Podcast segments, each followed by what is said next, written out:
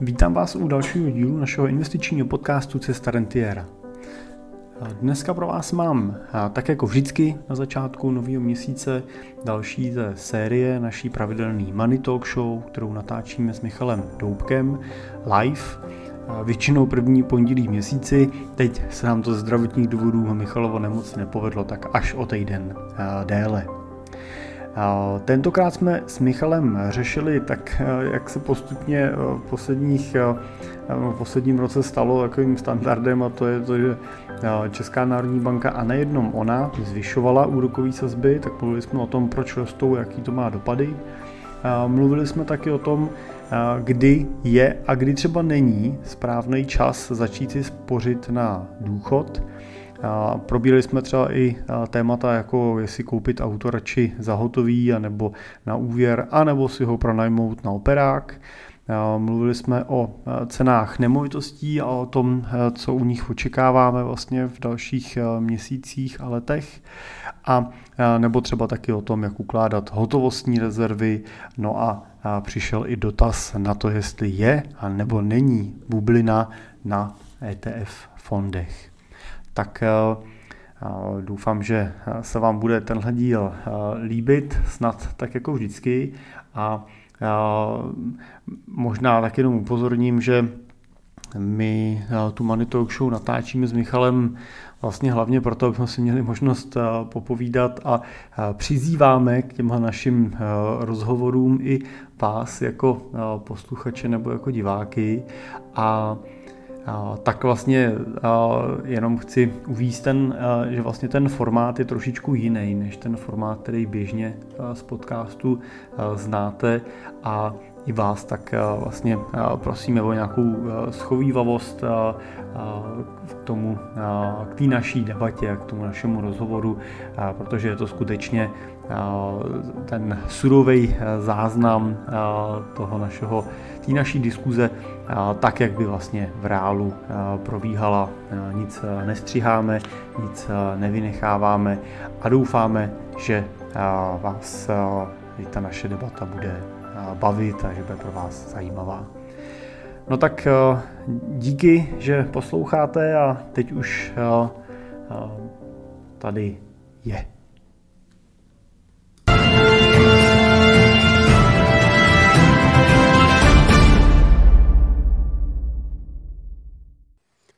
A jsme live. A jsme live. Jirko, zdravím tě. Michale, taky tě zdravím a samozřejmě všechny ostatní, který teda určitě netrpělivé, i když o týden díl čekají. Myslím si, že dnes budeme mít velký úbytek posluchačů, protože minulý týden byli přikovaní k obrazovkám v 8 hodin a uh, Doubek s Cimplem nikde. Takže my se chceme omluvit, uh, ti z nás, kteří nás sledovali nebo čekali uh, live, ale bohužel kvůli mé zdravotní indispozici, tak jsme museli Money Talk Show posunout. První plán byl ještě, že bychom ji možná zrušili úplně, ale to mi Jirka vymluvil, říká, musíme to udělat, jen to uděláme o týden později, nemůžeme to našim fanouškům udělat, takže poděkujte Jirkovi. A jsme tady. Dobrý den, dobrý večer, dobré ráno eh, na základě toho, kdy nás posloucháte, protože samozřejmě teď je večer. Ti z vás, kteří nás sledují live, a těch si vážíme nejvíc. Ale samozřejmě můžete nás poslouchat, nebo nás posloucháte právě ve svých e, automobilech nebo sluchátkách při běhání, sekání trávy, žehlení, vaření a tak dále, protože nás můžete poslouchat i ze záznamu v našich podcastech, buď v Jirkovém podcastu Cesta Rentiera, anebo v mém podcastu Finance prakticky, Michale. Skvěle, Jirka už se naučil, takže mám radost. myslím, si, myslím si, že ještě tak 10-20 epizod a budem perfektně sehraní. Uh, Jirko, tak já, já jsem se zase zakecal na začátku, protože jsem samozřejmě jsem měl, jsem plný energie a emocí, těšil jsem se na tebe, těšil jsem se i na vás, na všechny, kteří nás teďka sledujete a posloucháte. Ale Jirko, jak se máš?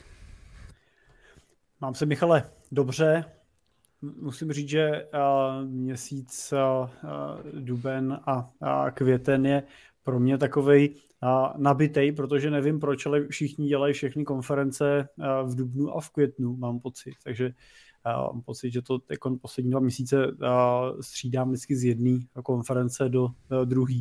Tak se těším, že ta naše společná, že bude poslední před prázdninama, že pak bude, že pak bude klid zase chvíli a pak to ještě zase na podzim. No. Takže já jsem... je to takový nabitý teďko. No.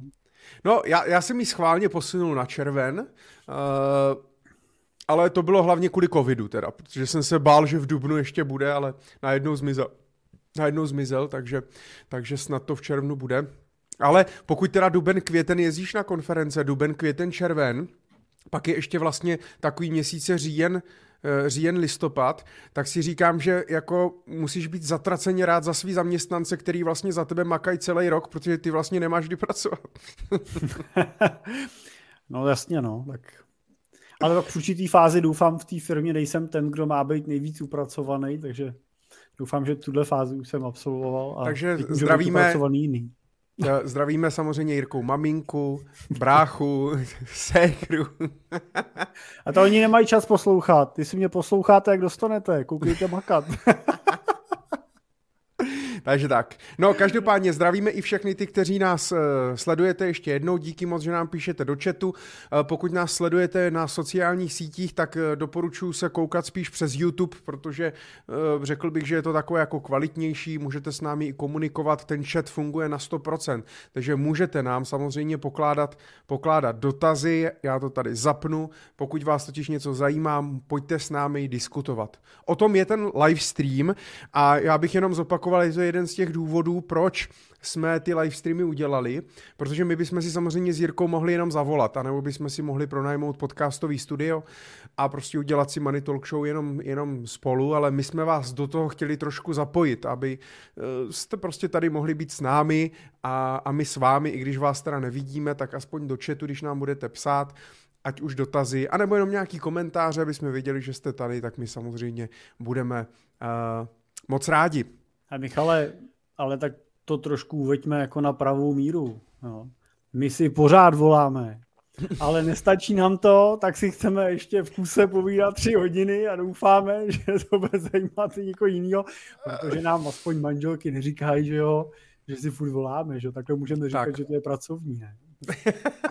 Ne, já jsem, ne, na druhou stranu, že jo, ono totiž, když si, když si totiž volá, když si jakoby, že jo, když si chceš s někým zavolat, tak je dneska, jak jsou všichni hrozně vytížení a ten život jaký uspěchaný, tak je těžký trefit takovej ten čas, jako teď mám fakt klid si volat, že většinou ti volám a ty jsi v autě a vezeš děcka, buď do školy, nebo ze školy, nebo jdeš na golf, nebo do fitka, nebo pro cukr, jo, že tě vždycky... Nebo klientům tak... taky někdy se trefíš. Nebo tě vždycky tak jakoby trefím a mm, teďka vlastně mám radost, že máme vlastně ty dvě, tři hodinky jenom čistě pro sebe, když si můžeme, můžeme povídat. Já musím se přiznat, že jsem trošku nervózní. Sleduje nás pouze 13 eh, lidí, eh, Zatím to ještě můžu přiznat. Zatím se za to ještě nemusím stydět. Ale, uh, protože normálně nás sleduje jednou tolik, takže možná fakt, když jsme to posunuli o ten týden, tak uh, nám ubyde sledovanost. Tak Ale mě to mrzí. Intenzivnější a, a a samozřejmě nezapomeň, že další tisíce si nás pak pustí uh, v těch podcastech. Další, dal, tak dal, další sta tisíce si nás pustí potom v podcastu. Můžeš si Nicmé... jmenovat Radovan a já Vávra. Pak by ti nás možná pustili i 100 tisíce. Že bys byl jako Jirka Vávra a já Michal Radovan? Přes... No. no, to nevím, jestli by fungovalo s téhle kombinací. Ale třeba jednou Cimpel a Doubek bude něco fakt znam... Ty jsi zdal víno? Jasně. Hezky. Ale moravský, to jestli tě to uklidní. Hezky, moravský, super. Hustopecký. Super, já si tady udělal, udělal citronádu a, a to víš jak, zbyly mi citrony, a když vám v životě nadělí příliš citronu, tak je lepší udělat si limonádu. Mm, no, uh, pojďme k nějakým, teda k nějakým tématům, co se událo eh, v minulém měsíci, co se událo v Dubnu a případně v první části května. Uh, ti z vás, kteří samozřejmě nás poslouchají pravidelně, tak a občas sledují i třeba média, No tak samozřejmě je tady další Money Talk Show, takže eh, nedá se nic dělat. Máme tady další navýšení uh, úrokových sazeb České národní banky. Uh, Řekl bych normálně, že to teda pan Rusnok se svojí radou dělá schválně, ale myslím si, že se úplně neorientuje podle naší talk show. Ale krásně to tak vyšlo, protože kdybychom to měli minulý týden, tak bychom to vlastně ještě nestihli, mohli bychom jenom hádat, o kolik se ty sazby zvednou. Analytici se opět netrefili uh, a ČNB zvedla opět o víc, zvedla o 15%, o 75 bazických bodů, to znamená základní úroková míra, to znamená cena peněz v ekonomice, když to zjednoduším, za kolik si půjčují banky mezi sebou, za kolik si banky komerční můžou uložit likviditu u České národní banky, je 5,75. Jirko, co to znamená? Pojďme si to zopakovat, co to znamená uh, pro nás, pro lidi. Nejenom pro investory, ale i pro lidi jako takový. Znamená to vlastně vůbec něco? Je konec světa nebo co se děje? Bylo to tady někdy v historii takový sazby? No určitě. Byly tady, byly i mnohem vyšší. Bylo to vlastně v 90. dokonce i inflace byla mnohem vyšší, ale je teda pravda, že a ta mnohem vyšší inflace byla skutečně jenom v těch přelomových letech vlastně v tom procesu mezi přechodu ze socialismu vlastně do kapitalismu, že těžko říct, jestli se o ní dá mluvit úplně jako o standardní inflaci. A, ale co znamenají ty vyšší sazby, tak znamenají dvě věci. Znamenají vyšší úroky na spořících účtech, to znamená, můžete si líp uložit ty hotovostní peníze, které máte třeba jako rezervu.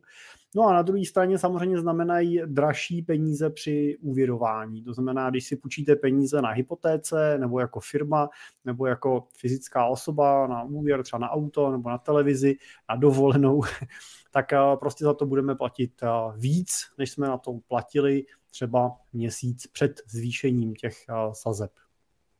Jenom proč to ČNB dělá? No dělá to přesně z toho důvodu, aby jsme si víc těch peněz ukládali a míň těch peněz utráceli a tím jsme trošičku vlastně zpomalovali tempo vlastně poptávky. To znamená, aby jsme kupovali méně zboží, firmy nebyly tak zahlcený vlastně tím množstvím objednávek a ceny nerostly tak rychle. Jo, to je ten hlavní důvod vlastně ten boj proti inflaci. Mimochodem, to jenom, Michal, pro mě doplním ještě jednu věc a to je to, že eh, možná máme zatím pocit, že se to příliš neprojevuje v té ekonomice, ale to je celkem normální jev.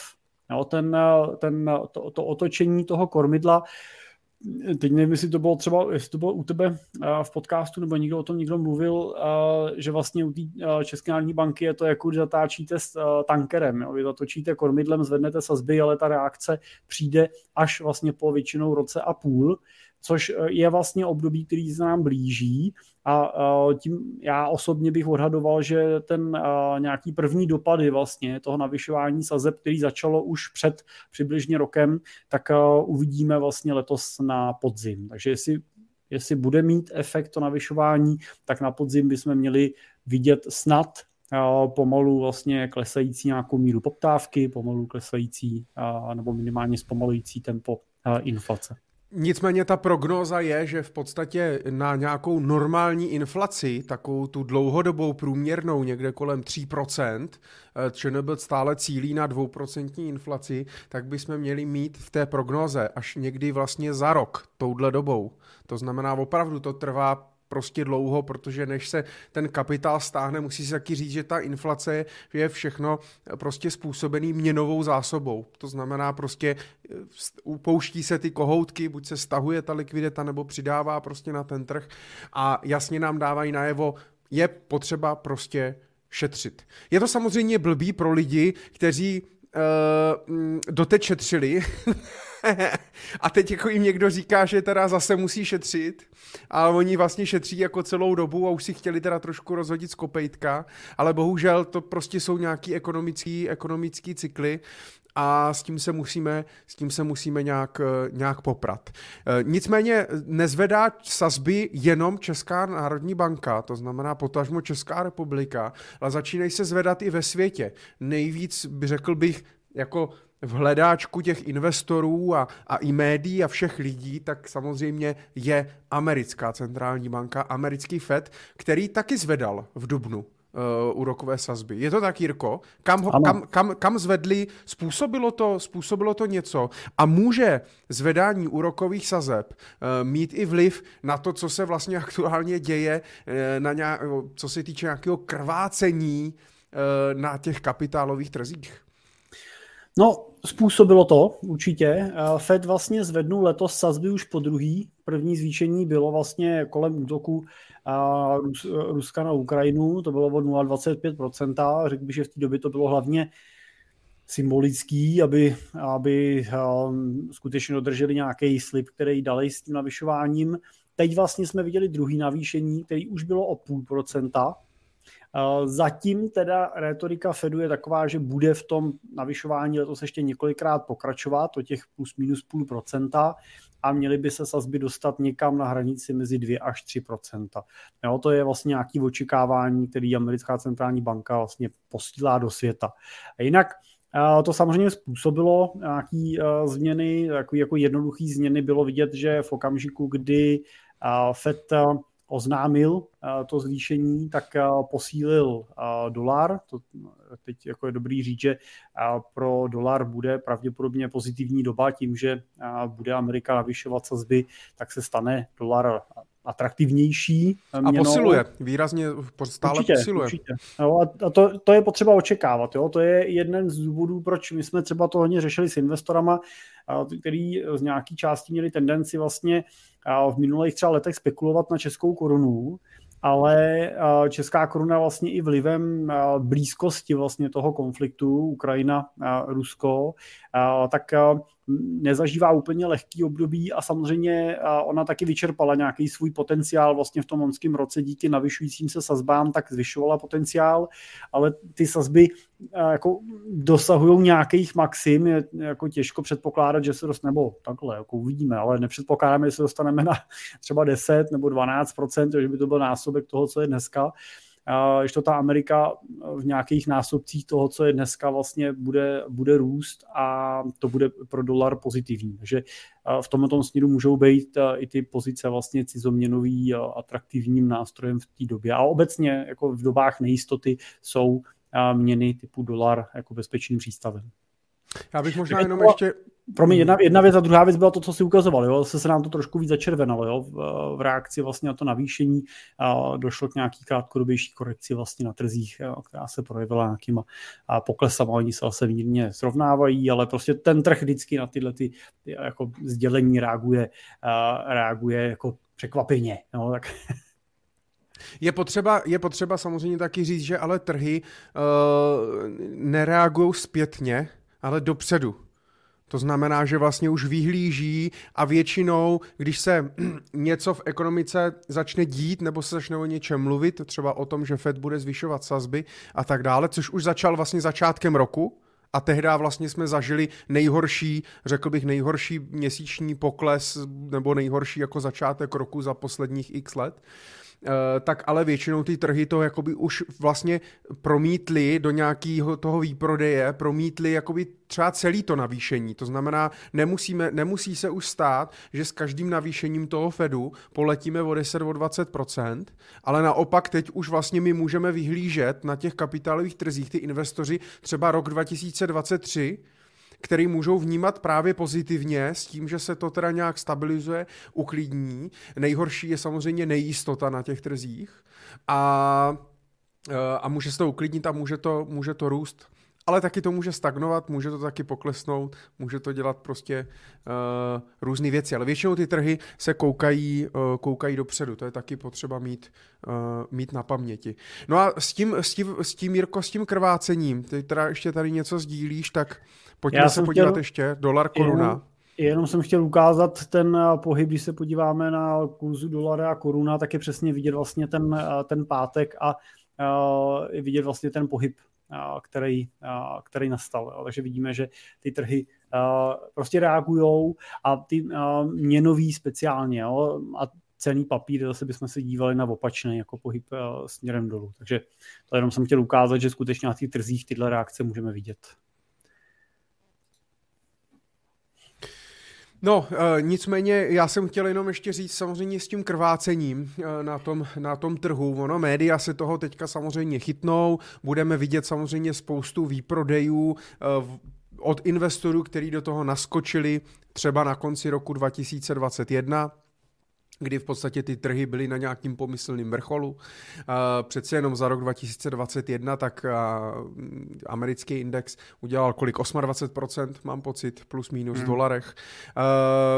A teď samozřejmě lidi do toho většinou dělají pořád stále tu stejnou chybu dokola, že prostě nastupují do toho rozjetýho, rozjetýho vlaku a většinou bez nějakého, bez nějakého strategického plánu, bez nějakého rozmyšlení prostě slyší, mají strach, že jim něco uteče, tak na to naskočí, většinou na to naskočí, koupí to draho, kdy už většina třeba těch aktivních investorů vybírá ty zisky, pak ve chvíli, kdy to padá, tak e, protože nemají ten plán a neví vlastně, co mají dělat, tak to prostě prodají zase dole, zrealizují tu ztrátu, ono to pak zase vyroste a takhle se to dělá pořád Uh, pořád do kolečka. Takže ono možná ještě ty výplachy, oni to budou hodně stahovat ty lidi, protože zase řekněme si, spoustu těch firm, jasně, rů, různé firmy se obchodují za různý násobek svých zisků a tak dále, můžeme o tom debatovat, jestli to je dobrý, není to dobrý a tak dále, ale spoustu těch firm uh, jsou ziskový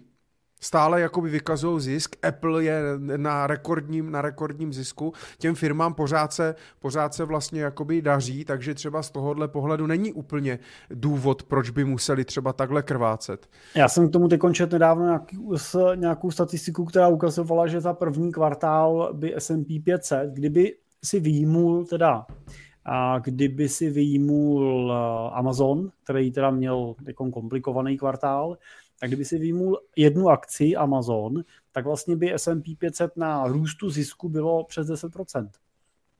Jo, v prvním kvartále. Takže jako zatím se fundamentálně žádná jako krize nekoná i přes uh, nějakou uh, krizi dodavatelských řetězců. Prostě ty firmy dokážou uh, pořád prostě generovat bez problémů, nebo bez problémů, dokážou generovat ty obraty a ty zisky ve vyšších číslech, než generovali já to vidím i třeba jako v českém prostředí, kdy ty třeba naši jako investoři, prostě ty jejich firmy skutečně generují jako ve většině případů nadstandardní zisky, speciálně v, tom, v těch výkazech těch let posledních, ale, ale samozřejmě může se to změnit, jo? Může, může ta situace se otočit, to, to prostě nevíme. Jo? Obecně Obecně prostě je dobrý říct, že období rostoucích úrokových sazeb je prostě výzvou uh, těch centrálních bankéřů k tomu zpomalení trhu. Jo? A zpomalení trhu samozřejmě znamená zpomalení ekonomiky, zpomalení poptávky jo? a to, to samozřejmě vytváří tlak na růsty mest a tlak na uh, snižování cen a tak dále. Ale samozřejmě, uh, a proč o tom chci mluvit, jo? protože zpomalení ekonomiky neznamená, jako masivní krach prostě všech firm, že by všechny firmy najednou zmizely, přestaly by prodávat a tak dále. A mám pocit, že, ty výpro, že spoustu těch výprodejů, uh, protože samozřejmě je potřeba si uvědomit, jaký hráči a kdo všechno je samozřejmě na tom trhu. To je prostě, tam prostě je strašně moc zájmových různých prostě skupin, který, jo, se snaží různě na tom uh, buď vydělat, uh, a ať už na, na long pozicích nebo na short pozicích, pak tam máme nějaký uh, algoritmický samozřejmě obchodování, nějaký prostě stop lossy a tak dále, high frequency tradery, pak tam máme samozřejmě fondy, pak ty individuální investory, hedge fondy a tak dále. Jenom jsem chtěl říct, že mám trošku pocit, že je to hodně psychologický.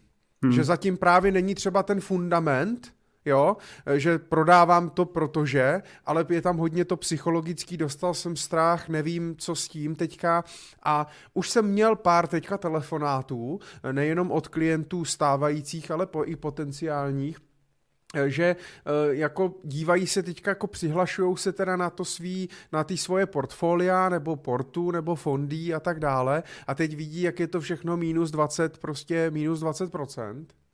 A najednou jako zjišťují, že se na to nedívá vůbec hezky. Jo, zvlášť když třeba investovali poslední dva roky, tak se vlastně vůbec na to nedívá hezky. A dneska jsem si právě volal s klientem, on říká, já vím, co mi asi odpovíte, ale budeme nějak měnit eh, tu strategii, nebo, nebo jako budeme něco, já vím, že byste mi to asi řekl, kdyby jako se mělo něco dělat, jo, ale uh, já se na to dívám minus 20% a vlastně moc nevím, co s tím. A říkám, no nic, tak strategie je jasná, my rezervy máme, tohle jsou dlouhý peníze, potřeba si uvědomit, za jak dlouho z nich potřebujeme prostě čerpat třeba nějakou rentu a tak dále.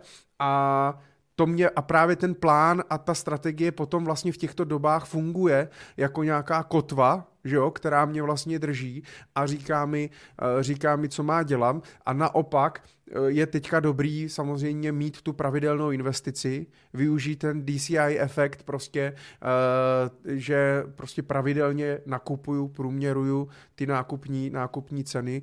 A naopak je dobrý dneska nakupovat ty reální aktiva, nakupovat jasně nějaký aktiva, nějakou hodnotu, nenechávat to vlastně v té hotovosti, i když pomyslně máme pocit, teďka spořící účet 4%, to jsme tady neměli 14 let, 15 let jsme to tady neměli, tak si říkáme, hele, to je vlastně jako super, jo, 4% hotovosti, ale uh, vlastně není.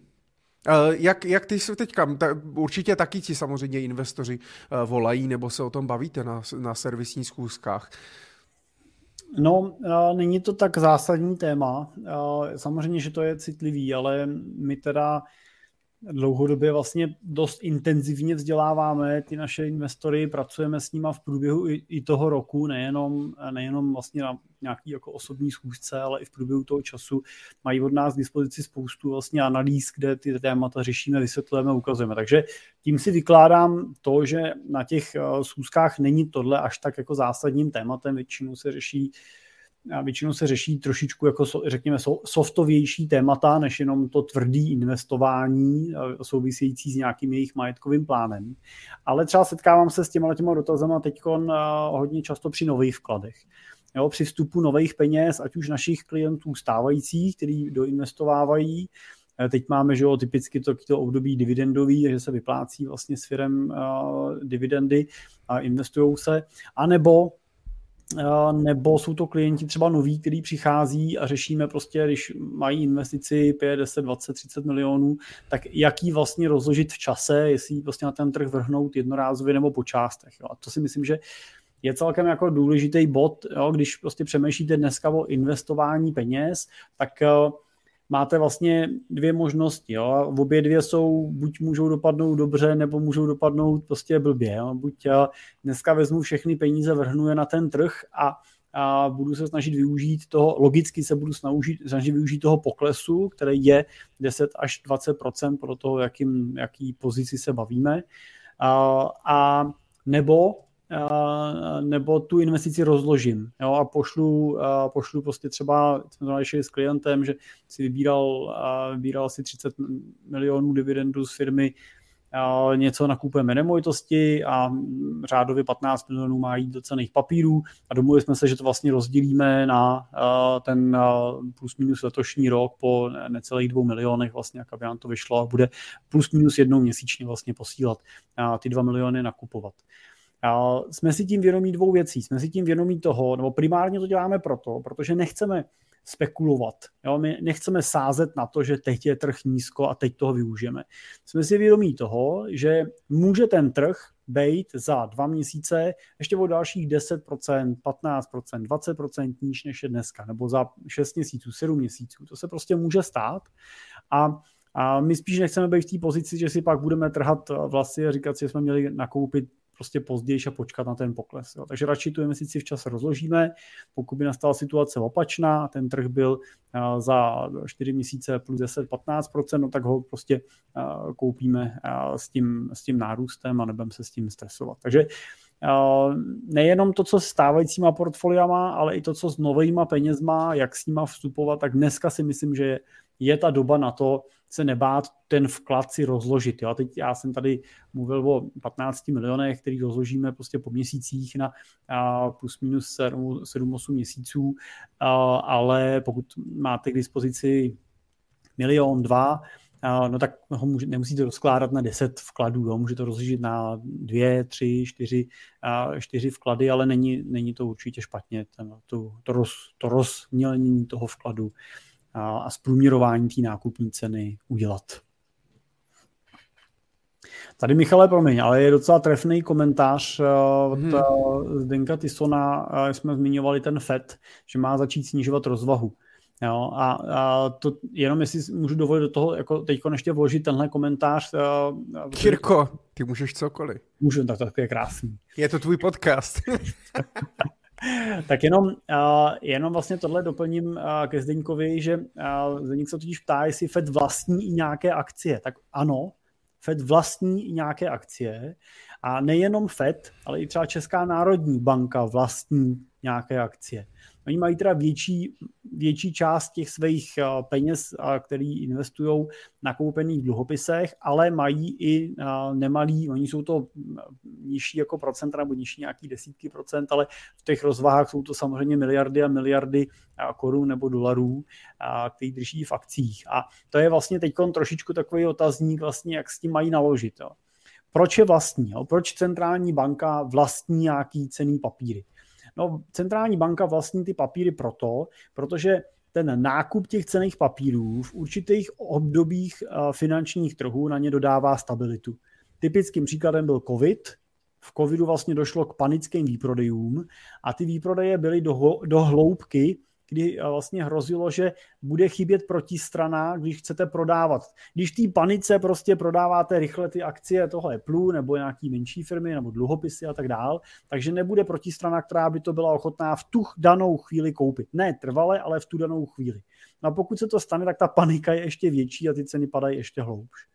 A proto vlastně centrální banka v tomto okamžiku vlastně vstoupila na ten trh a začala vlastně dělat tu protistranu. To znamená, začala vykupovat ty dluhopisy, začala kupovat třeba ty ETF akciový a tak dále. A tím vlastně vytvářela protistranu, uklidnila ten trh a investoři se na ní zase postupně vrátili. No ale teď je teda v situaci, kdy to dělala vlastně až víceméně až do teďka, furt nakupovali, což teda mimochodem taky stojí z nějaký části za tím prudkým růstem cen aktiv, který jsme viděli v posledních letech. A teď mají těch aktiv spoustu, Třeba pro zajímavost, japonská centrální banka je největším vlastníkem jednotlivým akcí na japonském trhu, na japonské burze. A řeší to s tím, jo, protože oni by ideálně v těch dobách, jako kdy jsou ty trhy vysoko, měli ty akcie zase zpátky prodávat, nebo ty dluhopisy. No ale teď, eh, když to začnou dělat, tak logicky, když to začnou dělat v nějaký větší míře, tak ten trh začnou, začnou ovlivňovat zase negativně, jo, směrem k tomu, že bude mít tendenci klesat, protože budou zvyšovat nabídku na úkor, eh, na úkor poptávky. No takže teď se vlastně řeší, co s tím. Já jsem sám na to zvědavý, teda jak si s tím poraděj, ale popravdě řečeno moc nevěřím, že by se ty eh, zásoby těch jejich aktiv dokázaly v dlouhodobé míře nějak jako efektivně vyfouknout. Jo. Takže spíš si myslím, že budou prostě jedněma z významných vlastníků teda v tomto směru. No, tak uvidíme. Zase jsme u toho, možná nám dojdou za chvilku témata v Money Talk Show, protože eh, samozřejmě my jsme hlavně dlouhodobí investoři a dlouhodobý investor to je vlastně jako nuda, no. Prostě on jako prostě ty aktiva jako drží, že jo, a jede prostě podle plánu, nenechá se nějak jako vlastně ho, by nás neměli, nebo dlouhodobý investor by neměli nějak rozhazovat, rozhodit právě tady ty nějaký jakoby krátkodobý poklesy, výkyvy, ekonomické cykly, ale je potřeba vědět vždycky prostě proč to dělám. Jaký je cíl, kdy já případně ty peníze potřebuju, jestli z toho potřebuju nějaký peníze, jestli to já potřebuju někdy buď odprodat, nebo z toho prostě čerpat něco. A to je právě ještě super, jo? když vlastně v těch nemovitostech, z těch nemovitostí můžu mít ten nájem a z akcí tu dividendu, tak já to vlastně nemusím vlastně nikdy prodávat, že já to můžu pak prostě, eh, to podědí pak prostě dě, děti, nebo to prostě můžu dát v rámci mezigeneračního transferu, dál se z toho může přijímat nějaká renta, já se vlastně toho vůbec nemusím zbavovat, já to vůbec nemusím prodávat do ty fiat měny, jo, to je vlastně taky super vlastně na těch, na těch aktivech. Takže zase, no, budeme se opakovat, mít finanční plán, jasnou strategii, vědět, vědět prostě, kdy, jakou část já peněz budu potřebovat a prostě myslím si, že lidi uh, se opravdu mm, nechají pak sloumat těma emocema právě kvůli tomu, že třeba nemají dostatečné rezervy, neví, kdy přesně ty peníze budou potřebovat, jo, a, a prostě mají strach, že a co když oni vlastně jako přijdou úplně a tak dále. Nemají pak třeba diverzifikovaný portfolio, mají peníze prostě jenom v jednom druhu aktivu nebo v jednom košíku to je taky špatně, to jsme se taky bavili, že jo, v předchozích dílech prostě. No úplně s tebou souhlasím, jo. No, je to přesně o tom uvědomit si, že když, i když už jsem rentier, když, když jsem jako budoucí rentier a akumuluju, protože chci za 5, za 10, za 15 začít čerpat rentu, tak Eh, ty současné poklesy jsou jako problémem čistě emočním. To prostě nemá jako vůbec žádný dopad prostě na váš jako život, budoucí život rentiera. Naopak to může mít pozitivní dopad, pokud prostě je zvládnete využít a nakoupit v těch poklesech. Uh, ale pokud jste už rentiéři, anebo budete v brzký době rentiérem, chcete začít rentu vybírat třeba příští rok, tak eh, v takovém případě samozřejmě, když mám aktiva minus 10-15% z poklesu, no tak to není úplně krásný, jako když z nich potřebuju začít třeba nějaký kousky odprodávat. Jak říká Buffett, nikdy neprodávají nic v poklesu. Že? Pravidlo číslo jedna a pravidlo číslo dvě říká, nikdy nezapomeň na pravidlo číslo jedna, který je, nikdy neprodávají nic v poklesu. A, a tohle se dá přece vyřešit dobře, tím, že si vytvořím prostě nějakou rezervní hromádku peněz, nějaký rezervní kyblík, do kterého dám prostě peníze přesně na tyhle období. Takže pokud mám cashovou rezervu na plus minus dva roky, no tak můžu tu rezervu eh, použít na to, že dva roky čerpám tu rentu z té rezervy hotovostní, která mi neklesá. Jo, pak mám portfolio rozdělený i nějakou konzervativnější složku, tam my třeba se dneska díváme na těch konzervativních portfoliích na poklesy v řádu jedno, jednotek, jako nízoučkých, jako jednotek procent, uh, tak uh, tam, tam zase prostě, když dojde k poklesu, ten pokles většinou se vrátí zpátky v horizontu maximálně 12 měsíců.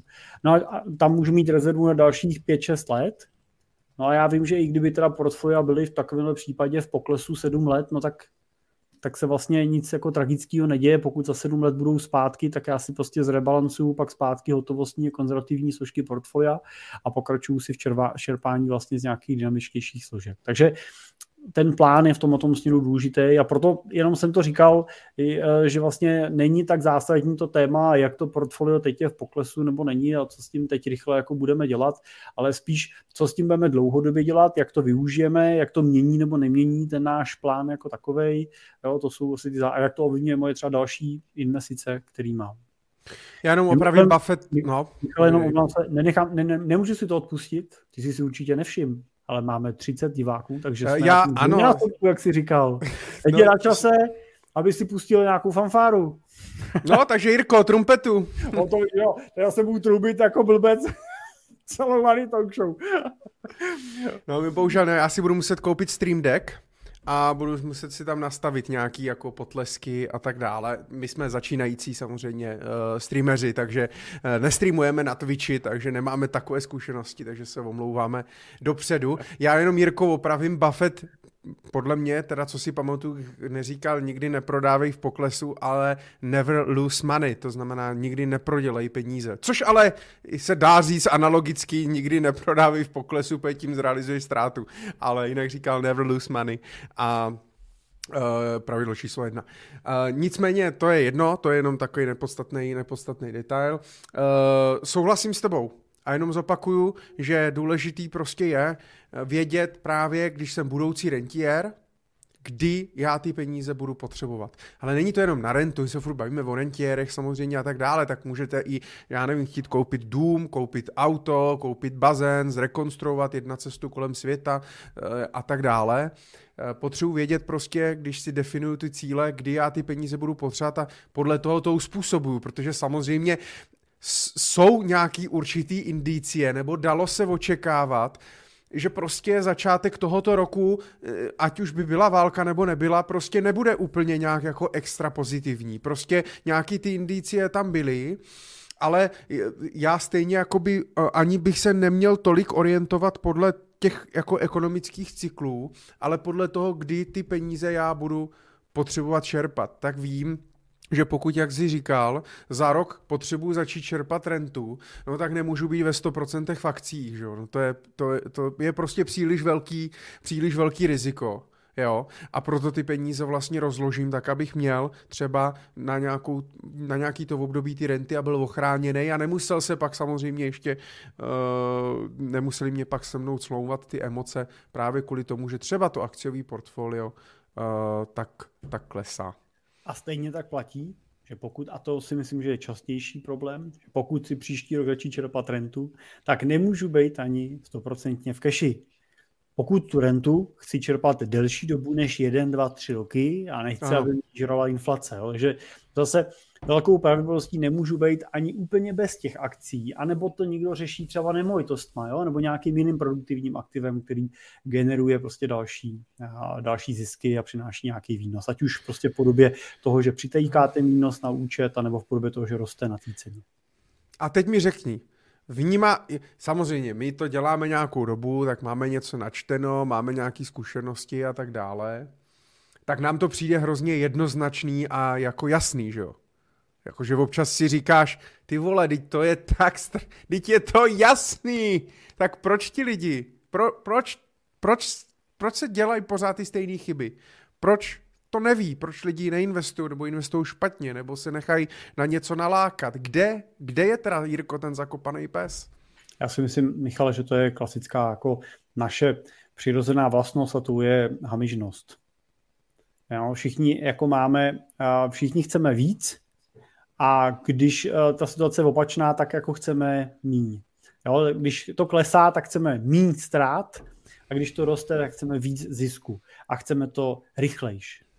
A to je přesně ten důvod, proč pak prostě dochází k tomu, že někde něco rychle pod tlakem prodávám, protože nechci, aby mi to klesalo víc, anebo naopak rychle pod tlakem nakupuju, protože chci, aby mi to vyrostlo vejš.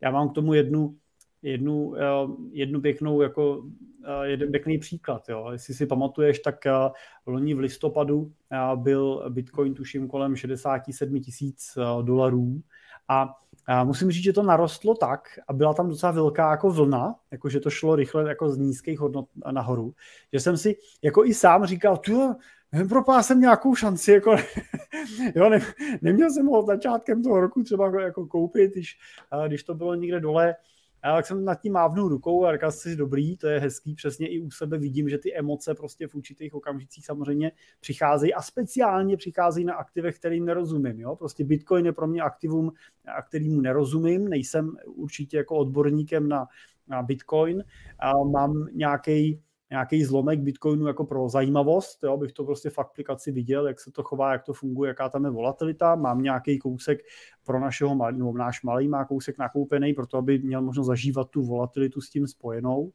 a, ale víc tomu jako nerozumím. Jo. A přesně to na mě potom působí. Jo. Ty si říkáš, jo, teď je to 70 a možná to bude 150 a lup a jsme s Bitcoinem na 33 tisících. Jo. A a, a možná budeme zase za tři měsíce prostě na 67, jo? To, to já nevím, jo? Ten, ten trh udělá aktiv je hodně volatilní, ale uh, přijde mi to, že přesně ten pocit přichází, nebo ta, ta motivace toho něco jako koupit, prodat, potom přichází v tu chvíli, kdy si říkám, jako hamižně, když jsem seděl koncem toho roku a hamižně jsem si říkal, ty jo, teď mi trošku ujel vlak, mohl jsem vydělat tady 100% jo, v úvozovkách, nebo kolik tam bylo na Bitcoinu, ale možná to bude pokračovat dál a možná opravdu bude prostě za těch 200 tisíc třeba. Jo. A teď I ještě ty si to říkáš, jo? Můžu mít trojnásobek. Říkám, naštěstí to končí jenom u toho, jestli to jako řeknu. Já žádný jsem nepřikoupil. A teď jsem na to koukal a úplně jsem si retrospektivně říkal, no dobrý, tyjo, jako, když jsem se pochválil, jako sám sebe jsem si pochválil, asi nebyl si blbej, nebyl si hamižnej, no akcie mi teda poklesly, takže tam jsem teda ubral, ale neprodávám, nevy, ne, nevyprodávám.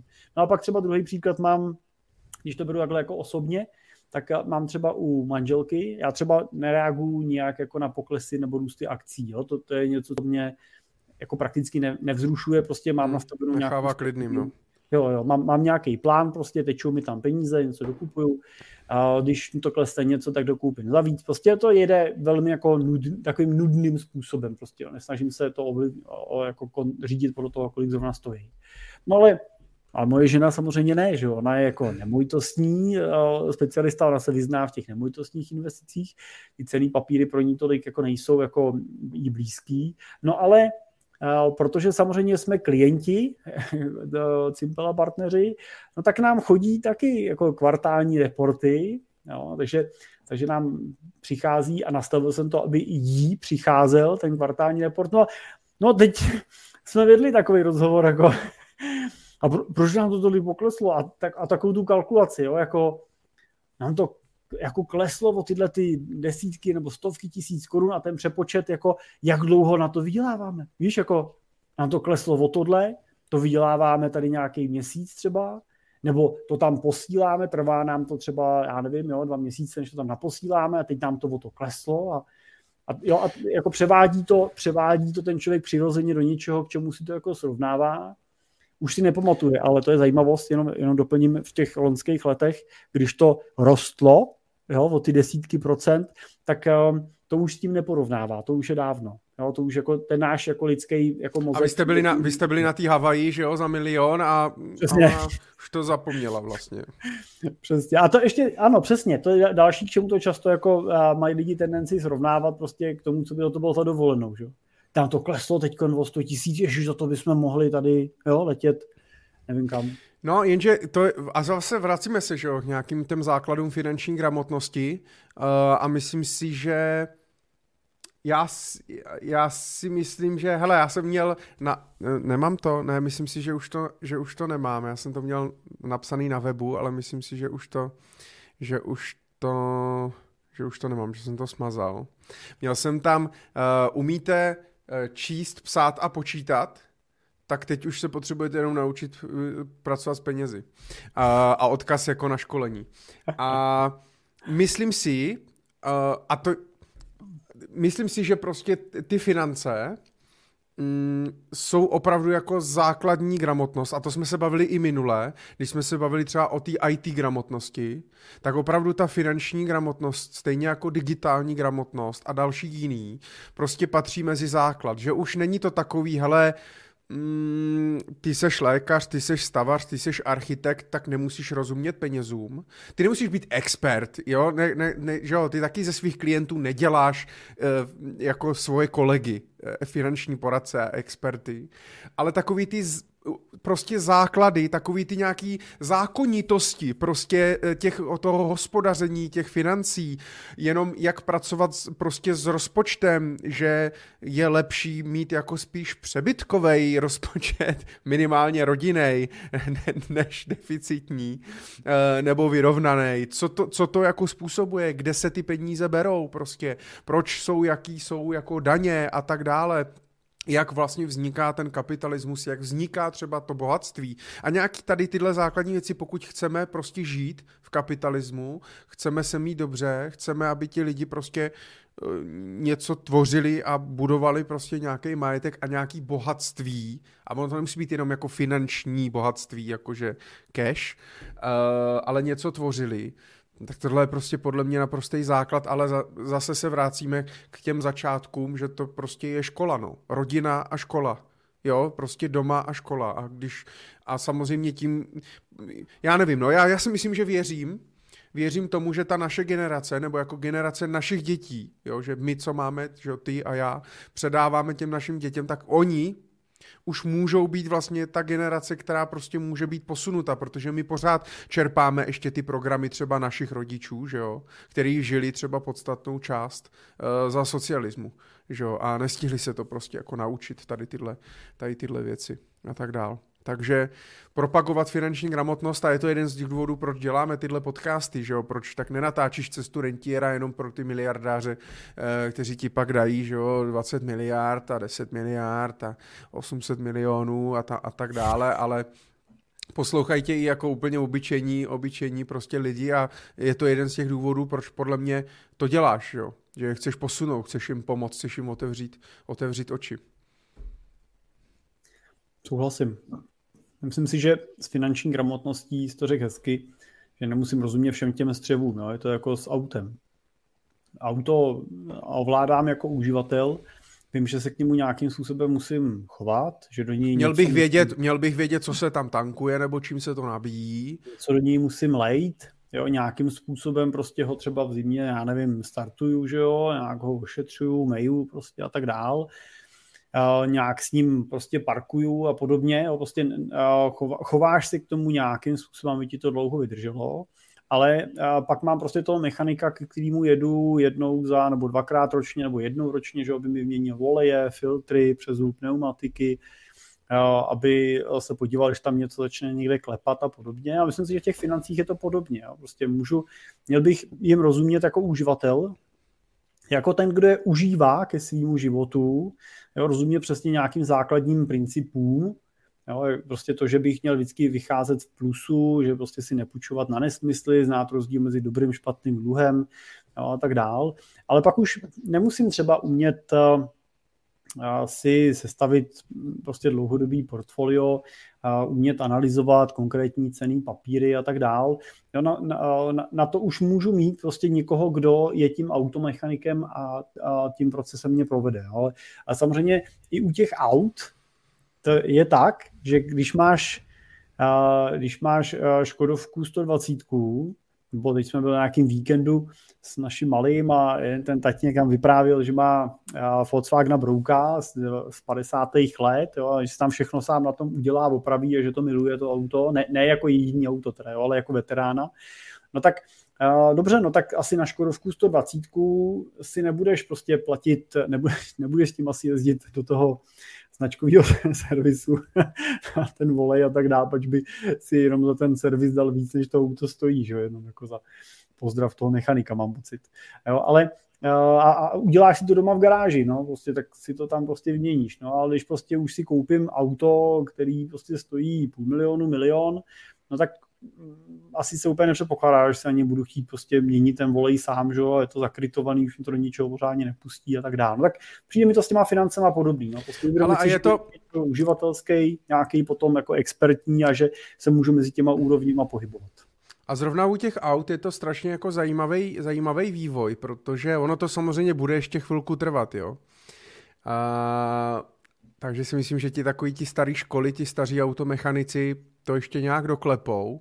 No ale třeba ti mladí kluci, já teď nevím, co se učí, je tam pod barákem mám křižíkovou automechaniky a jako autoškolu a a nevím, co se učí, nevím, kdo je tam učí, že je to i problém samozřejmě, že potom ti mistři, že vlastně ty mladí kluky dneska učí 60 letí mistři, jo, eh, kteří, je otázka, jestli jeli Teslou třeba někdy, eh, anebo nějakým novým Mercedesem eh, a tak dále, což vlastně jsou prostě počítače na kolech dneska. Jo, to znamená zase, budu se muset i nějakým schup, scho, být schopný vlastně adaptovat a budu se muset vlastně jako, stejně jak se prostě lidi v tom kapitalismu musí naučit pracovat s penězma, protože za socialismu toho vlastně úplně nepotřebovali, tak teďka třeba s těma autama, s tím vývojem, tak už ne, se nemusíme učit jezdit na koni, že jo, ale budou se muset teďka ti mechanici naučit prostě pracovat trošku jinak, protože všechno prostě bude elektronika, budou muset mít úplně jiný znalosti a dovednosti. A já jenom doufám, že prostě ty školy uh, a tak ty školy by možná to zvládly se na to nějak adaptovat, změnit. Trošku si myslím, že je brzdí nějaký zákony a ministerstva a vyhlášky a, a tady tyhle věci, ale hrozně v prostě v to doufám, že se i jako i, i právě jako ty, ty to školství a ta společnost jako taková zvládneme vlastně adaptovat a, a tím, tím i růst. Jo. Já si myslím, Michale, že tak to jsem chtěl je, je jako na čase si uvědomit, že to prostě není, jako na tom, že to není jako ta role státu, jo, že uh, ten stát uh, jako z nás experty a odborníky nevychová a že to je no, na ale každým, pokud to, no, na každým, ale pokud, na každým z nás. Já nejsem úplně jako člověk jako pro stát, klidně bych si dokázal stát představit lehčí uh, a menší. Na druhou stranu, tak pokud do toho nemá teda kafrat, ne, ne, nemá to být role státu, tak uh, to nemá teda kafrat těm školám do toho co mají a nemají a kde mají mít mokrou houbu a že tam mají mít umyvadlo a v okna mají být 45 Ale stupňů. Já tohle nevyřeším. Já vím, že já, ne. No, jako, to... Víš, jako já to nevím prostě. Jako sedím u nás ve škole, ve školské radě, tak uh, ty témata prostě těch, uh, toho, co přichází prostě z vrchu vidím ale typicky prostě, že děti chodí do alternativní školy, prostě, že nechodí teda do uh, tý jako klasický státní a dneska ten, ten výběr je tak jako široký. Když o tom víkendu vyprávěl jeden tam klučina, že chodí do CEO školy a že to je nějaká jako, jako, zajím, jako expediční, tomu říkají škola, že chodí, že tři, dny, tři týdny je online, mají jako online výuku a týden jsou, týden jsou jako na škole v přírodě, že jedou nikam na celý týden a tam teda se učí jako offline, a pak zase mají tři, tři, dny, tři týdny jako online výuku. Jo, jako, jako těch, vlastně, jenom jsem ti chtěl dát ten příklad toho, že, že těch typů a příkladů toho, jak se dneska můžeš jako vzdělávat, je takové množství. Mnoho jako mých klientů má svoje děti v zahraničí, prostě jo, studují na zahraničí. Ale kolik to je, Jirko, ale kolik, Souhlasím se vš... Ne, já souhla... no, u tvých klientů ano, no, s tím miliardáři. Ale pozor, ale... pozor. To, ale tam já ti doplním jednu věc, jo. Uh, to tak vůbec není, co říkáš. Zrovna teď jsem se na tom bavil, uh, bavil, a to nebyla teda klientka, ale byl jsem na, pozvaný jako řečník na realitní shaker a bavil jsem se tam večer prostě v diskuzi s různýma lidma a jedna uh, paní uh, tam, uh, mi tam vyprávěla, že má eh, děti, vlastně jedno dítě, že má na vysoké škole v Irsku a pak má dvojčata a ty studují na gymnáziu v Rakousku, ve Vídni. A eh, to, to Irsko dokonce říkala, že je, že je snad zdarma ta škola, jo? že irský vysoké školy eh, se ne, neplatí školní, že samozřejmě má nějaký ubytování a tak dál. No a říkala, že, že mladý tam na nějaký koleji a že na té koleji prostě teda se, se dohod na tom, že, že hlídá prostě večer, jo? že na vrátnici dneska, že něco tam dělá, že ještě někoho koordinuje na té koleji, takže mu ještě platí dokonce, jo? že ani to ubytování ho nestojí peníze. Jo, ta, ta Vídeň zrovna, co má na tom Gimplu, tak taky není, není rozhodně jako žádná jako luxusní záležitost. Jo? Tak jenom, jenom to chci říct, že často, a tohle slyším často od těch klientů, že mají ty děti, že si prostě vyběhají stipendia, že to vyřídí prostě přes, přes něco a tak dál. A je to, je to velmi často, velmi často jako naše lidská jako lenost eh, toho, aby jsme se o to víc zajímali, víc jsme si ověřili ty informace, nebo se spojili s někým, kdo tu zkušenost třeba má a, a tu akci jsme udělali prostě. Já jsem třeba sám zažil to, že jsem jako mladý takže vlastně nedávno. tak, takže jsem, no ale že ještě třeba ve 30, myslím to bylo, že jsme třeba s manželkou jeli, a už jsme nestudovali teda, ale jeli jsme na Erasmus, byl to nějaký Erasmus Plus, nebo něco takového program, ten do dneška funguje. A jeli jsme, byli jsme na nějaký akci v Litvě, brácha můj byl, už taky nestudoval, tak byl na nějakých akcích v Turecku, v Itálii tuším byl, a bylo to zadarmo to včetně letenek zaplatila Evropská unie, včetně nějakého programu, který tam prostě na místě byl, včetně stravy a tak dál, tak prostě nám to proplatili, jsme si koupili ty letenky, oni nám to proplatili potom. A bylo to moc pěkný, bylo to vlastně akce, kde se setkávají prostě, že jo, mladí z celé Evropy a je tam vždycky nějaký program. A to nic nestojí. A oni mají program, oni, oni mají jako problém to kapacitně naplnit, prostě, aby ty lidi jeli. Takže jsme líní prostě, jako já se nechci nikoho dotknout, jo, ale je to z velké části prostě o naší pohodlnosti, komfort, komfortnosti a ne o penězích. Ale v tom, a to já souhlasím se vším, naprosto se vším, ale právě je otázka, kolik procent lidí v té populaci u nás takových je a pokud jich je málo, a já si myslím, že se bavíme o 20% třeba, 25%, tak ten stát by to možná mohl právě ze spodu trošku vlastně nějak propagovat, eh, podporovat, eh, komunikovat, mluvit o tom, aby vlastně jsme se teda mentálně jako společnost se tam teda třeba za těch 20-30 let dostali, že to bude automatika, tak jak přemýšlíš ty, že bude přemýšlet ne 30% České republiky, ale 70 třeba. Jo, o to, o, o, o to mě jde a já s tím taky nic neudělám, tak to se jenom tak bavíme, je to jenom taky nějaký moje zbožný, zbožný přání, pravděpodobně ministr školství, já už ani nevím, kdo tam je teďka, nás pravděpodobně neposlouchá, ale ale zajímalo by mě, jestli umí s financema, ale uh, je to něco, co, co, co mě prostě tady chybí a, a co jenom doufám, že se zlepší na té jako celostátní úrovni, aby to zasáhlo prostě větší díl té společnosti, aby to právě, aby alternativní školství ne, nezůstalo divným a alternativním, ale aby to byl prostě třeba jakýsi, jakýsi normál. A, a prostě zvládli jsme se, já mám prostě pocit, že do toho školství, do toho vzdělávání se prostě tolik neinvestuje a tolik nekope, protože prostě ten výsledek je vidět za strašně, za strašně dlouho. Jo?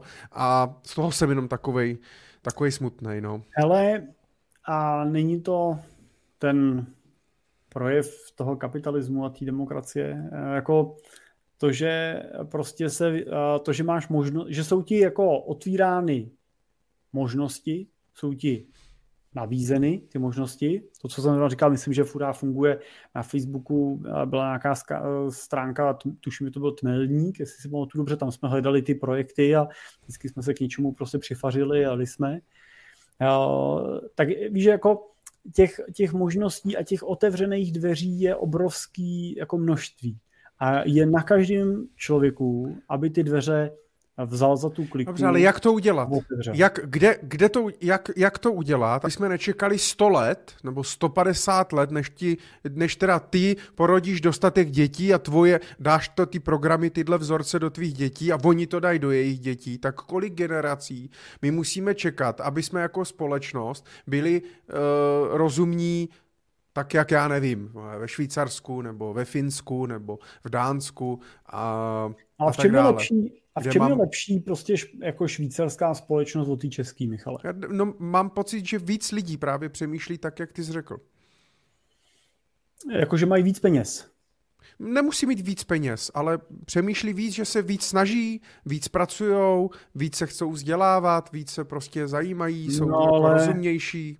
Tak se nikdy pobav s někým, kdo v tom Švýcarsku bydlí. My máme spoustu klientů, jako Čechů, pracujících ve Švajcu a máme tam třeba privátní banku. Nedávno jsem seděl na obědě s tou naší Vlastníte privátní banku tam, jo? Ne, ne, ne. to jsme máme úplně... tam privátní banku, se kterou spolupracujeme. A, a, a ona mi vyprávěla, bavili jsme se, ona říkala, že žila všude možně po světě a že v tom Švýcarsku je to dobrý jako z pohledu profese, že jsou, oni jsou opravdu jako, jako precizní, přesný, jako co, co řeknou, to platí a tak dále.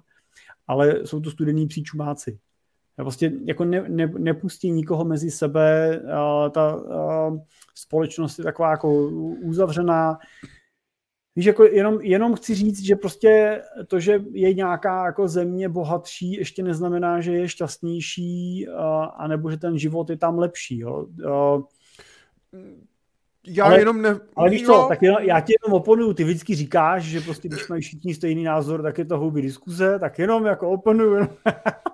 ne, ne. A, ta, já, a, jestli, ale, a jestli ti přijde, že jako z Česká republika, jako společnost jsme teďka strašně šťastní a všichni jsou hrozně jako happy a nic se tady neděje, tak je to super. Já mám opačný názor a proto o tom mluvím a trošku se toho děsím, jo, uh, co se, co, co jako tady to, no. Ale to je já, jedno, to prostě já, jenom... Já třeba mám jako tenhle pohled.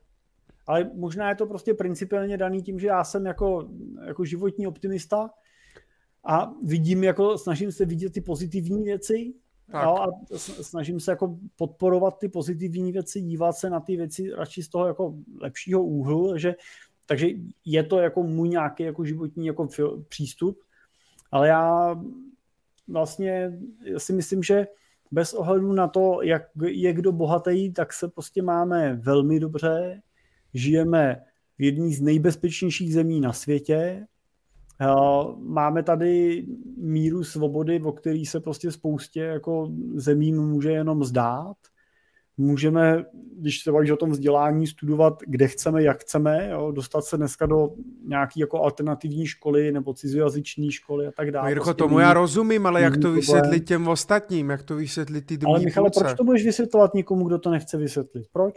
Ale proč to nechce vysvětlit? Kde se to, vz... to kde, jak, jak změnit právě tu mentalitu té populace? O tom jde. A proč? Jak proč? No, no proč budeš měnit mentalitu nikoho, kdo o tu změnu nestojí? Chápeš? Jako jestli jsem se nikdy v životě naučil něco, čeho se držím, tak je to, že nejhorší rada je ta nevyžádaná.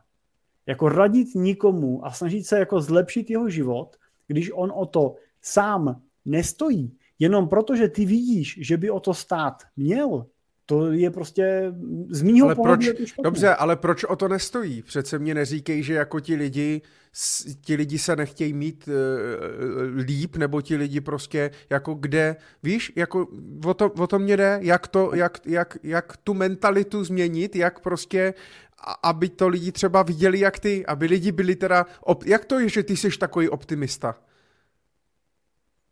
A tak to je nějaká životní filozofie, každý má nějaký svůj jako přístup a postoj, ne? mentalitu nebo tu osobnost, no. že jo. Tak něčím se rodíme, něco nám dává výchova, něco nám dává Jirko, vzdělání. měli bychom si zaplatit nějakou reklamu na Facebooku, aby tě poslouchalo víc lidí. tak a hej, ty budeš takovej ten na těch podích, jo. jo. Na letné uděláme Money Talk Show a budeme tak vychovávat novou, novou, novou, novou generaci. Ale tohle je taky zajímavý, docela jenom když se bavíme ještě o tom vzdělání, uh, že Zdeněk píše, uvažovali jsme, že dceru zkusíme dát do scího školy v Brně. Nevím, jestli to byla naše lenost, ale každodenní nutnost dítěte dovážet do školy mi přišlo neekologické. Uh, což je jaký zajímavý. Uh, tak v tom případě Zdenku existuje expediční teda škola někde, Jo, a evidentně tam stačí dojíždět jenom jednou za měsíc na týden to dítě odvíz, takže dá se... Dá se ale, ale bylo, no, a bylo, a bylo, bylo třeba, to, to jsou strašně zajímavé debaty, jo. Já třeba mm, jsem právě zrovna, myslím, s tou školou, oni otevřeli, mám pocit, v hlavě, teď se nejsem jistý, myslím, že v hlavě, a, že, a, a je v hlavě samozřejmě levnější než v Praze. A vím, že někteří, že tam byli rodiče, kteří prostě chtěli do té školy a jak jsme se bavili o těch penězích, že to není jenom pro bohatý, ale pro lidi, kteří chcou těm dětem dát nějakou, jo, nějaký jiný typ vzdělání třeba a tak dále, podpořit je individuálně, ale neměli na to v té Praze, No, tak se přestěhovali do Jihlavy a tam mají levnější bydlení, levnější školu, našli si tam práci a mají tu školu blíž, přestěhovali se blíž k té škole, aby nemuseli jet, jezdit přes celou Prahu a tak dále, jo. A to je taky zajímavý. A je to přesně tam, je to přesně ono to, o čem mluvíš že něco chtěli, měli prostě nějaký cíl, ale museli samozřejmě pro to něco udělat. A dá se to. To se mně líbí, že prostě, jak zase ty říkáš, a s tím já samozřejmě souhlasím, já souhlasím se vším, co ty říkáš, že dneska je ta doba krásná v tom, že když chceš, tak máš ty možnosti a můžeš cokoliv. Jenom je je to samozřejmě často jako těžší eh, to udělat, udělat nějaký ten, udělat prostě nějaký tady tenhle jako krok, přestěhovat se blíž k té škole, nebo dneska jsem zrovna o tom přemýšlel, protože jsem vezl malýho do školky a že jo, já mám školku naproti kanceláře svý. A hrozně mě to vlastně jakoby vyhovuje a říkal jsem si, uh, že to mám i jako, mám to prostě kousek, můžem chodit pěšky, může za mnou přijít, já tady, může tady na mě počkat a tak dále. Kdyby se něco stalo, tak to mám prostě blízko. A přemýšlel jsem, protože půjde do školy vlastně za dva roky už, to je strašný. A, a přemýšlím, kam ho, dám, kam ho dám do školy a právě já jsem, jsem taky přemýšlel o tom SCIU, ale SCIU je úplně na druhé straně, na druhé straně jako Brna. Jo? A tak jsem taky jako přemýšlel minimálně v tom prvním kroku, jestli se vlastně s ním pak taky třeba na 9 let přestěhu jako s tou kanceláří třeba k jeho škole, aby aspoň takhle jsme to měli třeba nějak blízko, nebo kdyby něco, jo, ne, hele, nebo i s tím bydlením, no. To mi řekni, jo, to mi řekni, co, co to je tohle? co to je? Jako, víš, že ta úvaha, mám nějakou jako školu, která se mi líbí, je na druhé straně Brna a ono to je problém. Jako, tohle zkus říct nějakému Američanovi. Tě. Jo, my tady jsme zaprděná prostě země a já jsem schopný teď zrovna mám ve čtvrtek nějakou akci uh, u uh, nějaký schůzky prostě s klientem ve Zlíně, no tak já sednu ráno do auta a v 10 hodin mám ve Zlíně schůzku s klientem. Ve 12 mám oběd s dalším klientem a a kolem pátý vlastně mám akci v Praze, jo, kam, kam se přesouvám a, a, a vlastně mi to jako ne, nedělá mi to problém, jo. A pak, pak mi řekneš, jo, jo, jenom doplním, já teda bydlím na vesnici, takže eh, svoje děti prostě vez, vozím teda do toho města. Je, ne, jak říkal teda Zdeněk, neekologicky jezdím každý den. No teď jsem chtěl říct tím, tím tvým tankem, ty vole. Těch 20 km, ano, dobře, to nebudu komentovat už vůbec teda. jo, ale uh, jedu teda do toho, uh, do toho města, jo, a jedu každý den zpátky, prostě jo, někdy jedu na druhou stranu, jak je třeba vyzvedna manželka, tak tam ještě musí jet manželka pro ně. A uh, ano, asi je to neekologický. Kdybych chtěl být ekologický jako v tomhle směru, v tomhle extrému, tak budu uvažovat, že teda pořídím elektro, prostě to bude jezdit elektroautem. A to mi zase Zdeněk řekne, No, že ale to musí někdo vyrobit, ty články, že jo, toho elektrouta. No, to je prostě, to, pak to někdo musí zlikvidovat. Ale tak ekologický, ekolo, tím pádem... Na tu elektriku do toho, jo, a tak dále, že jo. No. Nejekologičtější je teda homeschooling, ale to zase musíš topit, že jo, protože jsou no, furt doma, děcka. A, a zase je to ale, no, ale je to zase nespolečenský, že jo. Takže oni zase pak nemají ten kolektiv, jo. A vždycky jako volíš, vždycky pokládáš prostě nějaký jako jazyčky na misky, na misky váh a Vždycky to má svoje plusy, vždycky to má svoje mínusy, ale pro mě teda jako ta úvaha toho, že to dítě prostě musím, pro, pro mě jako teda mimoměstskýho, co prostě jezdí teda denně a vozí, tak je to vlastně srandovní úvaha, jo? Pro, že mi řekneš, musím přejet celý Brno, abych ho odvez do školy. No já ti řeknu, no, tak, no a co?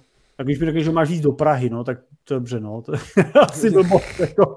Ale no, no, hele, pokud se dožijeme, že za, do Prahy dostanu rychlovlakem třeba za 40 minut, tak jako a bydlíš u nádraží, tak proč ne?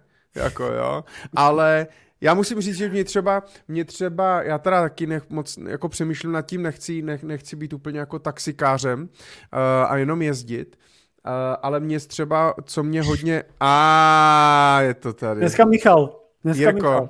Ne, já Dneska neumím. Já jsem ale já to neumím.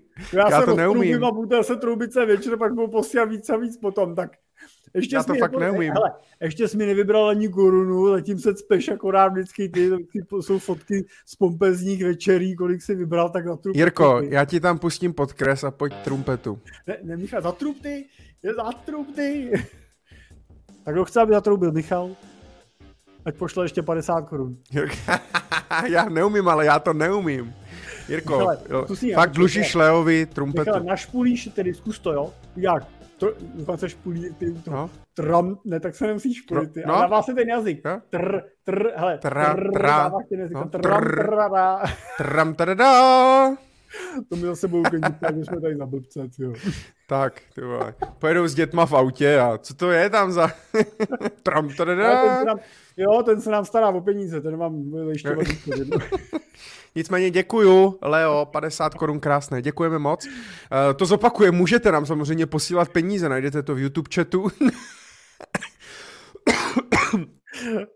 A pokud byste nám chtěli přispět na naši show, tak my samozřejmě budeme rádi. Ale já jsem chtěl ještě jenom dopovědět, že mě třeba co mi vadí, že vlastně eh, právě kvůli třeba těm alter, alternativním, alternativním, no ale prachy nepošle.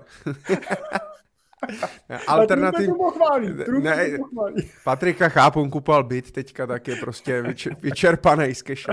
Ale uh, že třeba já, já jsem chodil třeba na základku, na normální obyčejnou státní, ale vlastně v místě bydliště, že jsem měl za 4 minuty jsem tam byl pěšky a bylo to tak jako normální, pokud člověk jakoby, nebo aspoň teda na těch sídlištích, když bydlel, tak prostě chodil na tu školu, co, školku jsem měl úplně naproti, jsem se koukal z okna a mm, a bylo to, že samozřejmě pak jsem měl ty kamarády v, v tom getu, že, v té komunitě. Takhle, když já bydlím někde a budu vozit dítě přes... V getu? Prosím tě, kde jsi to bydlel?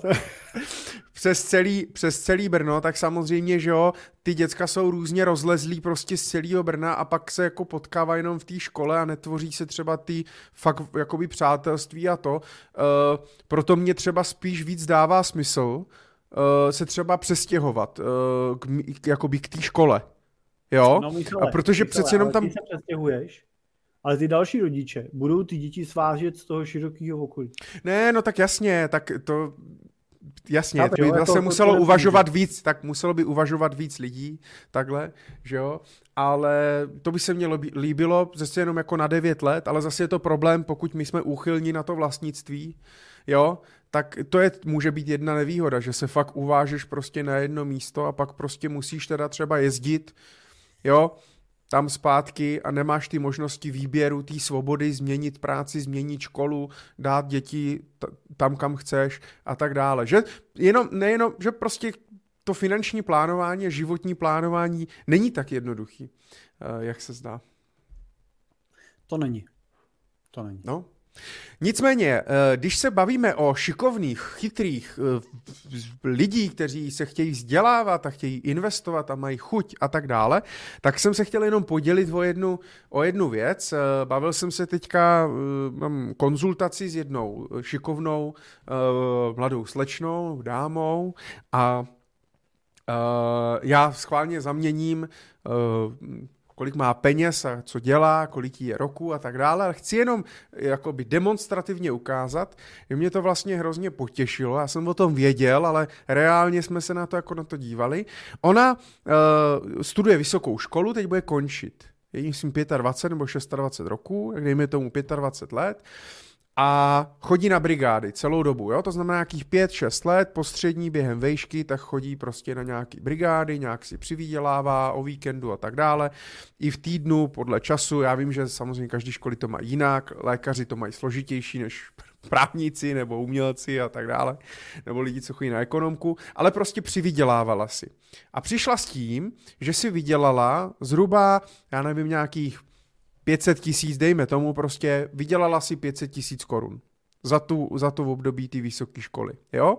A má nějaký základ do života. Od rodičů nedostala nic, má nějaký základ a řešili jsme samozřejmě nějaký finanční cíle a tak dále. A bavili jsme se o nějaký rentě, a ona si prostě nadefinovala nějakou rentu, že by chtěla prostě za 40 let, eh, by chtěla teda mít připravený nějaký peníze, aby mohla uh, mít čerpat doživotní rentu 20 tisíc korun měsíčně.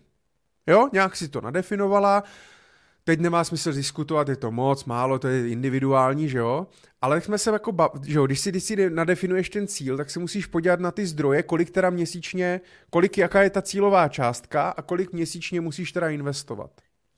A najednou vlastně, že jo, ti vyjde, že uh, ty potřebuješ zhruba ta cílová částka je zhruba nějakých 15 milionů korun, plus minus autobus, jo, teďka zase jako nebudem si počítat na koruny, ale zhruba nějakých 15 milionů korun by mohlo stačit na to, aby mohla mít potom zhruba 35 let, 40 let, do stovky, prostě tu rentu těch 20 tisíc, na dnešní ceny samozřejmě, jo. Seš tam, tam něco počítáš, nebo?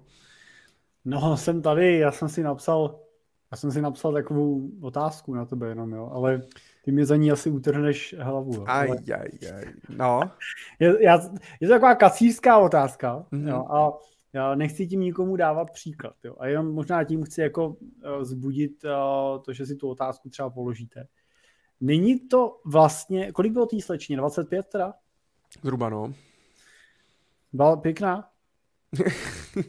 aby jsme si nějak, aby jsme si nějak představili, víš, jako sympatická, Sympatická, ano. Jo, jo.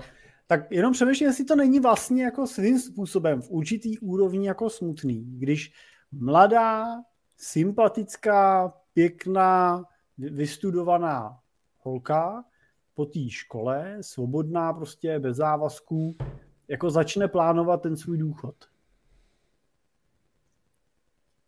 Já nevím, jako víš, je to super, samozřejmě, je to to, co si, to, je to, to, co jsi si přál, jo? je to prostě to, že je vědomá, inteligentní, snaží se přistoupit zodpovědně k tomu životu, zodpovědně k tomu finančnímu plánu a tak dále. Jo? Ale jako Michale, sorry, jo, ale ty jsi měl po studiích prostě našetřený peníze, který si směřoval směrem do důchodu, jako, jo, jako jo, když si teda představím, co jsem dělal jako po škole, nebo, nebo když jsem ještě chvíli studoval vysokou školu, tak eh, jako tak jsme se bavili úplně jako jinak a ty, ty potřeby jsme měli jiný a, a možná jenom bych třeba, já, já bych prostě třeba i víc trošku jako kacířsky přemýšlel nad tím, dobrý, máš tady jako půl mega, jako co za ty peníze se můžeš naučit.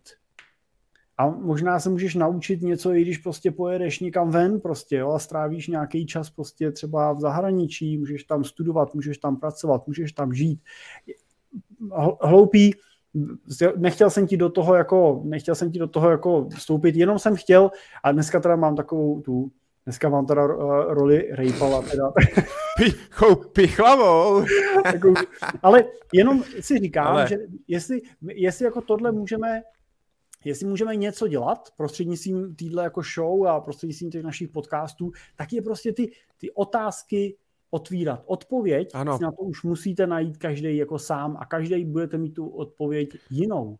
Ale je důležité pokládat si tyhle otázky. A možná to může být, jo, že tak ať vezme zkus toho a dá si to stranou prostě na důchod, ale Hele, já bych se prostě je... snažil jí směřovat k tomu, ať přemýšlí jako i tu radost, jako, jakou se to udělá. To jo, jako... ale tak to já si myslím, že si dělá i tak, jo, uh, že se to nemusí jako vylučovat.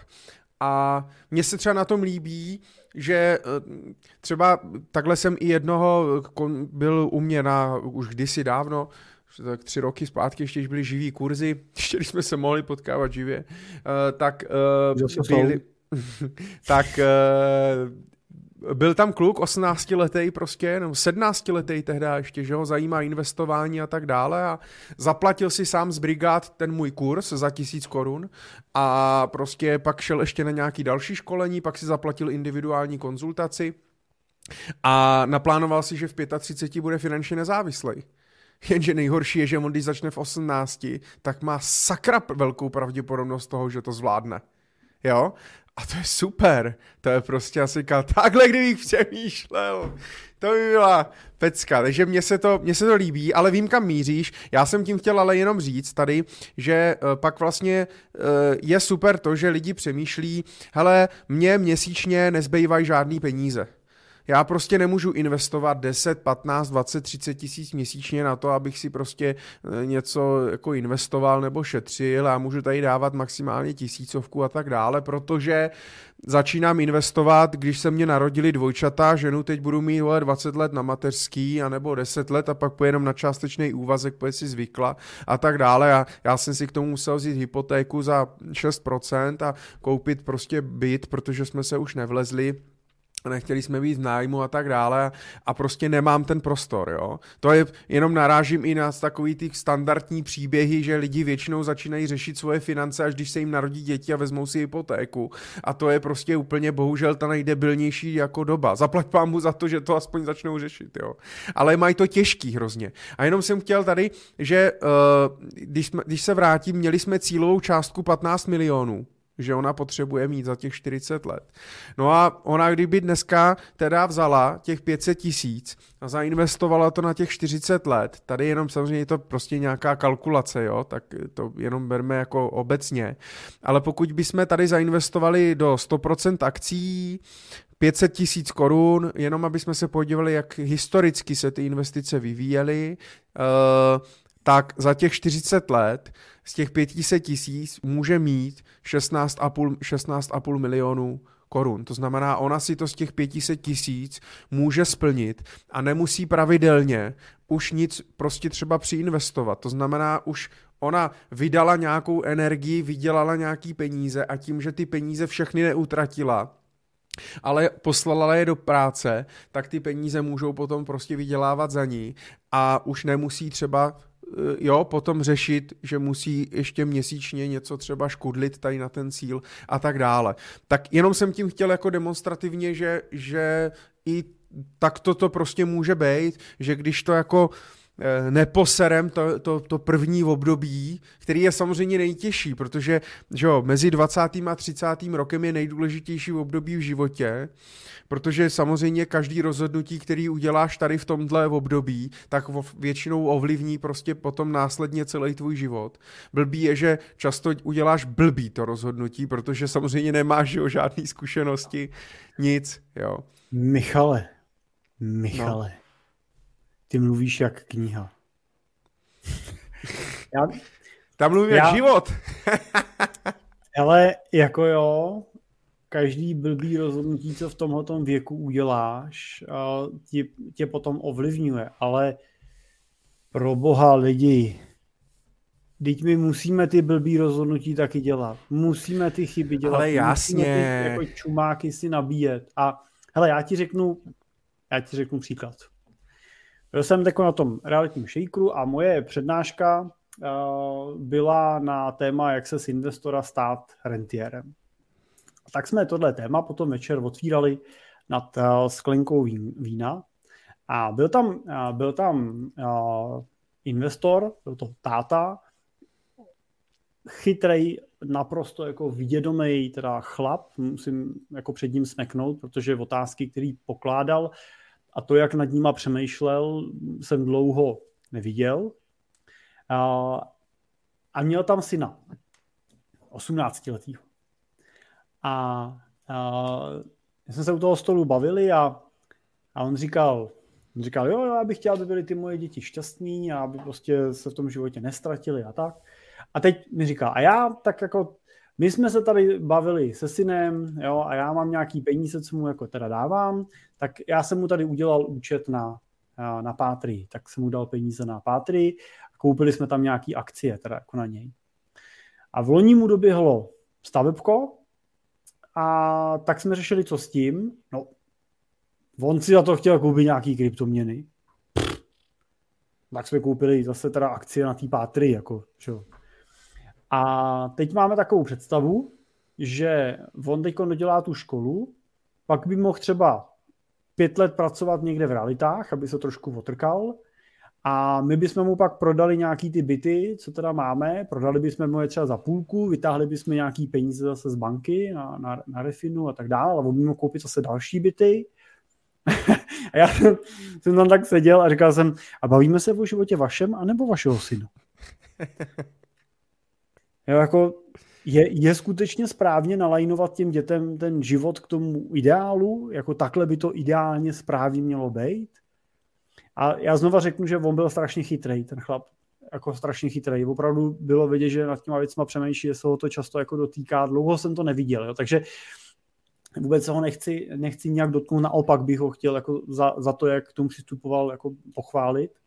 A, a ten kluk, to byl jaký srandovní, jsem se otočil toho kluka a říkal jsem mu, a, a to jsi by si skoupil, máš nějaký bitcoin? A on říkal, a on tak jako, no, jo.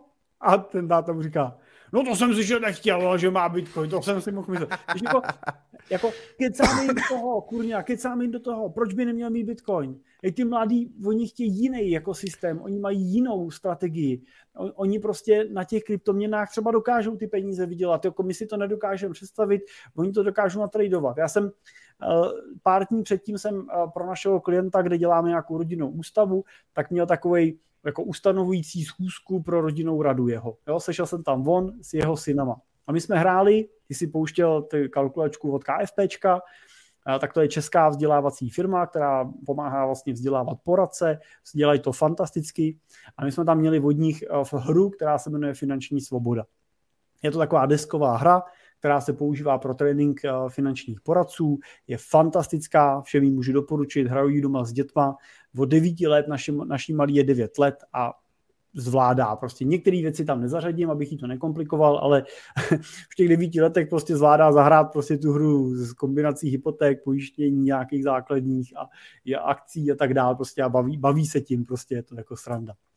A my jsme tam seděli a já jenom chci říct, že ten nejmladší kluk, který mu bylo asi 22, tak tu hru zahrál takovým způsobem, že jsem to ještě neviděl. Jako, ještě jsem to neviděl. Prostě kombinaci řešení, který dokázal vymyslet, to, že prostě zkombinoval dlouhý, krátký hypotéky, že byl ochotný jít do rizika a půjčit si na nákup třeba akcí v té hře a tak dál. Jako, já jsem se na to koukal asi už jako starý pardál zvenku a říkal jsem si, no tohle nemůže dobře dopadnout. Tohle je, no to, to se s ním musí, a tady se musí stát. A ono se to nestalo a jemu to vyšlo tu hru naprosto jednoznačně jako vyhrál a Uh, my bychom měli připustit, že prostě mají ty, jako i ty naše děti a ty mladí, že prostě mají jako v řadě věcí jiný pohled. A taky ale připustit to, že ten jejich pohled může být úplně blbej. A že, tu chyb, že si tu držku můžou nabít. A jestli jim chceme nějaký prachy dát, nebo si ty prachy vydělali, tak by měli mít taky prostor ty prachy spálit, jo, udělat s nima ty chyby a tak dále. Tak to jenom, ne, úplně to nesouvisí k té studence, ta si je sama Jasně, vydělala, ona není moje dítě, to je jasně. No jasně, ale ona, ona zodpovědně přemýšlí nad tím, jo, jak eh, s těma penězma pracovat, naložit. Přišla k tobě jako k poradci s nějakým zadáním a ty samozřejmě tvůj úkol je to zadání jako dodat. A jenom si říkám, jestli by prostě jako ještě trochu nemohla přemýšlet i nad nějakýma jinýma věcma v tomhle věku, No, ale otázka nad jakýma, jo? Protože jedna věc je zainvestovat ty peníze do toho, uh, abych třeba posunul uh, jakoby svoji hodnotu na trhu práce, to znamená investoval to nějaký vzdělání do něčeho, co se jakoby víc naučím a tak dále, nebo jestli mluvíš o tom, chci si víc užít život, aby mě nebylo líto potom prostě ve 30, že jsem nikdy nejela na dovolenou, jo, ale to je podle mě jako extrém, a nebo jestli mluvíme o tom, že si prostě za to koupí píčoviny, a pak prostě si stěžuje celý život, že neměl nikdy co investovat, jo? Takže to taky musíme porovnávat různý ty skupiny lidí. A já jsem Ale tím chtěl... Všechno z toho, co si řekl, všechno je investice. V no. tomhle no, věku. Když si koupíš je... ty ptákoviny v 60, v 50, za peníze, co máš na důchod, tak si spálil svou šanci. Když si je koupíš 25 no. a něco se tím naučíš, tak si jako investoval prostě do nějaký svojí zkušenosti. No, jo, jako... otázka, je, otázka je, jestli všichni musí prožít všechnu zkušenost, to znamená, jestli všichni jako já musí projít exekucí, projít obdobím, kdy nemají žádný prachy a žerou suchý hruhlík a chleba ve vajíčku, nebo knedlík ve vajíčku a tak dále. Si, jakoby všichni musí si projít ten extrém. Já si totiž myslím, že ne. Já vím, že chybovat je důležitý a nabrat nějaký vlastní zkušenosti, ale myslím si, že protože pak nemá, pak vlastně nemusíme nic školit, a nemusíme vlastně nic říkat, protože ti lidi si na to stejně, že jo, dojdou, dojdou sami. Já si na to taky potom vlastně došel, došel sám. Já si myslím, že, že musíme, eh, ale že je potřeba si uvědomit, že jedna věc je rovina jako teoretická, druhá věc je rovina jako osobního nějakého přesvědčení, který vychází ne z té teorie, ale z osobního jako pozorování v tom reálném světě a v tom reálném životě. A téhle tý praktické rovině, ta teoretická strašně pomáhá. Jo? Když mám tu teoretickou znalost a někdo mi třeba řekne, já ti dám příklad. Říká se, že úspěšný podnikatel má v životě zkrachovat proto, aby mohl skutečně se stát úspěšným podnikatelem. Tuhle teoretickou informaci jsem kdysi někde si přečet, v nějaký knížce nebo nějakým kurzu jsem ji dostal. A říkal jsem si, no to je ale hovadina.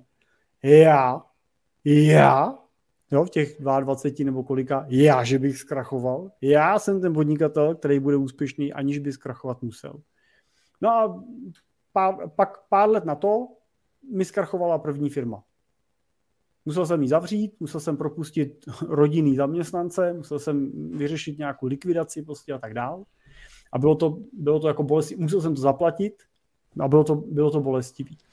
Uh, dalších pár let na to mi sice další firma neskrachovala, ale opustil jsem ji vlastně tak, že jsem zkrachoval já v podstatě, jako odpustil jsem ji prostě s holým zadkem a, a s prázdnou.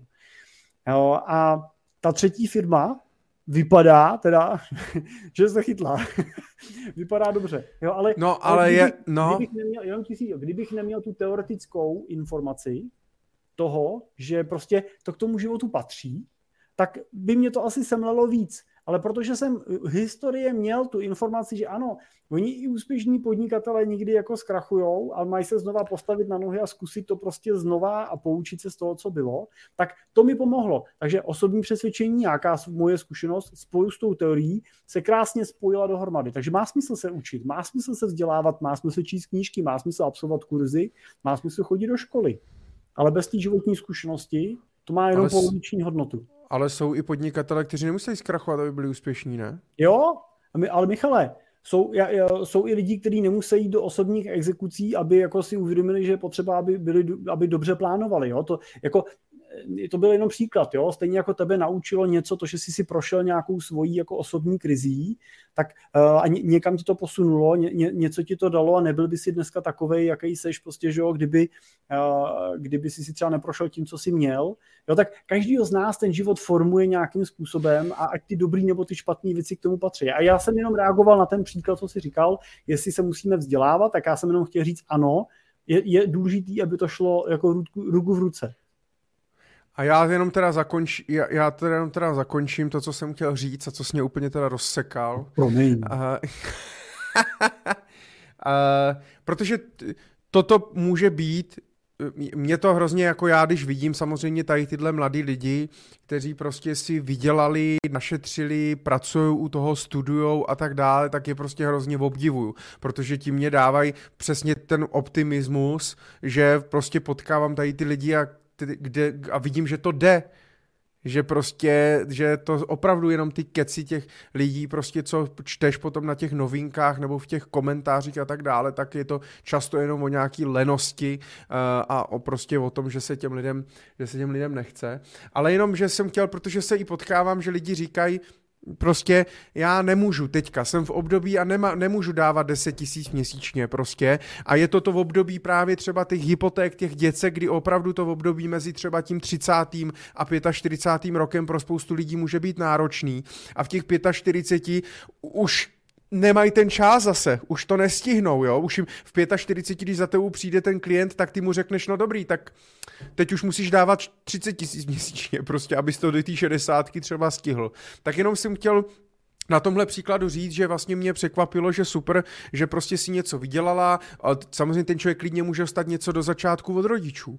A zase je to o tom, dobrý, tak ano, tak já jsem dostal něco od rodičů, všechno jsem utratil, mám nějakou školu, teď o tom můžu přednášet. Nemyslím si, že všichni děti, kteří dostanou něco od rodičů, tak to musí všechno utratit, aby to zažili teda a, a posunuli se v tom životě. Myslím si, že se s tím dá pracovat i, i líp.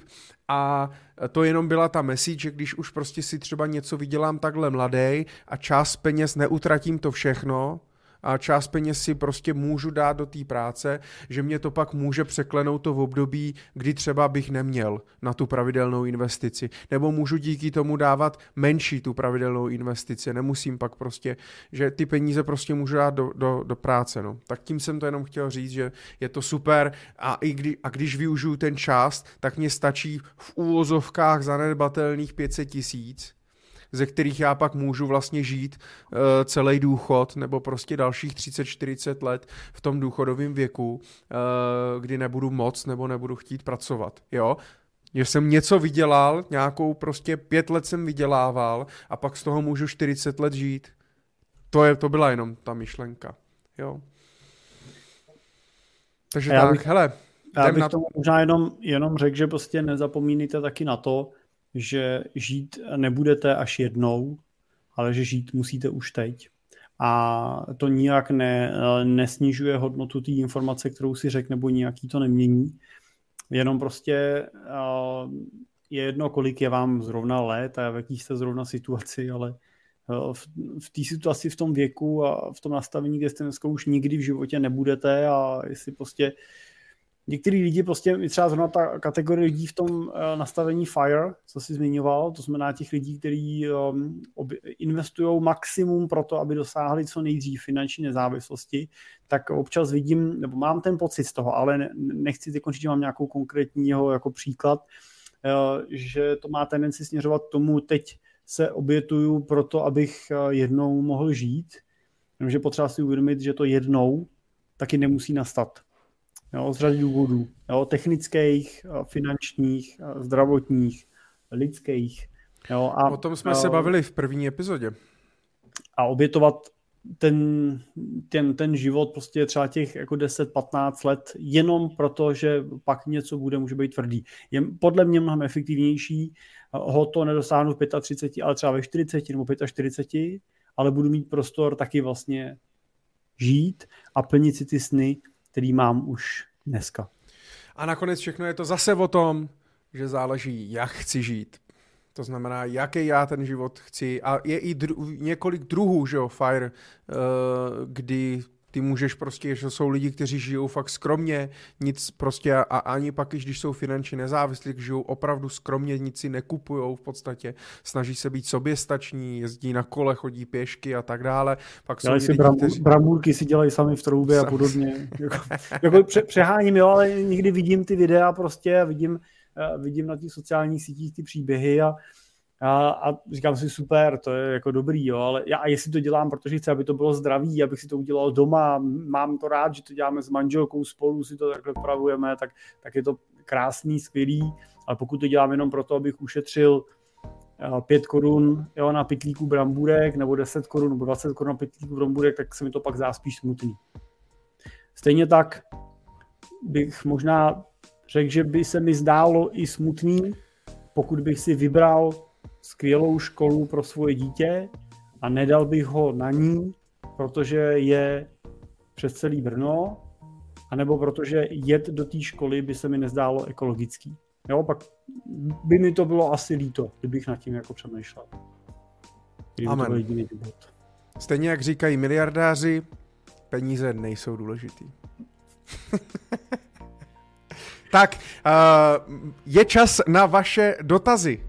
Dostali jsme se k ním, jsme se samozřejmě trošku zakecali. Já tady ještě mám samozřejmě nějaký témata, který bych chtěl probrat, ale já si to zase nechám až na tu druhou část. To znamená někdy zhruba blížící se druhé, třetí hodině ráno. Kdy... Michale, Michale, to si necháme až do placeného obsahu. To dneska říká, ne, na těch podcastech.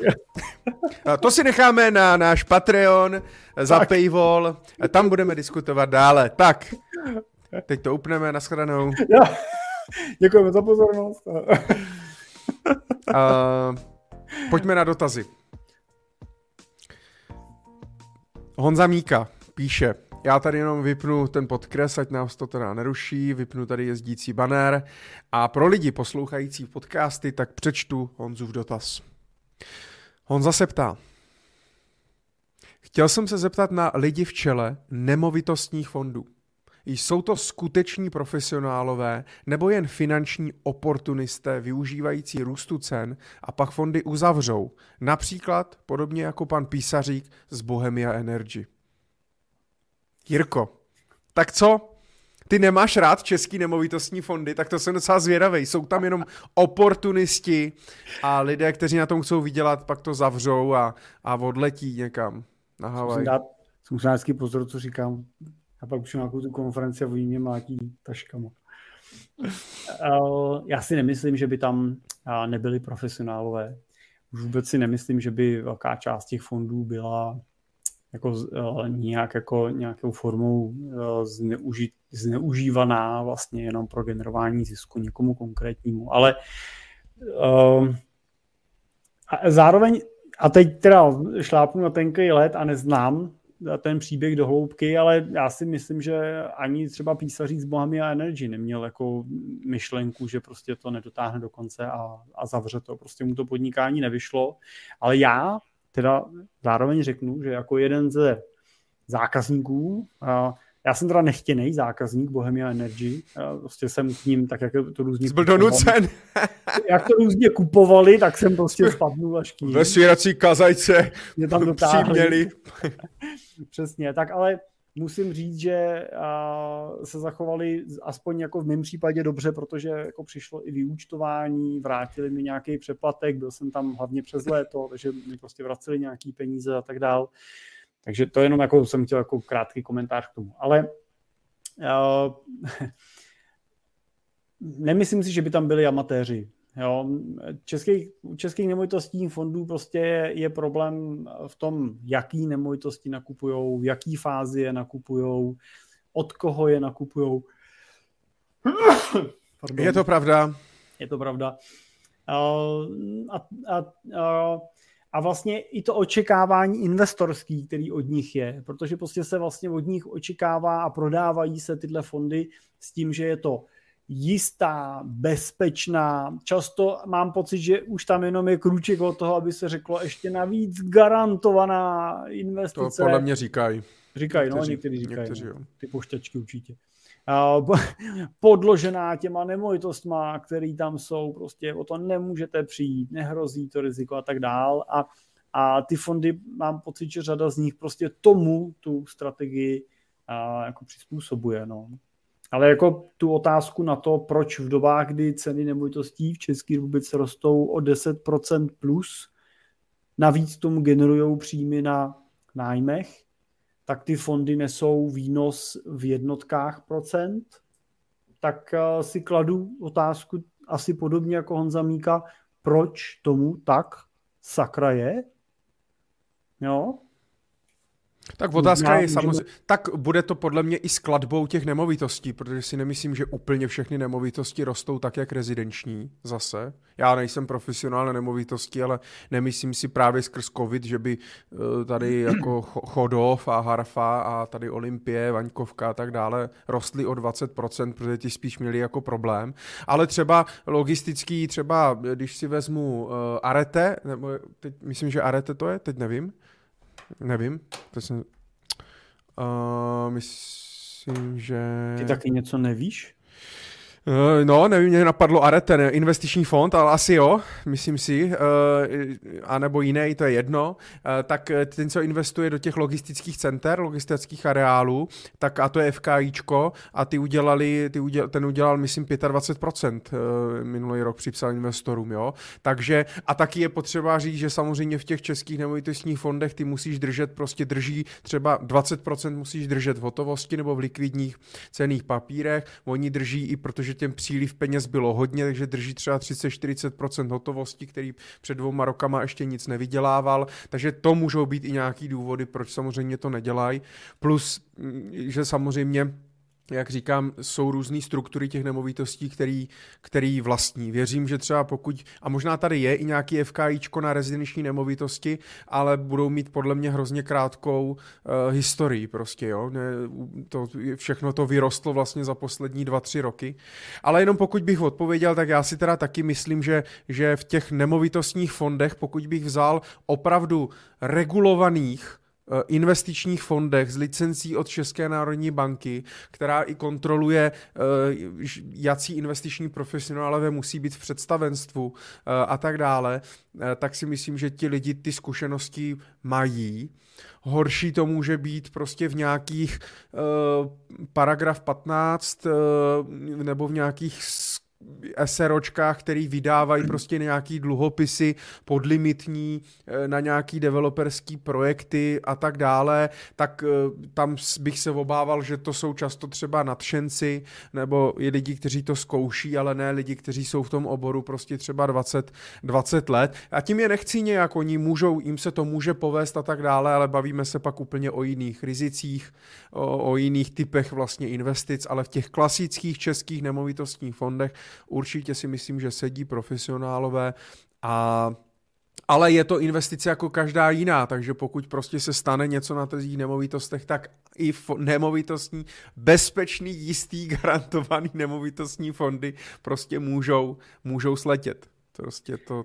Mimochodem, vlastně oni to profesionálové být musí, ne? Když budu brát z logiky věci, pokud jsou placený za svoji profesi, tak musí být profesionálové.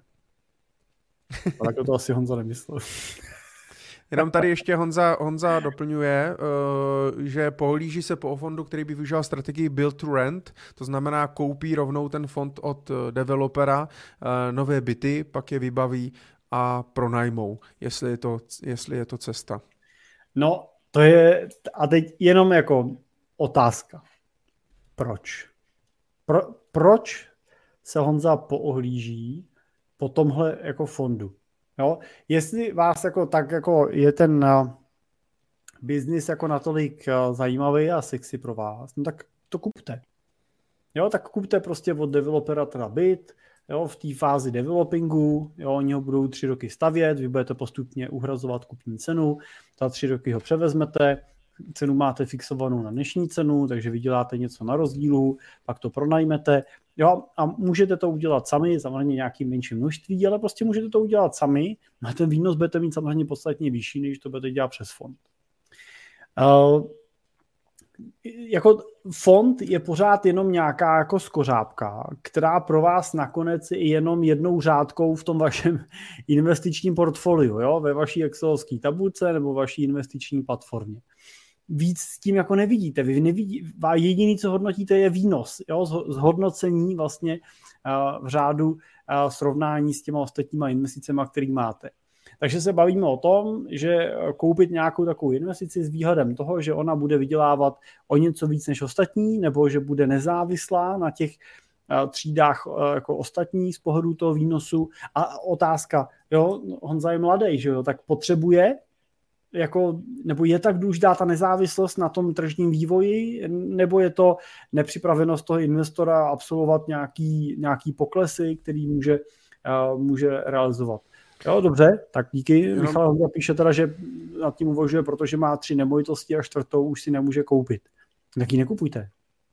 A pro, jo, jako, tak uh, musí tam být Spočtěte si, kolik dneska v těch nemovitostech máte a kolik je to vůči dalším aktivům, který máte a pravděpodobně zjistíte, že jste převážený v nemovitostech a můžete vesele hrnout další peníze třeba do akcí.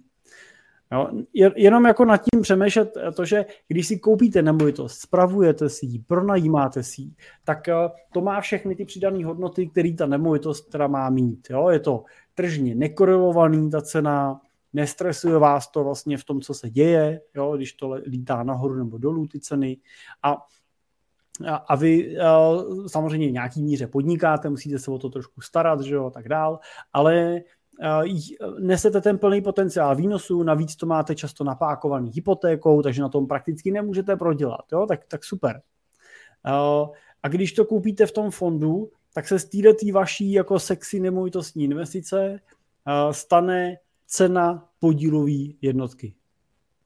To bude všechno. Stane se toho 100, o kolik vyrostla nebo klesla cena podílové jednotky v tom daném roce. To je celý ten sexy business, který vy dneska máte v nemovitostech, tak jako proměníte v to jedno, v to jedno číslo na konci roku. A tohle jedno číslo už je jenom o tom otázka toho, jestli tím podkladovým aktivem jsou nemovitosti, nebo jsou tím akcie, nebo jsou tím dluhopisy, nebo jsou tím rejty jako nemovitostní fondy eh, nějakého globálního typu.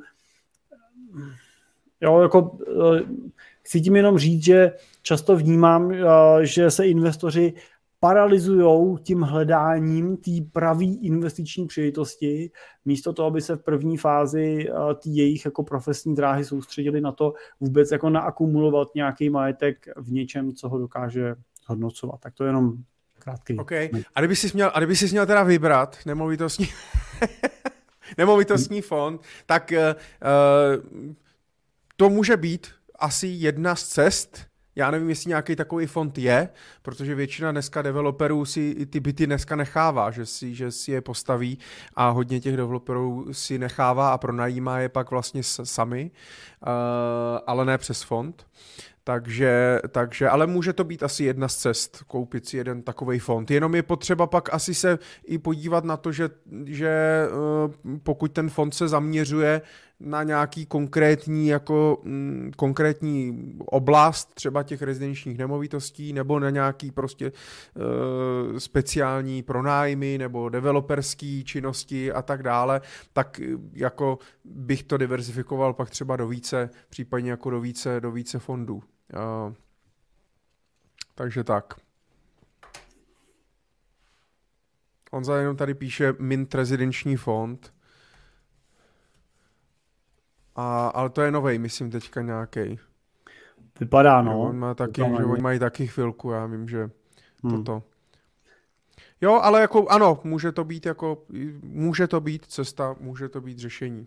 Takže mě jako vlastně, když pak narazíte na uh, dobrý fond, uh, na dobrý fond je takový ten, co hledáte, Honzo, tak uh, skončíte často v kategorii teda FKIček nebo v nějakých jiných alternativních investic, kde oni skutečně teda Ono, jakmile kupujete jako retail, jakmile kupujete ten široký fond, prostě kupujete tam to kvantum lidí, jo, oni musí být nastavený, připravený na odkupy a tak dál, um, no tak um, ten, tak vám to logicky ten výnos ředí prostě. Jo? Takže když pak chcete něco takhle fakt jako sexy, tak nakonec jdete prostě do nějakého FKIčka a podobně a, a tam samozřejmě nesete větší rizika. Jo? Navíc mě vždycky trošku irituje to, že oni řeknou, my chceme participovat plně na výnosu s investorem, což znamená, že my cílíme výnos 6% ročně a cokoliv je přes 6, tak si z toho vezmeme 25% performance fee a cokoliv bude přes 10, tak si vezmeme 75% performance fee a co bude přes 15, to už si vezmeme všechno, to je mínus. Jo. A já si říkám, jako kde je ta participace teda, jo? jako vy můžete s nima plně prodělat, ale nemůžete s nima plně vydělat, jo. Mně se to třeba nelíbí a, a teď mi řekněte upřímně, jo, tady zrovna ten Mint jedna, a koukám, že má cílenou výkonnost 4 až 5% PA. A opravdu si myslíte, že nějaký developer staví tu nemovitost jako s očekáváním takového výnosu?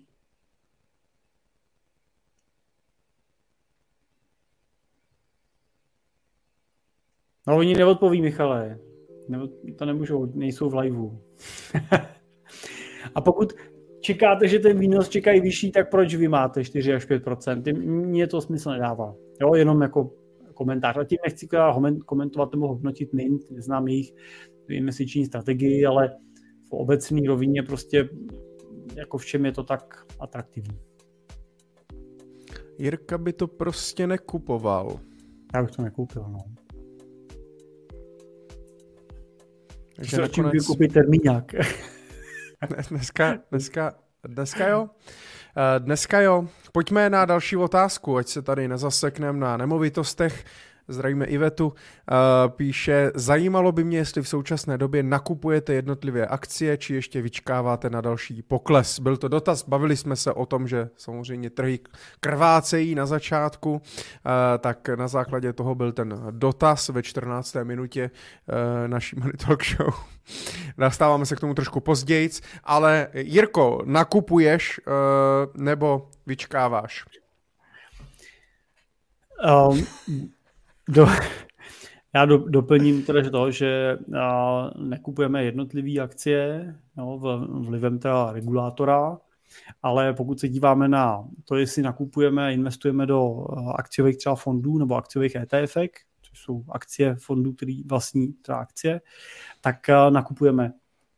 Nakupujeme, je pravda to, že nevíme, jestli ten další pokles nepřijde. Jo, ne, nedokážu dneska říct, jestli jsme si prošli nějakou vlnou, jo, nebo neprošli, prostě to je otázka. A, takže když ta investice je větší, je v výšších jednotkách milionů korun, tak ji rozkládáme na víc částí, aby jsme prostě rozmělnili to riziko, že ten pokles přijde a my ho nevyužijeme ale jinak normálně nakupujeme, investujeme, investoři vstupují, využíváme ty poklesy a v dlouhodobém řídku se to určitě vyplatí, i když přijde další pokles prostě třeba ještě, tak uh, i ten současný už je zajímavý a vyplatí se tomu investorovi, že teď nakoupil.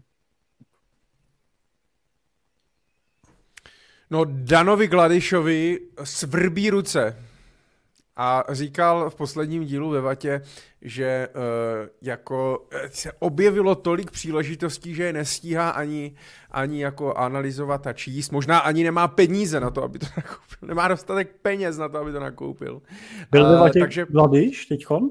Jo, jo, takže, takže příležitosti, příležitosti asi jsou, si myslím, a pro aktivního investora prostě stačí, stačí hledat. Hele, je to jako u těch nemovitostí prostě, no, tak aktivní investor taky najde nějakou nemovitost, která prostě má zajímavý yield, e, stejně jako najdem nějakou firmu, která má prostě menší cenu než tu hodnotu a já očekávám, že ta cena tu hodnotu doroste a já na tom vydělám, ale e, pro nás dlouhodobí pasivní investory samozřejmě toto je kteří jedou ještě třeba s pravidelnou investicí, jako budoucí rentiéři, tak je to bezpředmětný. No. Nuda.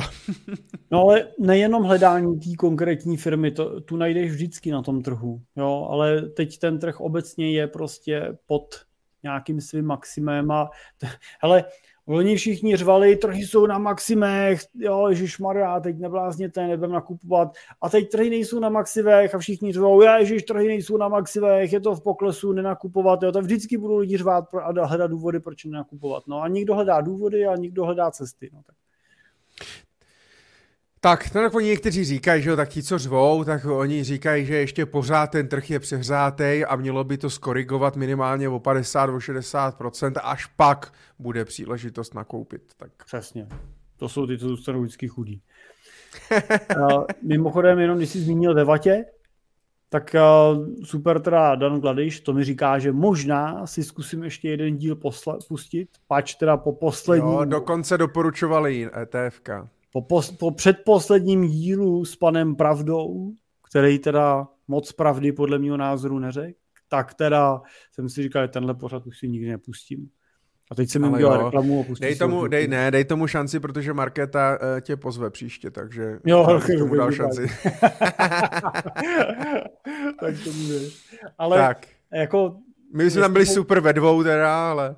Jestli ten, jestli ten díl slyšel, tak prostě kdo ho neslyšel, můžeme schrnout, že doporučení pana pravdy bylo kupte si uh, kotel na tuhý paliva, uh, fotovoltaické čánky na střechu, a, a ele, elektroauto, který vám může nabíjet barák a samozřejmě a zlato. A samozřejmě zlato a, a všechno ostatní pryč. No. Takže takže tak. Dělá si bramburky asi doma. Dělá si, bra, dělá si domácí bramburky, si dělá. No, to bych tak typnul, přesně. A kope za barákem. Už mi čekal jenom tam, jenom tam brokovnici, to už čekal, že řeknu teda. Pojďme na další dotaz. Michal Formánek píše, zdravím pánové, jak na auta. Operák, úvěr, hotově, jsme taky tady měli, myslím, takový dotaz.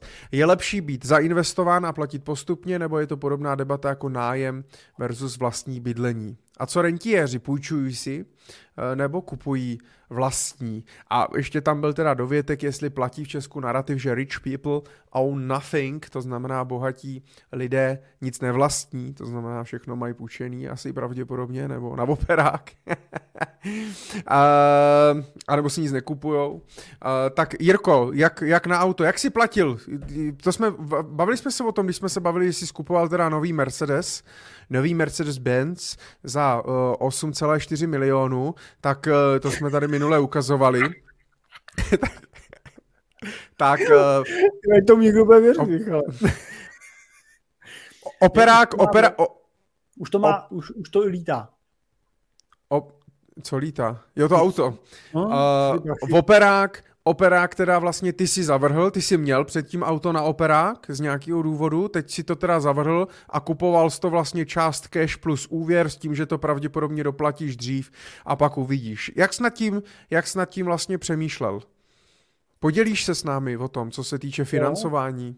Jo, jo musím říct, že mám i čerstvou zkušenost s vracením toho operáku. Uh, jsem vracel Kodiaka uh, v VWčku, nebo Volkswagen Leasing, nebo někdo mi to financoval tím operákem. A musím teda říct, že jsem předtím vracel v operáku Mercedesa a byl jsem úplně otrávený, teda strašně otrávený. A otrávený to o to, že už jsem do ní znova nechtěl jít, ale už jsem ho v té době měl vyřízený, takže jsem to další auto bral na operák. Ale po té zkušenosti jsem byl jako připravený na to, že mi tam napočtou každý škrábanec, prostě každou cokoliv, prostě šťouchanec prostě do dveří, prostě od sousedního auta a tak dále, jako pojistnou událost, jako to bylo v tom předchozím případě a zaplatím 40-50 tisíc prostě na spoluúčastech. A byl jsem teda úplně u vydržení, já jsem teda řekl, že tam nepůjdu, teda, takže se mi to hodilo, byl jsem akorát někde někde na školení a, a sjela tam s tím teda a, má krásná a diplomatická žena, nechal jsem to auto vyčistit a, a ona pak přišla s tím, že a ten maník z Dekry to obešel a řekl, že všechny ty škody jsou v limitu a že teda to takhle jako přebírá bez jakýkoliv jako... Oni a... ještě platili vám? Ještě Marti a... zaplatili za to, že to je krásný. No ne, skutečně platili nám, protože jsme v covidu neprojeli všechny kilometry, takže nám ještě asi 12 tisíc něco takového vraceli podle smlouvy. Ale tak tím, pádem operák, tak tím pádem operák je v pohodě a máme řešení, stačí tam poslat hezkou ženu. No, Nevracejte to. No, prostě. nechat to vyčistit pořádně. Jo, ale nevím, jo, jako nevím, ale byl to a v čem, a v čem tam jela? To přebírat. Já nevím, no to jsem si zeptal, v čem jsem teda jela. Říkala takhle, říkala, že byla strašně zmrzlá. Tak já se to tam. Za minutu deset máme. Jenže blbý je, že no, my tady se bavíme o tom, že už bude deset večer, akorát, že nás taky někdo může poslouchat třeba v 9 ráno. S dětma v autě zase takže Ale nic, takže... Cimpel, Cimpelová tam jela s potním prádlem. V kabátě. V kabátě. no, takže, takže jenom jsem chtěl říct, že prostě, a myslím, že teda i tu předchozí přebírala Dekra, že to bylo prostě o tři roky díl a přístup byl jiný, nebo možná to byl přístup člověka, nevím. Takže to jsem byl třeba spokojený, to bylo dobrý. A po téhle zkušenosti bych si dokázal představit, že si vezmu auto na operák, jako s, tu, s tou vratkou, jo? To, s tou, po té zkušenosti s tím vrácením. To bylo dobrý. Bylo to teda škofin a já, za mě dobrý. Byly tam i místa, kde jsem si říkal, tohle prostě musí, jako, jako byl tam jako šrám jeden, už mi nikdo dveřma, fakt to vzal prostě, bylo to i trošku jako hybnutý, ale tak jako po třech letech na tom autě něco čekáte prostě. Když si když koupit tříletý auto, když jsem si kupoval teda to Mercedesa, tak jsem taky jako nečekal, že bude prostě lak jak, jak novej, prostě, že prostě čekáš nějaký opotřebování toho vozidla a za to platíš nižší cenu.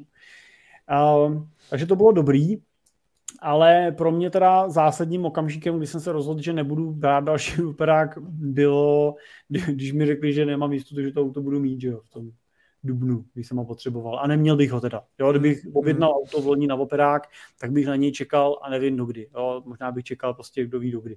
Jo, do, do, do, do, léta, nebo jo, teď bych si půjčoval auto, řešil bych, čím budu jezdit a tak dále. Takže to byl pro mě asi zásadní okamžik, kdy jsem volil variantu, to, že jsem prostě koupil auto na sekundárním trhu, no a koupil jsem vojetý. Hele, já jenom doplním, než se dostaneme k tomu, jak jsi to financoval a proč, a jestli teda úvěr nebo hotovost, tak jenom řeknu, že já mám teda auto na operák uh, a vlastně mě to, vlastně mě to jakoby vyhovuje. Vyhovuje mě na tom eh, právě to, že třeba eh, to nemusím vůbec řešit. Jo, že, že jsem si pro to auto prostě řekli, hele, za dva dny si pro něho přijďte, já jsem si pro něho přijel, odvezl, servis mám tady prostě domluvený, schovaný pneumatiky, všechno prostě v, v ceně, servis, přezutí a tak dále, pak ho zase vrátím, pak dostanu hned, dostanu vlastně nový, takže mám i nový, nový auto, bezpečný auto, pravděpodobně se jako nepoláme nijak, má nový technologie, toto všechno se mně na tom prostě super hrozně, hrozně líbí. Uh, co já bych třeba, co mě by se líbilo, mít to víc flexibilní, protože ten operák je právě o tom, že jako nemusíš nic řešit. Jenže když máš třeba tříletý operák, no tak ho prostě máš tři roky krát měsíční splátka a třeba covid nám ukázal, a to jsme se bavili o tom, že ty jsi vlastně, což byl taky možná jeden důvod, že prostě třeba rok s nikam nejezdil, ale zaplatil 120-130 tisíc prostě za rok za auto, že ti stálo na, jako na terase prostě, jo. A no. e, takhle bys ho třeba vrátil a mohli byste jezdit jenom jedním, protože vy máte dvě, anebo by člověk hele, to vrátil na půl roku a za, pak by si zase vzal třeba jiný, což třeba umožňuje uh, Driveto, jestli znáš Driveto, ano, že ano. ti hodně do toho šlapou a ti umožňují jak ten klasický dvouletý, tříletý, čtyřletý i takzvaný flexibilní pronájem a tam můžeš to auto vrátit kdykoliv. A když zase chceš, tak si zase vezmeš třeba jako, eh, tak si vezmeš zase jiný. Ono je to dražší, je to logický, je to vykoupený tím, že prostě to můžeš kdykoliv vrátit, ale to se mě třeba hrozně líbí, pokud to finančně... Ale hlavně, oni ty auta mají, že jo? Jo, jasně. Jak, jak ty auta mají a můžeš si objednat to auto teda konkrétně, protože prostě nevybereš se úplně třeba na co ne, nenabuduješ, ale můžeš to auto odebrat rovnou. Jo? Tady to se mně líbí, ale musíš na to mít peníze zase, protože to není jako za, za 4 tisíce měsíčně prostě, mm. jo, to znamená, je to, je to dražší. A ty máš a... operák za 4 tisíce měsíčně? Ne, ne, ty doby jsou pryč dávno. No, tak uh, jsem přemýšlel právě. ale, ale uh, Prostě je to dražší, ale to se mi třeba na tom operáku líbí. Mít fakt možnost kdykoliv to, kdy, kdykoliv, tady si tady hraju s tím, s víčkem, dáme to pryč neruší.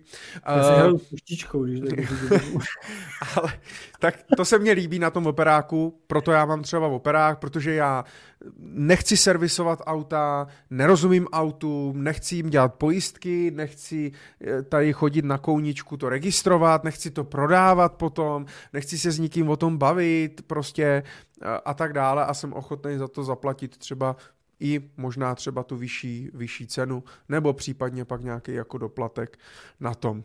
A i když budu platit doplatek, řeknu poslední věc, když mám to auto škráblí, nebo nějaké, jako jsou tam takový ty voděrky od těch kamínků nebo něco, tak mě to hrozně sere, ale říkám si, hele, moje auto to není.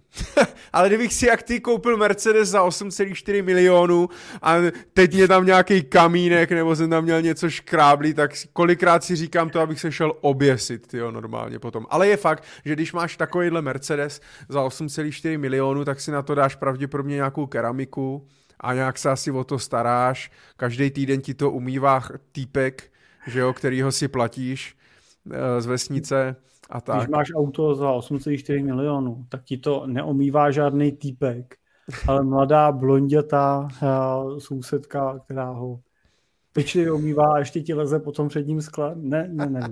Nemám si to ne... nemám ještě Ale to bych nechtěl, ona nebude profesionálka, takže ona by to jo. poškrábala ještě nechtama a tak dále, to ne. Co záží na co bude, no to je jedno. No, takže, takže to je jenom názor na operák, ale Jirko, hotovost nebo úvěr, proč to nekešoval? Keš na to směl? 8,4 milionů keš na to měl, ne. proč to nekešoval? Ne, tak to jsem neměl, ale jinak jsem na to tu hotovost měl. uh, já ještě doplním, že uh, operák nebo hotovost nebo úvěr, my třeba máme druhý auto ve firmě na operák, uh, má vlastně společník můj, má koupenýho Golfa na operák a tam třeba platíme a ten operák, uh, drželi jsme ho zkrátka, takže asi v osmičku nebo něco takového, jo, s pojistkou se vším a to se mi zdá třeba super. Jo, jako platit jako na firmě, když to vezmu, mít výdaje jako 8 tisíc měsíčně za to, že prostě má jeden z těch lidí prostě zajištěný auto pro, pro práci, že jo, pro cokoliv, co potřebuje, tak, eh, tak se mi zdá jako dobrá, dobrá cena ale třeba když jsem potom koukal, jako já jsem platil na autě operák, měl jsem toho Kodiaka a platil jsem operák asi myslím 13 nebo 14 tisíc, včetně že, těch pojistek a tak dále, že, všeho, na tři roky při nájezdu 30 tisíc kilometrů ročně. A když jsem koukal teda na další jako nějakou úroveň, díval jsem se na nějaký Mercedesy, tak i když jsem se díval třeba v kategorii jako v nižší, jo, to znamená díval jsem se třeba v C nebo v této kategorii, tak jsem se dostával vlastně s tím autem potom už třeba na 20 tisíc nebo 22 tisíc vlastně s tím, uh, s tím operákem a to už třeba se mi zdálo dost jako na to, že to auto pak teda vrátím, nemám zůstatkovou hodnotu a tak dále. Takže uh, i to byl jeden jako z věcí, proč jsem nad tím přemýšlel. A taky samozřejmě to, že ty peníze jsme měli nebo máme, takže prostě jsme si mohli dovolit vzít nějakou akontační cash a tu tam dát. Proč to nekešovat úplně, to je zase otázka toho, že když to budu brát na firmních penězích, tak pro mě je samozřejmě lepší svoje peníze investovat jako do biznisu nebo do jiných věcí, než do splátky auta. Takže jsem myslím, splácel asi 30% akontaci a 70% jsem si vzal normálně na, asi na leasing, nebo na, myslím, že to je na leasing, a, a, a budu to prostě 3-4 roky splácet a můžu to prostě, mám to vlastně, že, takže to můžu, když budu chtít prostě po třech, po dvou letech prostě vzít a doplatit, jo, nejsem jako vázaný tou dobou toho splácení, takže můžu vyhodnotit, kdy jako budu mít jakou cash Dává mi to flexibilitu, nechává mi to peníze na účtu, který můžu použít na něco jiného. Jo? To je důvod, proč to auto třeba uvěruju a nekupuju.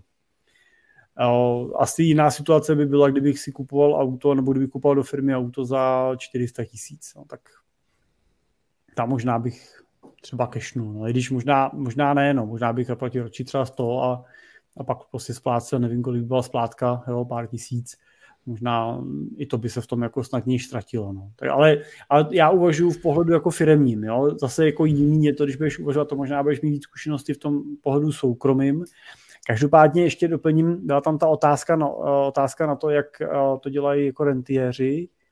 Tak eh, rentiéři v principu nemají rádi dluhy. dluhy jo?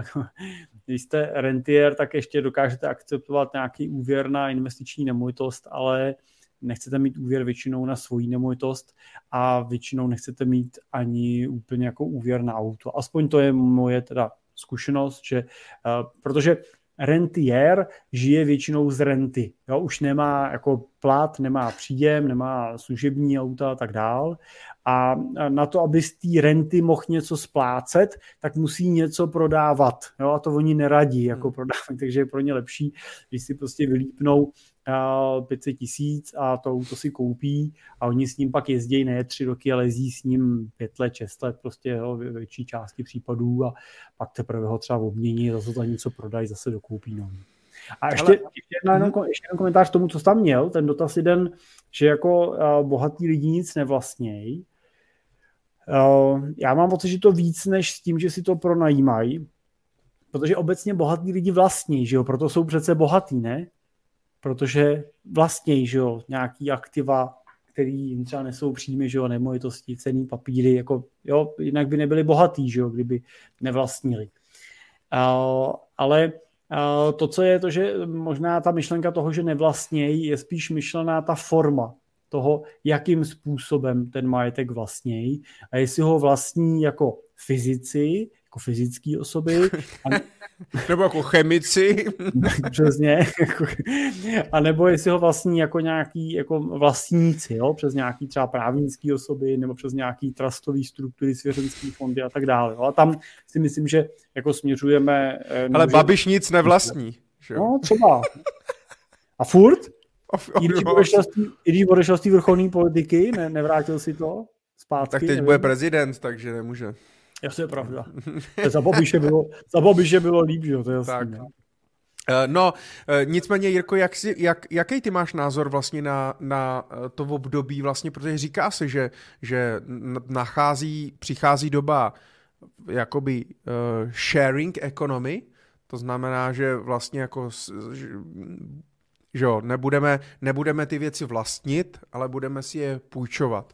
Eh, s tím je spojený, jsou i nějaký třeba subscription modely, kdy vlastně, že jo, přestali jsme si kupovat CDčka, ale platíme si prostě měsíčně nějaký Apple Music nebo, uh, nebo Spotify, jo.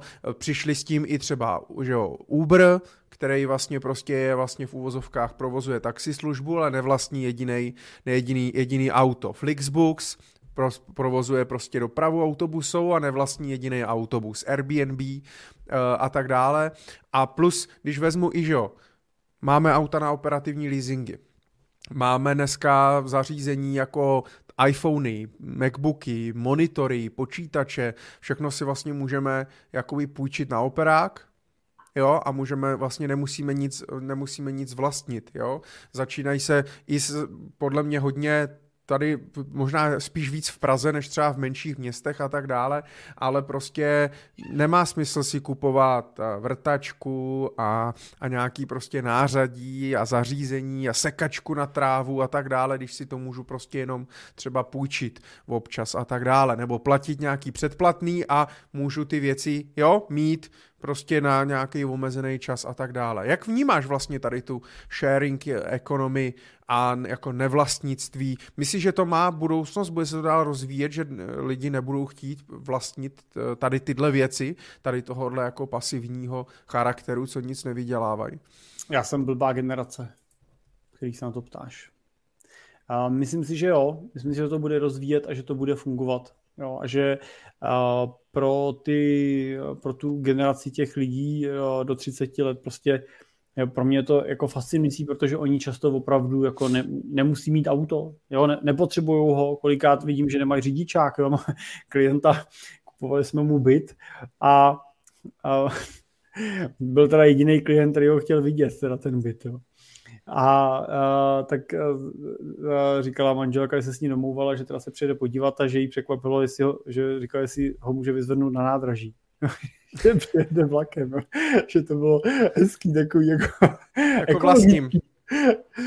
No, Vlastním vlakem. Vla, ne, ne, ne, byl ne. Če, to byl jak ten vtip, ne? Jak, jak tady studoval ten ten, ten někdo z té Saudské Arábie a a volá, prosím nás, prosím tati, tady všichni, tady všichni jezdí šalinou, všichni jezdí tramvají. a mu koupil vlastní tramvaj. No, tak.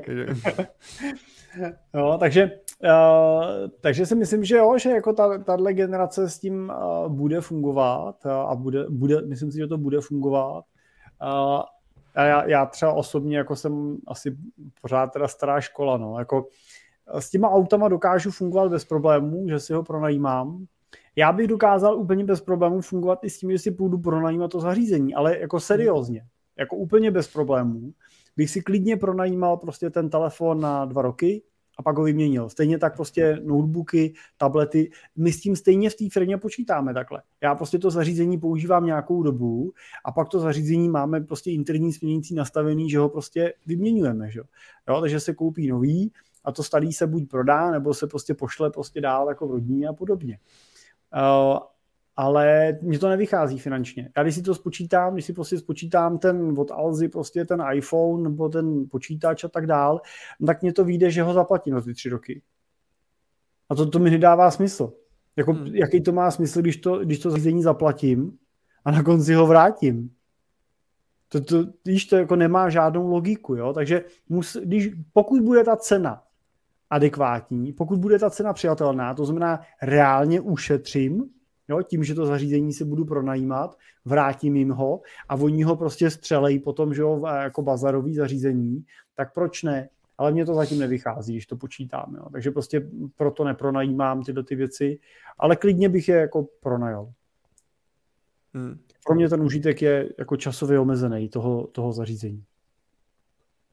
No, uvidíme, no, to, uvidíme. To, to, ne, jo, jsem no, sám zvědavý, co lidi budou chtít víc. Protože vidíme, že i třeba tam, když že jo, co se týče těch nemovitostí a toho bydlení, tak, tak ta mladší generace eh, nemusí být už tolik vázaná eh, na ty vlastní nemovitosti jako generace předchozí a protože prostě chtějí větší svobodu, chtějí mít výběr, kde prostě budou, jsou to lidi, kteří hodně cestují, žijou chvilku na Bali, chvilku v Kanadě, chvilku prostě zase v Česku a tak dále. E, nepotřebují mít nějaký jako domeček, kde se někde prostě, jo, a tak dále. Takže možná jako i potom si vlastně jako pronajmout nějaký domeček pro, nebo pronajmout nějaký mobile home ale mít zas pak možnost, jo, třeba vypadnout pryč, nebo to změnit, když si mě to nebude líbit za pět, za deset let. Pak je otázka, jak budou definovaný ty nájmy. Jedna věc je, když mám prostě na dobu určitou na jeden rok s tím, že nevím, jestli mě to prodlouží nebo ne, nebo kdyby mě to někdo pronajal na 50 let, nebo na 100 let. To už tady bylo, Michale. Jo. To, Takže... Ty smlouvy na dobu neurčit, to už tady byly, to už doufáme, že se vracet nebude teda. Minimálně ne, jako ale tře- ne, tak, tak jak v té Británii víš, že prostě si pronajmou že... jako parcelu. No, nebo prostě něco, let. ale mají jistotu, že to prostě, že tak do rodina tam, jo, že mě to ne, ne to a je to nějak chráněný. No uvidíme, ale uvidíme, jak, to, jak se to bude jako vyvíjet, jak, jak, jak to bude. Asi všechno má uh, dvě, každá mince má dvě strany jo, a vždycky bychom na všem našli výhodu, výhodu i nevýhodu. CDčka se asi nevrátí, ale vinyl je třeba oblíbený, no, tak jasně. Ale mě třeba, jako, mě třeba CDčka nechybí. Já jsem zažil i, jo, i ty kazety, mi jaký nechybí, vole, tuškou setáčet Volkmana, vole, mít za, na, na pásku a tak dále. Ale o těchto věcech už se nemluví. Víš, jak vypadáme jako starý teďkon, ty vole, starý blbci tady. A si pamatuju i kazeťáky. Já si teda pamatuju i ten magneťák, ne, jak byl takový ty, už tenkrát to bylo trošku retro, ale máme z toho, myslím, že naši nás to nahrávali ještě. A můj no. děda teďko nedávno nám promítal diapozitivy. On teda byl, to bylo teda speciální, jsme měli rodinnou akci na promítání diapozitivů a, a děda to promítal a a když teda asi po dvou hodinách jsme skončili promítání kytiček, tak jsme zjistili, že on fotil jenom kytičky, takže jsme se vlastně neviděli žádný kytičky a nic, ale a, že jsou na tom úplný poklady teda, ale a, no. takže takže vynech tyhle vzpomínky, co jsme všechno vytvořili. Ale mělo to, já teď, teď právě se si jenom vzpomněl, že, že jako že prostě teď nedávno se, se díval na ten nový Matrix a vlastně uvědomil jsem si, že vlastně první Matrix jsem viděl normálně, že jsem si šel prostě dolů na náměstí do videopůjčovny půjčit VHS, modlil jsem se, aby jsme to teda u kamaráda v ložnici, u jejich rodičů prostě fakt se podařilo na té telce prostě spustit. A, a bylo to úžasné. A teďka právě kluci vydali nový díl Středověk uh, a ve Středověku tak se právě o tom bavili, že vzpomínali, jak v té videopůjčovně vždycky vzadu za těma v té místnosti za těma korálkama byly ty, byly ty videa pro dospělí, ty kazety, ty jako pro dospělí. ASK. A jak vždycky jako byl takový ten zvuk, jak lidi procházeli těma korálkama. A tam jsem nikdy nebyl. V té místnosti Já taky ne. Nebyl. Já Takže... taky ne, ale do videopůjčovny, to si pamatuju, i na vesnici u nás, tak jsme měli videopůjčovnu a jezdili jsme tam a byl to vždycky takový svátek, Jo, jo, jo. táta do videopůjčovny a tam jsme si vybrali tu videokazetu, dojeli jsme domů a tam jsme si to pustili a musím říct, že jsem si nedokázal představit, jako to, že prostě bude existovat streamingová jako služba, kde si to pustíš přes, inter- přes internet, si pustíš vlastně, že jo. Hmm. Želvy Ninja, jako... jsem, Želvy Ninja jsem si půjčoval takhle. No, ty jo, to byly, to byly doby a to je hrozný. To ti bylo, straš... to ti bylo 25, jo? Strašně...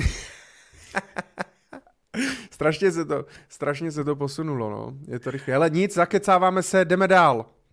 Jirko, tady to bude rychlý. Petr Hošek píše, rád bych do portfila zařadil dividendové ETF, to vám Jirka neposvětí. A tak bych se rád zeptal, jestli máte nějaké návrhy, doporučení. To nevím. Jirko, o dividendových ETF už jsme se pobavili. Už neříkej, proč dividendový, už jste rentier a tak dále, tak to ať si Petr pustí ty předchozí, předchozí díly. Máš nějaký návrhy?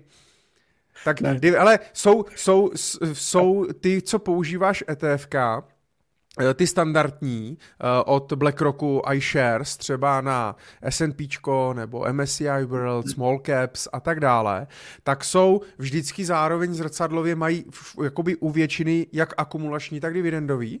Mývají. Jo? Jako, Takže se můžu Pet... podle toho orientovat. Jo, jo, Petře, pokud pokud chcete ETF nebo ETF s distribuční třídou, to znamená, že vám vyplácí tu dividendu, tak pak samozřejmě asi budete hledat nějaký, který ponese tu dividendu větší. Jo. Tak asi to nebude S&P, jo, který ponese prostě 1-2%, ale budete koukat po nějakých třeba dividendových aristokratech, jo, kde se dostanete vejš, a nebo můžete koukat po třeba rejtech, jo, kde ty rejty vlastně v principu vyplácí ten ten příjem, který mají na nájmech, tak musí distribuovat investorům, takže i ty dividendové výnosy mají vyšší. Ale popravdě, jestli chcete vysoký dividendový výnos, tak si kupte nějaký český akcie. No. Máte to i bez práce, to je to rovnou za vás daněj a nemusíte dávat daňovky a, a máte klid. No. My jsme takový dividendový králové tady. Jo. To, co máme běžně, 5-6% dividendů, tak uh, úplně jako běžný není. Můžeš dál, Michal. Jo, já se, já se omlouvám jenom protože tady eh, na mě vyskočila jenom zpráva, eh, jak se teďka eh, vlastně diskutuje o tom, kdo bude budoucí guvernér České národní banky. A teď se teda hádají, protože že vyšla nějaká neoficiální zpráva, že by to mohlo být Aleš Michl. Teďka zase na seznam zprávách právě byla zpráva, že, že to pravdě, že to přece Michl nikdy nemůže být a tak dále a že by to byla katastrofa a spojou toho tam vlastně s Babišem uh, a s Anem a, a s nějakýma dalšíma věcma. No tak jsem zvědav teda, jak to bude. No, no budeme to vědět v příštím Michale, talk show. Michale, jo ano, ale Michale, já jsem teda jestli teda neprozradím nějakou tu, jo, nějaký bulvár, ale ty si nedávno natáčel s Hamplem, ty máš tomu přece nejvíc informací, ne? Tam musí mít nějaký podpultovky. A ty jsi jako v budoucnu, protože já s ním mám zítra rozhovor.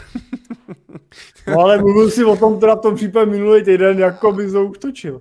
Nehledě na to, nehledě na to, Michale, musíme říct, že většina našich diváků si poslechne tento podcast až pozítří, ano. to znamená pro většinu z nich to bude to už bude vlastně, skutečností. Ano. No a takže my vlastně, a kdo si to poslechne ve čtvrtek, tak on už bude vědět, kdo je guvernér, nebo kdo bude guvernér, my to ještě nevíme. Takže pro něho hmm. nebude tato pasáž vlastně vůbec zajímavá, tím pádem se vlastně nemá cenu o tom vůbec bavit. Dobrý, jdeme dál. Tak, Zdeněk píše... Zdeněk píše...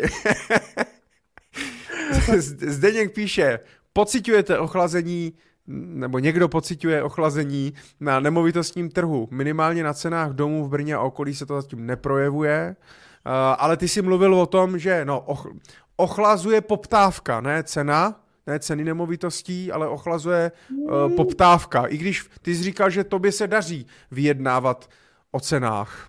My ale záleží, asi, ale nekupujete asi úplně nový developerský projekty. Nový, Máme nový několik nemovitostí nových, teď jsme kupovali, nebo nový, byly třeba tři roky starý jo, ty, ty nemovitosti. Uh, ale musím říct, že my to ochlazení jako pozorujeme. A v Praze? Uh, v Plzni, Plzni a západní jo. Čechách. Jo. Prahu, Prahu nekupujeme. Praze třeba něco prodáváme teď, na to taky třeba pozorujeme ochlazení poptávky. Tam teda bohužel, tam my jsme rádi, kdyby to ještě neochlazovalo, ale pozorujeme ho i tam. Ale třeba to, co kupujeme teď, tak opravdu kupujeme za několik desítek milionů byty a a jako kupuje se nám to mnohem a mnohem jednodušejíc a už není fronta, Uh, najednou už jako nakupující nejste jako škodnou, uh, najednou jste zajímavý a uh, vychází se vstříc prostě v řadě věcech. Od ceny přes podmínky kupní, přes kupní smlouvy, co zaplatí prostě protistrana, co zaplatí realitka a tak dál. Je to lepší pro nákup. A zároveň teda doplním, že pozorujeme zlepšení situace na trhu s pronájmama. A to je to daný trošku i tou teda, uprchlickou krizí a samozřejmě vyššíma hypotékama, že prostě lidi nekupují, ale třeba si pronajímají. No ale z pohledu ale... jako majitele nemovitostí, ne? Co hledají? Jo, jo. Takže teoreticky pro investici ve smyslu nákupu není doba jako úplně marná. Jo? Je prostor k tomu koupit za rozumnějších podmínek a je prostor k tomu to dobře pronajmout. Hmm. Nicméně je potřeba eh, neočekávat nějaký jako výrazný ochlazení cen nemovitostí, že bychom se vrátili někde na ceny eh, z roku 2019-2018 v nejbližší době a to úplně neočekávám teda, že, bychom, že by měl nastat nějaký pokles 20-30%. Určitě ne, jakoby ve větších, ve velkých městech, Praha, Brno určitě ne. Jo. Já bych byl opatrný na to určitě, pač mluvíš o záznamu. ale jako taky žádný jako drama, ne, hmm. drama neočekáváme, ale to, že ho hmm. neočekáváme... Ale neznamená, mělo by, měli by se, mělo by se samozřejmě skorigovat, neměli bychom růst už 20% ročně, jako jo, ale zase nevíme, no, tak akcie, jaký můžou vyrůst 30%, tak možná budeme za no, tři roky budete kupovat byty v, v Plzni za 30 milionů, 2 plus KK jako ber pořád potaz to, že je tady teď, nevím, nedávno to bylo 300 tisíc, nevím, jestli, tě, jestli jako ty čísla přibývají, eh, co se týče jako úprchlíků a mnoho z těch lidí tady zůstane, jo? takže i to je nějaká jako kupní síla, která na ten trh vstupuje. Teď třeba v, po, v pozici pronájmů, ale do budoucna prostě třeba v pozici jako nakupujících. Jako těžko říct prostě, jo? tohle opravdu jako, jako těž, těžko prostě predikovat uh, ten, tenhle ten vývoj, Každopádně i ten nemovitostní trh je nějaký míře cyklický, takže bych tak očekával, nebo minimálně Česká národní banka se jednoznačně snaží o to, aby zpomalila tempo růstu a nebo ho zastavila. Jo, to, když se tlačí proti inflace, inflace obsahuje ceny nemovitostí, tak um, to je to, co se, o co se ČNB snaží. Takže je tady nějaká hybná síla na trhu, která tohle to chce jako způsobit. Tak uvidíme, jak se jim to povede. A samozřejmě říká se, že pořád ještě třeba Praha je e, výrazně levná uh, oproti dalším západním městům v Německu, ve Francii, v Anglii a tak dále. Uh, jenom prostě musíme to dohnat, že ty ceny jsou, říkají, že spoustu lidí říkají, ceny jsou v pořádku, jenom máme malý příjmy. Hmm. jo, ale ty věci nejsou drahý, jenom prostě málo vyděláváš. ale zase jsme prostě u toho vzdělání, zase jsme u toho prostě té hodnoty na trhu práce, co, co člověk umí, jak se umí adaptovat. Ten trh je prostě strašně, strašně rychlej, strašně měnící se a lidi se musí naučit, naučit prostě na to nějak jakoby reagovat, jakmile zůstanou na místě, tak je jasný, že zamrznou i ty příjmy a pak prostě hold je to je to prostě blbý, no. Hele, Takže... ale jako, já nevím, my jsme takhle třeba kupovali v Plzni docela jako hezký uh, dvě kákáčka s terasou, s parkovacím stáním normálně jako podzemním, zastřešeným a, a ty ceny byly kolem 3,5 milionu a byly to fakt tři, hmm. tři roky staré. Ale tak v, Brně, hm, tak v Brně seš tak na dvojnásobku, no. No, protože prostě jste daleko na ten východ už, no. Jsme na, no, tam tak, no. ty vole, my jsme naopak, jsme blízko Ukrajině, by jsme naopak tady měli všechno, tady by mělo být všechno mínus. To je riziková přirážka. No, super. Dobrý. Hele, jdeme, jdeme, jdeme, jdeme dál. To, to, proč tady ti to... Nechale, promiň, ale to, to se nevidím. No.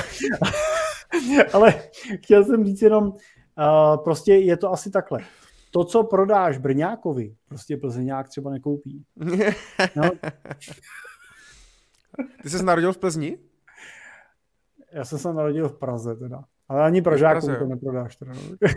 A narodil jsi v Praze, jako že tam rodiče žili, nebo uh, nebyli jo. jinde porodnice? Jo? Jako... jo, soused normálně na poli se narodil. Ty furt říkáš, jak jsi starý. No tak na takhle ne, normálně. Už v té době byli do, jako normálně doktoři a... No ale táta tam nemohl ještě, že jo, třeba. No, no to, to ne asi, no. To ne. Hmm? Hmm? To nemohl, to máš pravdu. U mě možná už jo, ale nešel.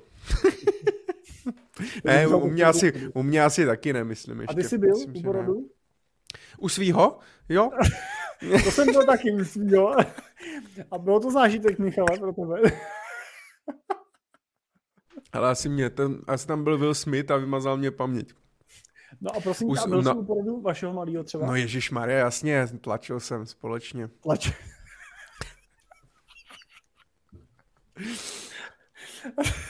Já jsem, hele, tady to víš, že já jsem takový, já tak jako prožívám všechno, jsem takový sentimentální a to, takže já to, to, to, to, to zážitek neuvěřitelný.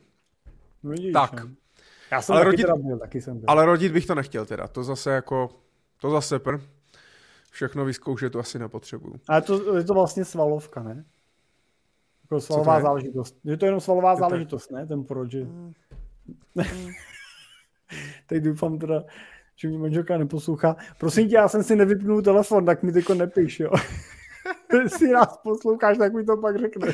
Ale to jak vždycky, vždycky se mě někdo zeptá, hele a ten porod jako jaký byl? A já vždycky, hele z pohledu chlapa úplně v pohodě.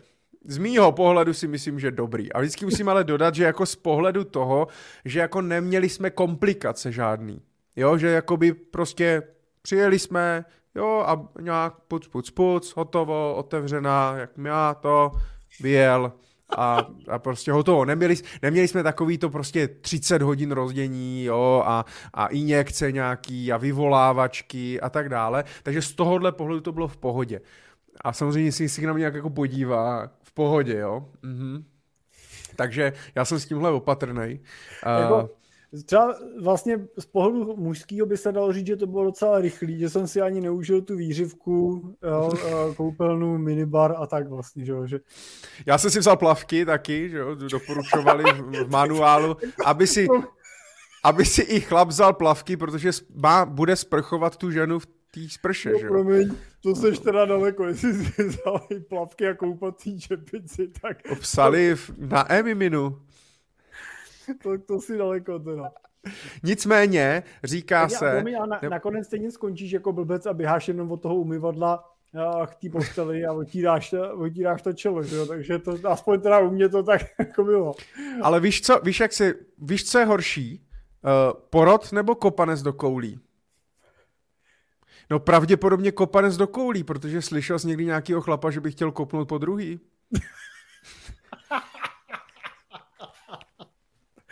tak zdravíme všechny naše posluchačky a omluvám se za tento bizární rozhovor. Ano, uh, ne, uh, genderově nevyvážený. tak, pojďme, pojďme teda v dlouhý dotaz mý, Michaeli, takže nejsme ani vidět. Ty jsi scho...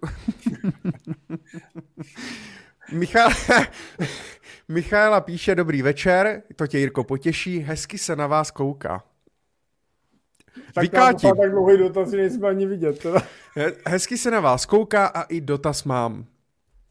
Kde bývá, prosím, uložena ta finanční rezerva, když nemá být zainvestovaná, ale zároveň nechceme, aby ty peníze ztrácely hodnotu? Na běžném účtu.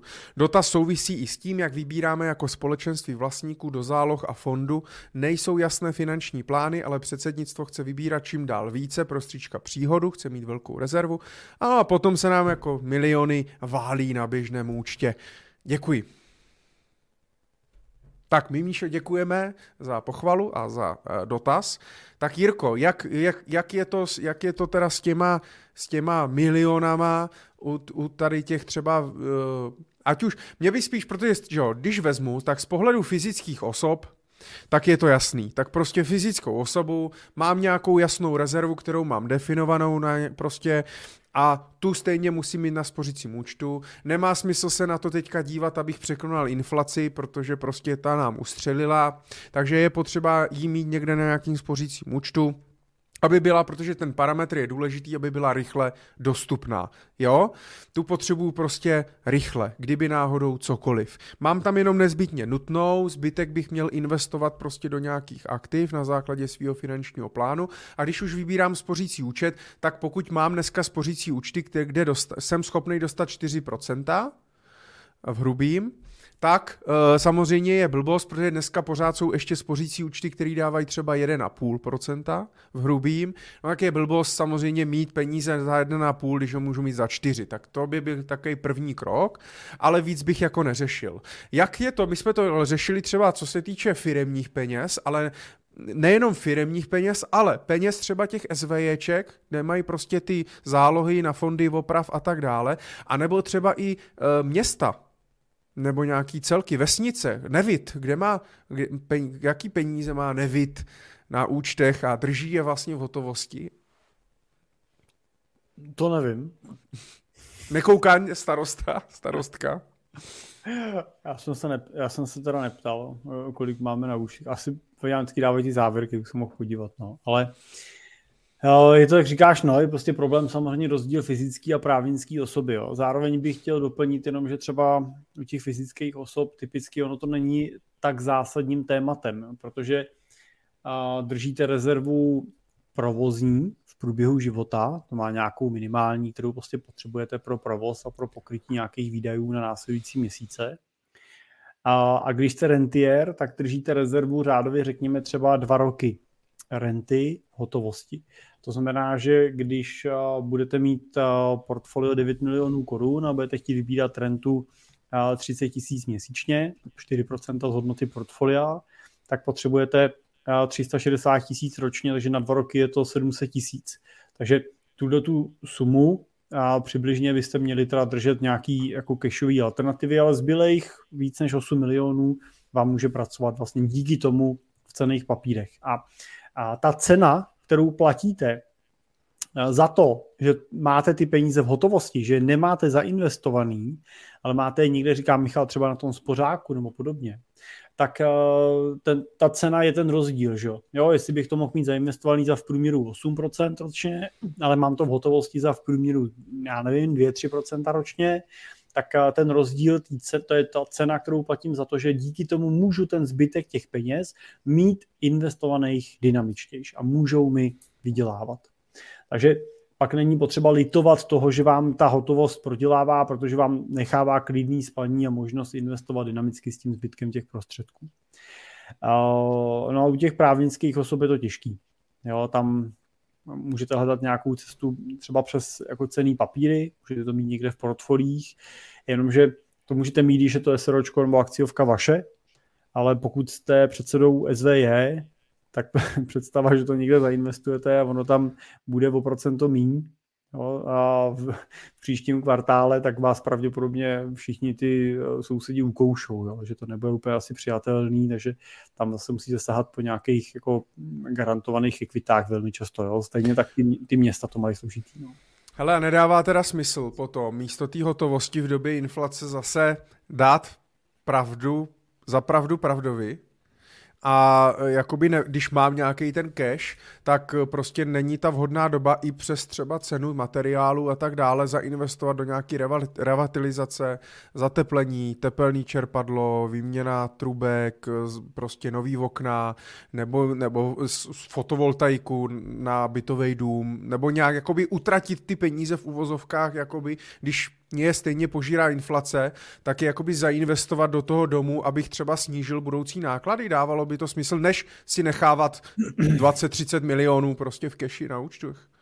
Pokud se bavíme o té právnické osobě, tak je to eh, relevantní pohled. Jo? Pokud prostě si dokážeme jako právnická osoba to vyhodnotit, tak dokážeme taky dívat, se většinou dívat jako právnická osoba v delším časovém horizontu třeba, jo, než ta fyzická a bude i proto, proto združení vlastníků a podobně třeba líp přijatelný, že uděláte na střechu panely, jo, a ono to bude snižovat spotřebu baráku, protože prostě část elektriky si vyrobíte sami a dokážete jim spočítat nějakou návratnost. Já teda musím říct, že do dneška se divím, eh, že jako republika nemáme ty panely na všech těch barácích, a ještě více divím, že nemáme ty panely na všech těch halách kolem těch dálnic. Teda, jo. To je pro mě úplně nepochopitelný. Teda. Ale možná nerozumím tomu business caseu někde v nějaký úrovni. Ale třeba zrovna klient, jeden z našich klientů má prostě velký areál, má tam prostě ty panely všude a furt přemýšlí, kam by je ještě přistavil a, a tím, že to spotřebovává, prodává to dovnitř toho areálu za ty malou obchodní ceny, jak se mu to vyplácí obrovsky. Teda. Ale samozřejmě jiný, když to máš pro tom rodinným baráku a tak dále. Jo. Ale pokud se bavíš o fyzické osobě, no tak je to pořád otázka, jo? Jako jestli dokážeš jako to započítat, že teda a nemusím mít příjem rentový cashový, ale mám nějakou úsporu na nákladech, jo, otázka je, jak velká ta úspora bude, jak velká ta investice bude, no jako může to být jako relevantní úvaha, no. Pokud prostě hmm. zainvestuju nějaký peníze, kterými mi dávali třeba rentu 2000 měsíčně a já je zainvestuju a oni mi 2000 měsíčně ušetří na nákladech třeba zatopení, tak to může být. Otázka hmm. je samozřejmě ten výhled toho, jestli mi budou ty 2000 měsíčně šetřit i v době, kdy budu tu rentu chtít čerpat, jo? kdy třeba mě bude těch 60 jo? a budu chtít uh, už jakoby žít důchodu, jestli to nebude vyžadovat novou investici, abych dál tohle to třeba šetřil, protože mi to, já nevím, co tepelný čerpadlo třeba uh, odejde a tak dále, bude potřeba ho omladit. No, to, to no. nevím. No. No. Tak Jirko, jdeme na poslední dotaz z našeho obecenstva. Doufám, že neusa, neusínej, neusínajícího. Já tady ještě tak něco pustím teda na probužení. A pojďme na poslední dotaz eh, od Martina Bílého. Dobrý večer. Jsem rád, že jste s novou epizodou čekali, než ČNB zase zvedne sazby. Mám dvě otázky. Slyšeli jste už o ETF? Bublině? Co si o tom myslíte? A do jaké míry je to podle vás relevantní? Je ETF bublina? Nebo je na ETF bublině bublina? Teď nevím, možná Martin by potřebovali jsme možná upřesnit ten dotaz, jestli je bublina ETF jako taková, jako ten nástroj, nebo na ETFkách je bublina. Uh, ale Jirko, co ty si myslíš? Já tady vypnu ten rokový podklad. Uh, protože tady ještě jenom za druhý nebo druhý dotaz, S&P 500 je často doporučován jako index pro začínající investory. Jak byste popsali Nasdaq 100 právě ve srovnání se S&P 500, výkon investiční horizont, je Nasdaq schopen S&P 500 překonat? Tak to je už na druhý dotaz, pojďme na ten první. Jirko, je ETF bublina? Jsou ETF bublina? Takže startujeme další dvouhodinovku. uh, no, uh, je to samozřejmě zajímavá otázka a je docela filozofická, protože já si třeba sám teda kladu otázku, jak tohle dlouhodobě bude vlastně fungovat, když dneska velkou část vlastně těch globálních firm z nějaký ne nepodstatné části vlastní několik málo společností. Jo, dneska vlastně největšíma vlastníkama firm na světě jsou dvě firmy, a těma firmama je BlackRock a Vanguard. Oni je samozřejmě vlastní ne jako sami, jako firmy, ale prostřednictvím peněz, který teda k ním investují investoři, ať už institucionální banky, fondy, anebo my, jako retailoví investoři. Ale oni je ovládají, ty firmy. Oni jsou ty, kdo nasazují ty lidi, kteří chodí potom na ty zastupit, na, zastupitelstva, ale na ty valné hromady a nějakým způsobem tam prosazují zájmy akcionářů. A což je docela vtipný, protože pak samozřejmě sedí na valné hromadě vzájemně si konkurujících firm. Jo, sedí na valné hromadě Apple a sedí zároveň na valné hromadě Microsoftu a pak budou sedět i na valné hromadě Samsungu.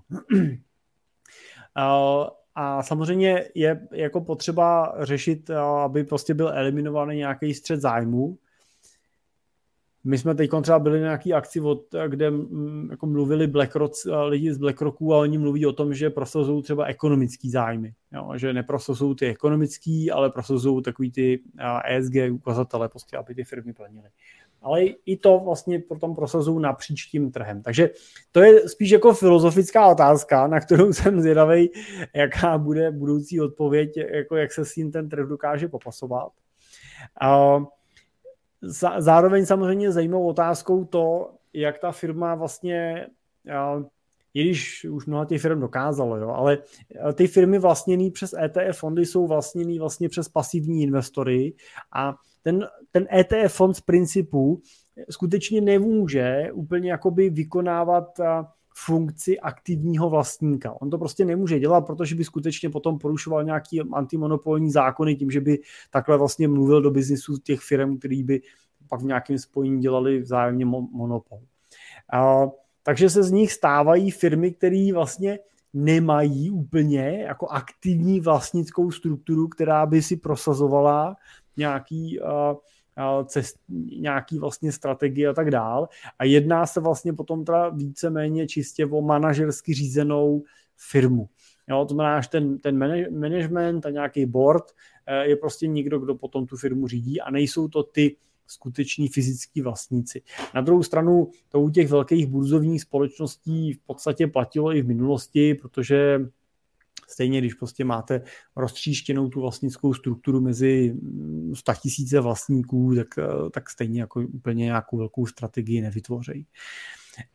takže to já úplně si nemyslím, že to je zásadní změna, ale je to určitě zajímavá jako filozofická otázka, kterou ETF jako takový nebo obecně indexový obchodování otvírá. A myslíš si, že je na nich bublina? Teda nemyslím na si, že tam jako je bublina. Já jako že Samozřejmě něco... může, být, může být jako bublina na akcích, jo, tím, že máme vysoký, vysoký jako PIčka, to znamená, že se platí za cenu těch firm jako velká část nějakého budoucího zisku. A třeba, to je pro, třeba pro zajímavost, jenom když kupujete jako soukromně vlastněnou společnost, tak většinou platíte a, ten poměr poměr vlastně cena versus zisk, to znamená to, kolik ta firma za rok vydělá, tak chcete, aby se vám to zaplatilo v horizontu třeba pěti až sedmi let, osmi let, jo, jako, jako nejčastější poměr. Takže když to koupím, a bude firma vydělávat stejně, tak za 8 let mi to ta firma vydělá zpátky tu kupní cenu. A když to pak prodám, tak jsem vydělal kupní cenu a novou a ta stará se mi splatila, že jsem vydělal vlastně tu prodejní částku. To na tom vlastně staví private equity fondy o svůj biznis. Uh, ale třeba u těch veřejně obchodovaných firm jsou ty násobky jo, často třeba 20 násobky, 40 násobky a podobně. Jo. Že to, je, to je taková jako většiná diskuze, jako jaký to PE by mělo být, jo, jaký by měl ten PE jako price lomeno earning, to znamená cena lomeno ty zisky, tak jestli to má být 20 násobek, 15 násobek, 10 násobek, to je otázka. Je fakt, že těch posledních uh, pět let třeba, nebo sedm let, tak uh, bylo opravdu pod tlakem pumpování peněz do ekonomik jo, a levným, levnýma úvěrama, levnýma půjčkama do těch ekonomik se nalilo obrovský množství peněz a ta monetární zásoba je násobně větší, než prostě kdy v minulosti byla a i to ty ceny vytlačilo tam, kde jsou. A otázkou je, to už jsme tam na začátku nakousli, jestli a jak začnou ty centrální banky ty peníze stahovat zpátky z toho trhu. To znamená, jestli budou prodávat ty svoje aktiva který dneska v těch eh, svých eh, bilancích eh, mají nakoupený. No a to by mohlo potom způsobovat nějaký vyfukování té potenciální bubliny, která tímhle tím způsobem byla nafouknutá. Ale nemyslím si, že to je bublina jako na jo, ale obecně jako nějaká situace na tom finančním trhu, která se bude muset do budoucna nějakým způsobem vyřešit. Hmm. A Jirko, může Nasdaq 100 překonat uh, S&P 500. Já no, si myslím, by. že jo, že se, to, že, se to, že se to děje, když se podíváme, když se podíváme na graf, že to tady nám do full screenu, si je to vidět, tak ta vrchní, ta tmavší, ta tmavě modrá je Nasdaq. Od jakého to je roku, Michale? Uh, eh, 2008 jsem tam dal, myslím. Docela zajímavý by bylo, kdyby ten, ten graf si protáhl od roku 2000, dá se tam? No, ono to udělá nějakou divnou, divnou tu, čekej, max, tam dám pět a nám tam 2000, tak tak. Jo, Uh, tohle je docela zajímavý tak ta, tady, vlastně, tady je ten pokles vlastně toho Nasdaqu, že jo, protože ten sletěl, takže S&Pčko a vlastně ten Nasdaq až někdy vlastně 2018, na konci roku 2018 a tady vidíme covid. Což vlastně udělal, udělali ty firmy typu Apple, Amazon, Microsoft, ty onlineový, že jo, Zoom, Palantir a tak dále. Já myslím, že, já myslím, že tuším, že 2014 nebo tak nějak eh, se Nasdaq dostal na ty maxima, který měl eh, v roce 2020. Mm, mm. Jo, takže to je no tady, tady, tady to vidíš, no. Květen zhruba, duben, květen 2014. Tohle je dobrý říct, že ano, Nasdaq 100 je 100 akcí versus S&P 500 je 500 akcí. Nasdaq 100 je 100 největších technologických akcí, to znamená, je to sektorový index, jsou tam zaměřený konkrétní akcie a čím míň nebo čím jako zmenšujete ten fokus, eh, to množství akcí, který držíte, tím většího výnosu byste měli přirozeně dosahovat. Ale je důležité si uvědomit, že ho dosahujete za cenu větší volatility nebo větší rizikovosti. Hmm. U Nasdaqu jste za ní třeba zaplatili tím, že kdybyste ho koupili 2000, tak po splasknutí technologické bubliny byste 14 let čekali na to, než by se ta pozice vaše dostala zpátky na ty maxima. Dneska už byste zase byli na nějakém násobku nebo několika násobků. Otázka je, kolik investorů by to dokázalo vydržet. Takže myslím si, že Nasdaq 100 třeba může být zajímavým doplňkem portfolia. My třeba sami ho využíváme v portfoliích jako jako variantu růstové složky, třeba spolu někde využíváme třeba small capy, malé firmy, a tyhle ty akcie prostě fungují dobře v dobách, kdy se ekonomice daří a blbě v dobách, kdy se jí prostě nedaří. A je to vidět konec konců i v letošním roce, kdy ten pokles na Nasdaqu je větší jo, než na uh, jiných aktivech. Tak snad jsme, snad jsme odpověděli. Máme posledních zhruba takových mm, 90 minut. Čtyři, čtyři a půl hodiny. to už by nikdo neposlouchal. Nicméně, Jirko, já jsem chtěl ještě... Uh, určitě si zaznamenal, protože to je taková dubnová zpráva, že teda vláda si pravděpodobně kupuje voliče, protože se blíží volby.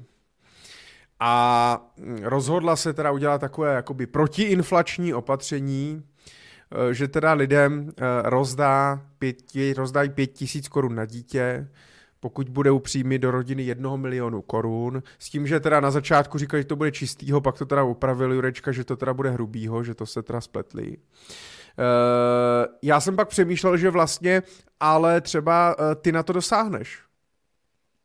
Protože se to bude počítat jako fyzická osoba, ne jako zisk firmy. A ty si, určitě, ty si nemusíš vyplácet takovouhle mzdu že jo?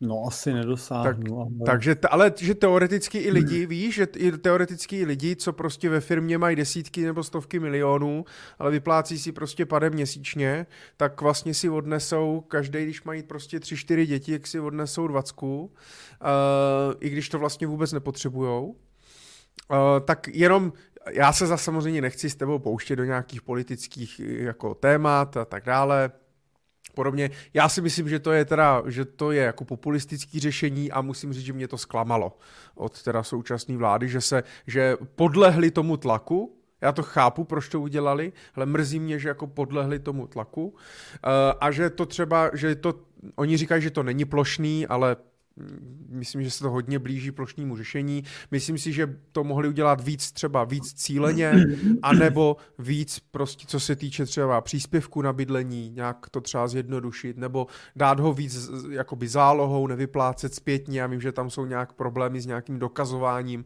potom jako těch příjmů zpětně a tak dále a podobně. Co ty si jenom o tom myslíš, jenom ať to můžeme nějak okomentovat, co jsi, co jsi o tom řekl, nebo jsi nic neřekl? tak já jsem nežádal ani o covidovou podporu a nebudu si žádat ani o pět tisíc na dítě, ale uh, nevím, no, jako nevím, jestli to něco úplně zásadně řeší, jednorázově pět tisíc na dítě. Uh, jako ten limit je vysoký, jo, třeba milion, jo, proč, proč to není teda pro lidi, kteří mají tu mzdu na nějaký hranici průměrný mzdy. Si vím, že průměrná mzda a to kolik lidí má, jo, tolik, ale no. je, je třeba 40 tisíc měsíčně, tak uh, to máš půl milionu ročně, jo? tak proč to prostě není třeba pro lidi, kteří na tu domácnost dají prostě tu mzdu podprůměrnou a jakože by to nebylo tolik voličů, myslíš? Mm, mm. No tak No tak se blíží volby, no, tak prostě no. se sbírají. No, sbírají mrzí mě to, no, mrzí mě to, mrzí mě to, že to tak je a je to, je zase, je potřeba prostě říct, ale že prostě já vím, všechno se zdražuje, je to prostě, budou teďka, bude hubený období, uh, já šetřím, já přemýšlím nad tím a, a tak dál. A, a prostě je to blbý, ale nepomůže, když prostě všem takhle plošně, i ti, co to nepotřebují, takhle prostě rozdáme peníze, protože zase, když to vezmeme, inflaci tady máme z velké části právě kvůli tomu, jak se rozhazovali, rozhazovali třeba peníze. Takže eh, tímhle si moc jako, tímhle si moc jako nepomůžem, no. Michale, a to mě zaujala ta, zaujala ta myšlenka toho, co jsi říkal, že jako teda se připravuješ na to hubený období, jak se na to připravuješ? Já bych teda, takhle, musím říct, popravdě řečeno, já bych pár měsíců hubýho, hubenýho období jako ocenil, jo? tak třeba by třeba 4 kila mohli jít dolů, tak by mi to nevadilo. Ale to asi mluvíš o jiném hubeným období. Jako, jako proč myslíš, že, nebo z čeho jako usuzuje, že ti přijde hubený období? Přestanou se ti vozívat klienti nebo odejdou ti klienti? Ne, to ne, ale určitě nebudou přímý růst tolik jako, jako ceny věcí kolem, kolem, kolem A jak se to dotkne Takže Čím to na tebe dopadne? Uh, tak budu muset víc, ale tak mě to nevadí zase, no, tak jako zase budu muset prostě víc, uh, víc nad tím přemýšlet, míň, uh, míň prostě utrácet, kupovat no, počkej, si prostě... Počkej, počkej, počkej, tohle, chci, je, no. tohle je taková zajímavá teorie, jako no. oni jako statisticky neporostou tolik mzdy, jo? Ale mě by zajímalo, jak se to dotkne to, to tebe, jako jo. Ty si přece vyplácíš jako svojí mzdu, platí tě že jo, zákazníci za nějakou práci. Nepředpokládám, že by si třeba od příštího roku teda řekl, hele, lidi, tak já vám to dám všem o 20% levnější, protože je tady jako hubený období. No levnějc ne, ale nedám to o 20% dráž jenom proto, abych vlastně jako, víš jak. No dobře, ale si to zachoval... nedáš, nedáš to o 20% dráž, přece neznamená, že na tom budeš hubenější než letos, ne? No tak mm, zdražil mě, jsme se bavili o minule, že mě zdražil krem na tělo. Jo. Ty máš nějaký pošlu, ty. Já přemýšlím, že bych si vyrobil nějaký krem. Jo. A chtěl bych si vyrobit vlastní pastu. To mě teďka jsem dostal na Vánoce jako nějakou ekologickou kokosovou zero waste ve skle pastu černou s aktivním uhlím. Hele, v... Byla teda hrozně drahá. Hrozně drahá byla. Je skvělá, ne, fakt je super. A zjistil jsem, jak je to strašně jednoduchý si vyrobit pastu. Ale já jsem vždycky, když jsem si něco vyrobil, když jsem si jako vyrobil čistící prostředek, mídlový slis na praní, místo aviváže ocet a tak dále, tak to nikdy nebylo tak, jak v tom článku prostě. Jako jo. Vždycky z toho vzniklo úplně něco jiného, bylo to otřesný úplně.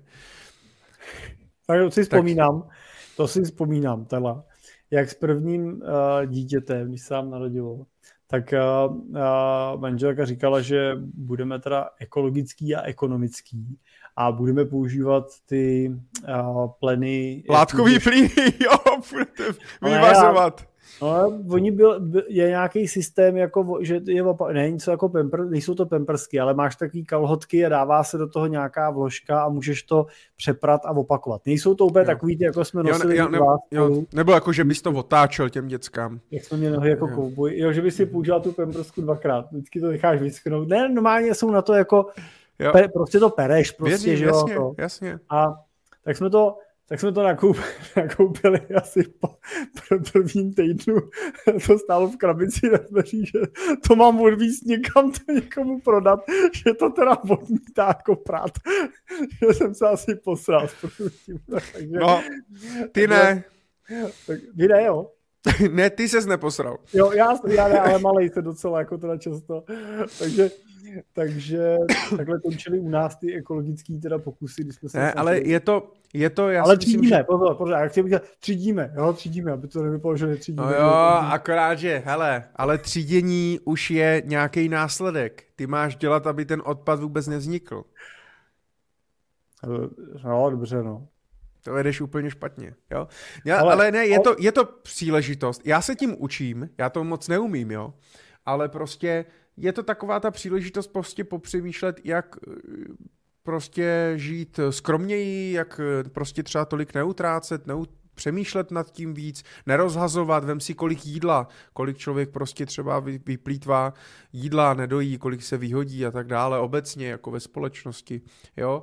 A Ale samozřejmě že jo, zase, tak jak miliardářům se krásně říká, že, život, že peníze nejsou důležitý v životě, tak samozřejmě nám se hezky jako říká, že nepotřebujeme pět tisíc, jo. Určitě jsou tady lidi, který, který to potřebujou, jenom ale, že jo, bavíme se o tom, mělo by to být cíleně pro ty lidi, co to potřebujou. E, ne takhle všem rozdat, protože prostě to tomu vlastně vůbec nepomůže. V tom období v té vysoké inflace a vysokého zdražování, jak nemůžeme vlastně udělat helicopter money. Protože vlastně to ještě, to ještě podpálíme vlastně. Jo? Tak... Ano, ano. A ještě bych si dovolil se vrátit jenom k té myšlence s tou ekologií, nemyslím teda k těm tvým pleťovým krémům, a to možná by si mohl někdy, možná by se mohli někdy jak udělat nějakou jako předváděčku, Víš, by si mm-hmm. zkusil něco střelit. Prodat nějaký ty tvoje výrobky takhle, víš? Ukázal bys, jak to funguje, no. Takový teleshopping. Ale já jsem Tak vy byste z toho medu mohli, ne? Udělat nějaký medový výrobky. Já to je prostě po medu se vždycky tak zapráší, že mám co dělat, abych urval nějaký pár sklenic do firmy a musím to rozdávat klientům aspoň. Uh, ale uh, to, takhle, z, z medu to tak jako děláme tu med, uh, medovici že dáš ty plástve do slivovice a, a pak se vždycky o tom ožerem. Ale uh, chtěl jsem říct jenom k té ekologii, uh, že ono to souvisí taky s majetkem. Jo. Prostě když máš, uh, když máš prachy, tak můžeš přemýšlet nad tím, že budeš společensky odpovědný a ekologický. A když prostě nemáš prachy, aby si zaplatil základní věci, tak prostě tě tohle úplně ukradený řešíš, aby si přešel. Že? To je prostě jedna věc. Ale druhá věc je to, že je to třeba zajímavý. My tady v Čechách prostě řešíme spoustu jako investičních témat, ale třeba to společensky odpovědný investování. Jako vybavuješ si, že by se nás na to někdy někdo zeptal v těch Money Talk Show jako posledních? Jo, přemýšlíme tady o tom, tady uh, teďko nevím, kdo to byl, uh, se ptal, že on, nebo přemýšlel uh, kolega nad tím, jestli vozit to dítě do Brna bude jako ekologický a podobně, ale uh, ale téma jako společensky odpovědného investování obecně u nás jako není tématem, ale je zajímavý, že jakmile vyjdeš za hranice, tak je to téma číslo jedna. My jsme byli teď s Danem, s naším analytikem, tak jsme byli na, na FEIFě, na konferenci v Londýně. FIFA je prostě federaci... Jak jste se tam dostali? Letadlem jsme se tam dostali. Aha. A, a no tak my jsme letěli z Čech. Jo. V Čechách to neřešíme, takže. Ale uh, a, tam, a tam jsme vlastně seděli a my tady řešíme téma jako Ukrajina, co to udělá s trhama, co koupit, nekoupit a ty nemovitosti kam porostou. A oni to vůbec neřeší.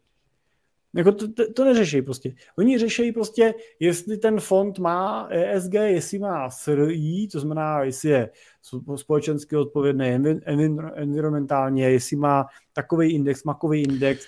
Dneska ty agentury ratingové prostě eh, se specializují na to, aby hloubku toho indexu dokázali vyhodnotit. Jirko, ty seš ten optimista. Ty seš ten optimista, tak mi řekni. Protože já, v, já jsem v tomhle takový podezřívavý, jo. A tak jak Honza Míka vidí oportunisty v nemovitostních fondech, já mám trošku pocit, že jako to jde zase do extrému a že jako se na to, na, že to je nějaký buzzword, že ví, že spoustu těch správců a tak dále můžou tím jakoby získat víc kapitálu, může to být jako zajímavější, a, ale že vlastně zase tolik jakoby o tu ekologii jako ve skutečnosti nejde, že buď musí, protože jim to nařizuje nějaká pařížská dohoda a tak dále, nebo to využívají jako marketing, ale kolik věříš, že lidí, kolik procent jakoby těch lidí opravdu jako to fakt myslí vážně, jako s tou, s tou jako, že to kupují kvůli tomu, že to... Těch investorů? Ne, těch, co právě nabízí ty investice, ty tvůrci těch fondů tak, a ro, ti, co sbírají peníze a tak dále. Těch, těch investorů uh, prakticky 70%, jo, mm-hmm. zahraničních. Jo, uh, loni se prodalo víc, uh, poprvé se prodalo víc těch společensky odpovědných fondů, než těch klasických. A to je jedno, jestli to byla kategorie aktivních nebo ETF. Uh, a co z pohledu portfolio manažerů, no to je to jednoznačně biznis, Michale, jednoznačně. Jo, protože když jsi aktivní správce a už 10 let Buffett křičí, že nevydělávají víc než indexy, no tak co ti zbývá? A, a je to realita. je to realita. Prostě realita je, že 80 až 90% aktivních portfolio manažerů nepřekonává ty globální indexy. Vynechám to, že si vyberou nějaký benchmark, co se jim hodí, jo, ale prostě ten, ty, ty globální reální indexy prostě nepřekonávají a tím pádem je lepší a levnější držet prostě pasivní investice, ETF, indexové fondy. No tak když jsi aktivní portfolio manažer, tak hledáš tu přidanou hodnotu v něčem jiným. No tak ji prostě najdeš v tom, že těm lidem teda říkáš a my vybereme ty fondy líp, než uh, jenom když to koupíte přes index, který má ten uh, SRIčko nebo ESGčko. Jo, takže to tak určitě je, jo, ale, ale to tak je vždycky, prostě. Vždycky se na té vlně prostě vezeš nějakým jako kšeftem a nějakým biznisem, jo, to jsem si tam určitě uvědomil, to, že prostě ten biznis je stavěný právě na té míře těch aktivních fondů, který se předhánějí tím, kdo má hlubší, detailnější, tvrdší, specifičtější prostě tento výběrový kritérium. Ale já jsem chtěl spíš jenom jako poukázat na to, že a když se bavíme o těch mladých třeba, takže jako sem se ten svět ubírá. Já, to, já jsem právě nechtěl jako schodit ten ekologický přesah a kolegy, který přemýšleli, jestli do, ta cesta do Brna je nebo není ekologická, jo? ale uh, ale reálně ten svět a ten svět těch jako mladých, a my asi taky pořád patří do té kategorie těch mladých ještě do těch 40, tak, uh, tak prostě uvažuje v téhle rovině, uvažuje v té rovině té uh, environmentální udržitelnosti a toho, jak to, co děláme, dopadá na naší planetu. A tohle mě strašně překvapuje, že prostě když vyjedu ven, tak pro všechny je to jako prakticky téma číslo jedna. A dokonce tam je líp téma, možná. Možná. A dokonce je to téma, který ještě jako předbíhá téma výnosů. Jo, předchází to téma, kolik to vydělá, tak předchází tohle téma, jaký to má ten impact, jaký to má hmm. ten dopad. Ale v Čechách tohle zatím nemáme. My třeba máme nasazený portfolia, který už mají teda ten, ten přístup, třeba ty naše akciové portfolia, tam nejvíc to můžeš ovlivnit, tak už jsou stavěný v těch, v těch srových strategiích, ale vlastně třeba ty investory to jako nezajímá, ten, já jsem za ty roky, co to dělám, zažil jednoho investora, který po mně chtěl, aby jsme to portfolio stavili. Ale jako a máš, mož, možná je to opravdu, ale jakoby stavem zase té společnosti, úrovní nějakého bohatství uh, a vzdělání a tak dále, protože bylo by dobrý porovnat třeba chtíč uh, po ESG investicích uh, na Slovensku, v Polsku, v Maďarsku, u nás, Ukrajina, Bulharska, Rumunsko, Eh, Chorvatsko a tak dále versus Německo, Anglie, Francie a tak dále. Jo. A asi bychom viděli, Jo, určitě to bude otázka životní úrovně. Jo. Hmm. Ale, ale, Jirko... ale globálně je to prostě trend, ke kterému ty jo. investice se směřují. Prostě, jo. A ne, nedá se přehlížet. To my tady máme vždycky v Čechách pocit, že prostě to vymyslíme jinak, ale ten trend se nedá přehlížet. Tak padají nám, padají nám už eh, posluchači, eh, protože je samozřejmě pozdě. Uh, já mám, Jirko, poslední dotaz. Nehoří. Můžu? Můžeš. Jednou provždy nehoří. Uh, tohle mě zaujalo, zpráva ze včerejška nebo z předevčírejška jsem si ji vyfotil. Uh, pro posluchače podcastu, jenom tady z deníku N, úryvek. Ačkoliv má každý člověk nárok každé dva roky na kompletní preventivní prohlídku u lékaře, využívá ji jenom zhruba každý třetí. K zubaři chodí na kontroly jen polovina lidí. Ministerstvo se chystá ještě letos představit konkrétní plány, jak lidi k prohlídkám finančně motivovat. Uh, pojďme odejít od toho, jestli by to teda měl dělat stát nebo ne, protože ty bys mi zase řekl, že to je, to je přece na lidech a stát by se to neměl vůbec kecat. A je to jejich věc, když nechcou chodit dole k zubaři, nechodí, vole, debilové, vole, tím vypadají všechny ty zuby. Ale, ale chodíš pravidelně na preventivky. Proč mě to zaujalo? Pro mě je to třeba téma velký poslední, poslední roky, Eh, protože eh, právě kvůli tomu, že jsem nechodil na žádný preventivky a moc jsem se o zdraví ne, ne, nestaral, tak se u mě začaly projevovat nějaký civilizační choroby klasický, který dnes bohužel, tím už nejsem ani nijak výjimečný, protože má dneska každý, každý druhý nebo každý třetí, ale právě z toho důvodu životního stylu, z toho důvodu, že se lidi o sebe nestarají, neřeší prevenci a tak. Čemu se směje zase? Ne, dobře, přemýšlel tu civilizační chorobu, je to třeba HIV nebo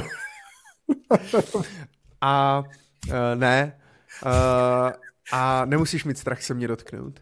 A Jenom mě zajímá, protože já třeba jsem to zase za, jsem to začal jakoby hodně řešit. To znamená, že chodím opravdu fakt pravidelně, preventivně na všechny kontroly, na které můžu chodit a co platí pojišťovna, tak na všechno pravidelně chodím prostě, jo. K zubaři chodím každý půl rok, prostě na dentální hygienu dvakrát ročně, eh, chodím na ORL, na ušní, ušní, krční, nosní zkontrolovat, na, na odběry, na krev, a co na ultra... na preventivní prohlídky, na ORL? Já chodím, no pro jistotu. Na, na, na očních vlastně chodím každý rok pravidelně, uh, že jo, na odběry, na ultrazvuk, EKG a, taj, a tady tyhle věci. Prostě chodím pravidelně, ať, ať každý prostě rok? jako... Hmm, jako tam, EKG. Kde to, tak tam, kde... Já musím, no, já musím skrz srdíčko, ale, ale jako prostě, když to jde, a když můžu, když to pojišťovna zaplatí, no, když mě doktor neřekne, se už debil, nechoď, tak ale prostě snažím se chodit pravidelně. Ale potkávám se s tím, že se mě spoustu lidí, že mě má za Magora.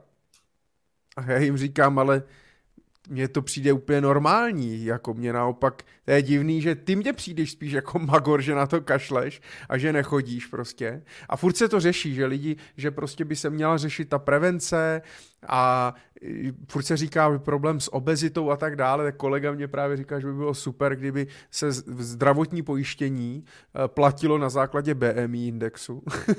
Jak samozřejmě hmm. nemohlo být tak jednoduchý, ale mohla by to být určitá motivace pak pro ty lidi i jako finanční. Prostě lidi, co jsou obézní, jak budou platit 20 tisíc a lidi, co prostě sportují a to, tak budou platit 5 tisíc třeba, nevím.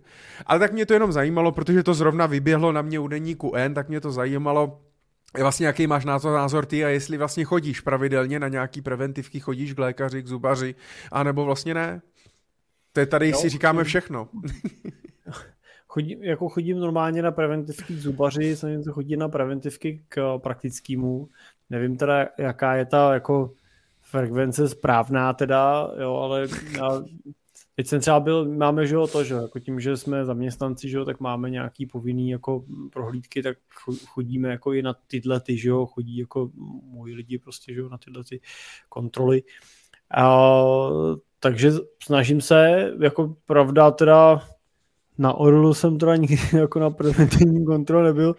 Musím říct, že teda k tomu kvočaři se taky tomu jako bráním, občas jako žmoulám do toho monitoru zvětšuju si to a podobně a, a jak se mi to zatím nechce, takže tomu se zatím teda vyhybám.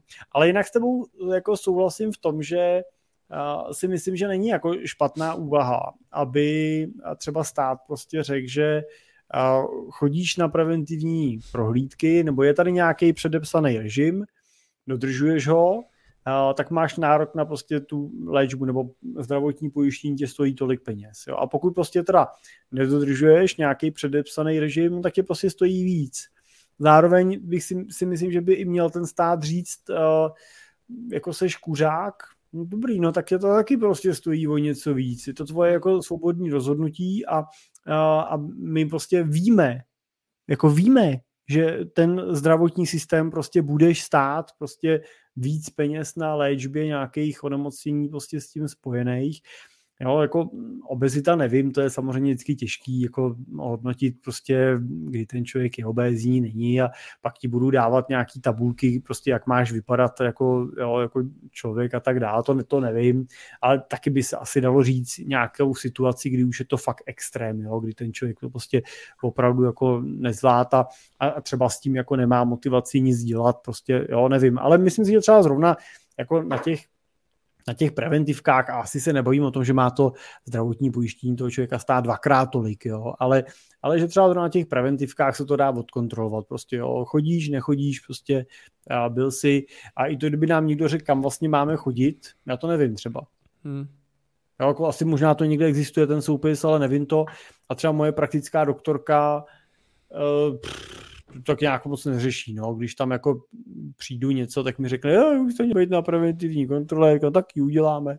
jo, tak, tak jako mi teda udělá, a, ale že by se sama ozvala a, a řekla, nebo mě nějak urgovala, nebo něco. To je, dal, to je pak další věc, samozřejmě přístup těch praktiků uh, a tak dále. No. To ale, je, hele, ale zase... třeba, třeba jako zubaře, my teda chodíme do fakultní nemocnice prostě uh, k zubaři a, a oni prostě jsou přetížený prostě. Hmm. Jako sami prostě nestíhají, když, když prostě máš něco i, i akutního, snažíš se objednat, tak jako jsem tam stál s uštíplým zubem a říkal, jděte na žurnák, jsem šel na žurnák, tam mi řekli, musíte jít, tady s tím víc neuděláme, musíte jít normálně k doktorovi. Tak jsem šel k doktorovi a ona mi řekla, no, to, tak, tak já se podívám, počkejte, hmm, za tři měsíce tady v pan doktor má ve čtvrtek takový okno. Říkám, to si děláte srandu, ne? Jako, tak já mám uštíplý zub, tak no to nejde, takže to skončilo, takže já jsem tam stál a říkal jsem jí, no nezlobte se, ale já odsaď neodejdu, dokud mi nedáte nějaký normální termín do 14 dnů prostě. Jako udějte si to, jak chcete, ale já přece jsem jako pacient a, a o čem se tady budeme bavit, jo. Tak teda... Víte, kdo já jsem? To, to takhle nebylo, ale jako už jsem byl mm, asertivní, jo, minimálně. a, takže asi doktor nešel na oběd a udělal mi to tam prostě někde další týden přes oběd, jo. Ale Uh, ale tady třeba beru, že to je moje volba, jo. Asi bych prostě si mohl platit soukromýho zubaře prostě a on by se o mě taky jako staral. No, ale jasně, ale ne vždycky to jde a tohle je už je pak třeba systémový problém prostě jako jo, že, že mm, otázka, jestli by vlastně tohle mělo prostě nastávat a kde je ten zakopaný pes, ale zase my nejsme ministři zdravotnictví, my řešíme finance, takže na tohle nemáme úplně jako, úplně lék, no. Myslím si, Michale, že si jako ťuknu na důležitý bod, jo, že prostě to zdraví je zásadní a určitě bychom ho neměli podceňovat a měla by to být jedna z těch investic, která prostě... A šetří to peníze. No, jako jasně, a v tomhle případě, protože ty peníze jsou až poslední prostě, no, že No Takže... ale že to šetří to peníze pak na případný nějaký prostě další léčby, spoluúčasti. Jo, jo, jo, jo. No i tvojí kase, že jo, protože pak nemusíš v 70 žrát prostě 20 léků a, a, a platit si nějaký vyšetření, co neprojiš, ne, ne, neplatí pojišťovna a tak dále, jo. Protože když si vezmeš, uh, jako když si fakt vezmeš jako průměrný stav lidí, jak vypadají v 65, kolik lidí u nás ještě umírá v 65 na prostě různý prostě infarkty a, a, a mrtvice a rakoviny a tak dále a spoustu z toho, to nechci nějak jako bagatelizovat, ale spoustu z toho je opravdu to vychází prostě z nějakého životního stylu, z minimum prostě prevence o to, že se člověk o sebe nestará, málo pohybu, prostě hodně stresu a tak dále. A vím, že to je těžký, že to prostě jak život je takový, že to není jako jednoduchý, ale, ale mám pocit, že spoustu lidí právě už jenom, že spoustu lidí se mi směje i kamarádů, jo, uh, proč, tyhle, a nebo takový ten názor, a já jsem zdravý, tak proč bych, proč bych někam jako chodil?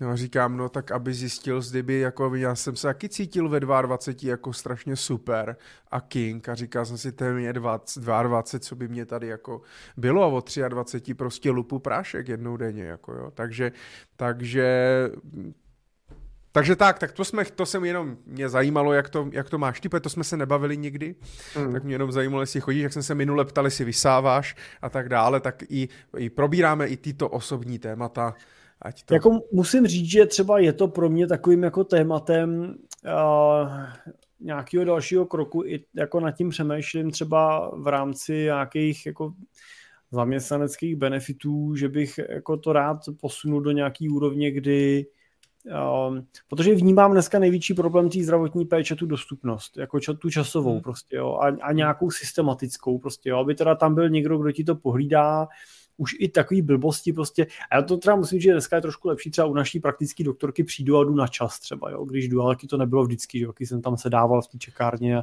čuměl jsem tam prostě dvě hodiny, než... Napiš, napište nám, jakou máte zkušenost a jestli chodíte na preventivní prohlídky, jestli teda ještě někdo, někdo je, nebo už si povídáme, nebo už si povídáme sami. A tak oni možná leží už pod dekou, koukají na nás jenom v televizi, víš, a čekají. A nebo poslouchají do oušek. Do oušek. Do tak oušek. v podcastu ano, v podcastu někdo ano, tak... Ale... Ne, na YouTube, Michale. Jo, tak pustíme i hudbu. A to, hele, ještě chvíli a vytuhneme tady i my dva, tak jaký bude ten dvouhodinový záznam s tím pochrupkováním. Jako. ne, to už je ten uh, impuls, že jsme u konce s naší dnešní 14. epizodou Money Talk Show. My vám chceme moc poděkovat za to, že jste tady s námi byli live, koukali jste na nás. My si toho neskutečně moc vážíme, děkujeme za podporu, ať už finanční, nebo píšete nám maily, píšete nám zprávy, posíláte nám poukazy do Starbucksu a tak dále. My si to hrozně samozřejmě ceníme a vážíme. My to neděláme kvůli penězům, ale právě kvůli tomu, že chceme prostě se otvírat ty, otvírat ty diskuze, pokládat ty otázky, mluvit o tom, a možná i vám dát nějaký naše prostě zkušenosti, naše pohledy a prostě si taky jenom prostě popovídat. No. Jirko, co nám řekneš na závěr? Nějakou zajímavou myšlenku, ty jsi tady ten chytřejší, starší, moudřejší, bohatší. Já vlastně nevím, co tady dělám vůbec.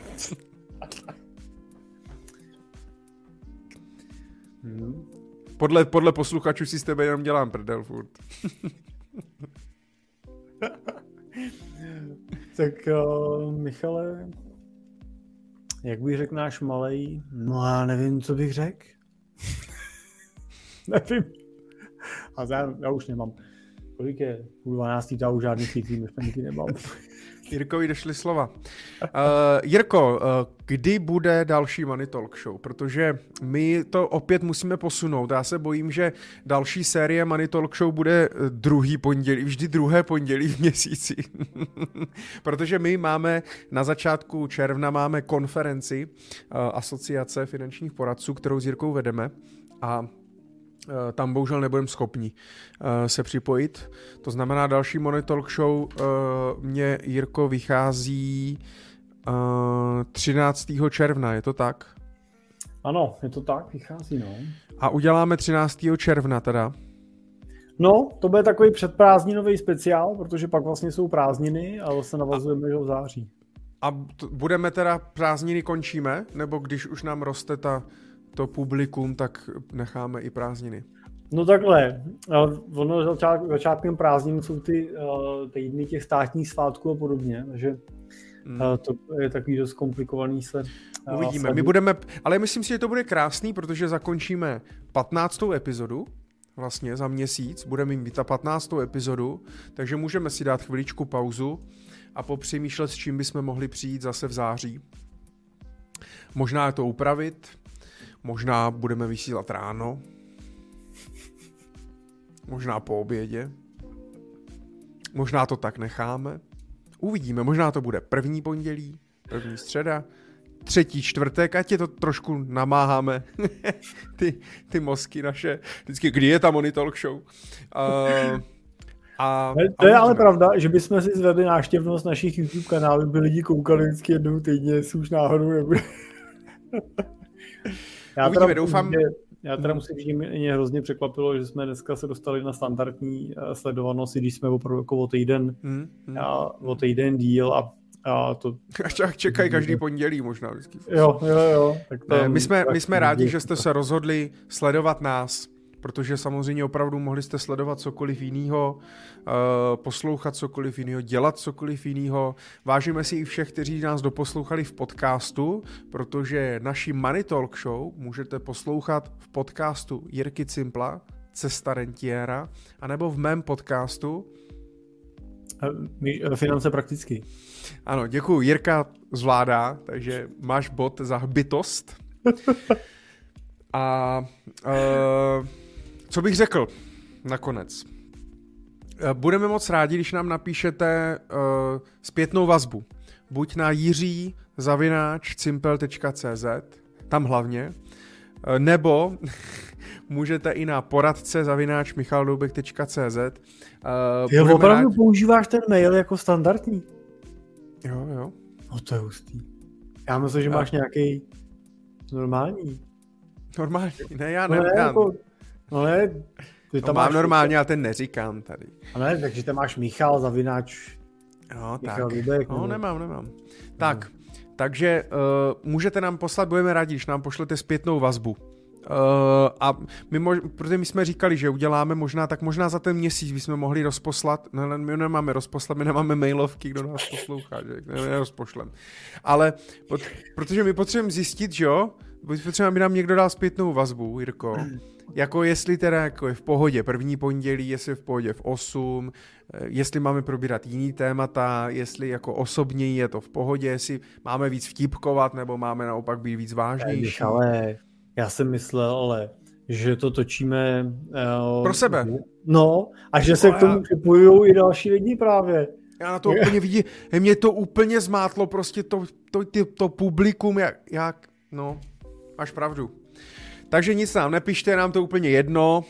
A, a jestli máte chuť, tak se k nám připojte příští tak se... 13. v 8 a zase spolu popijeme a popovídáme.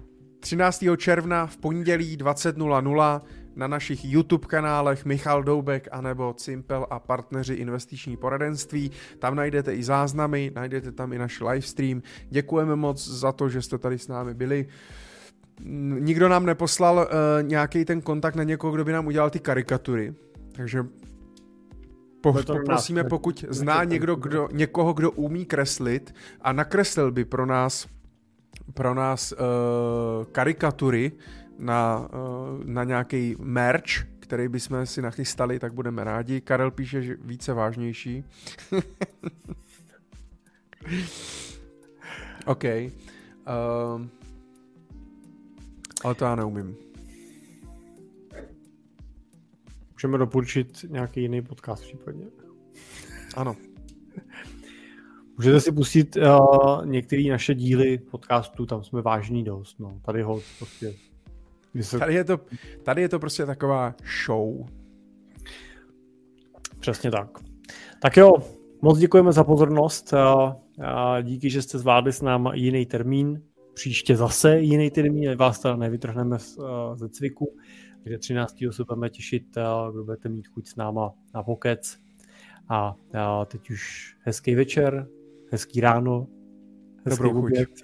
dobrou chuť, dobrou noc. Děkuji moc, ahoj.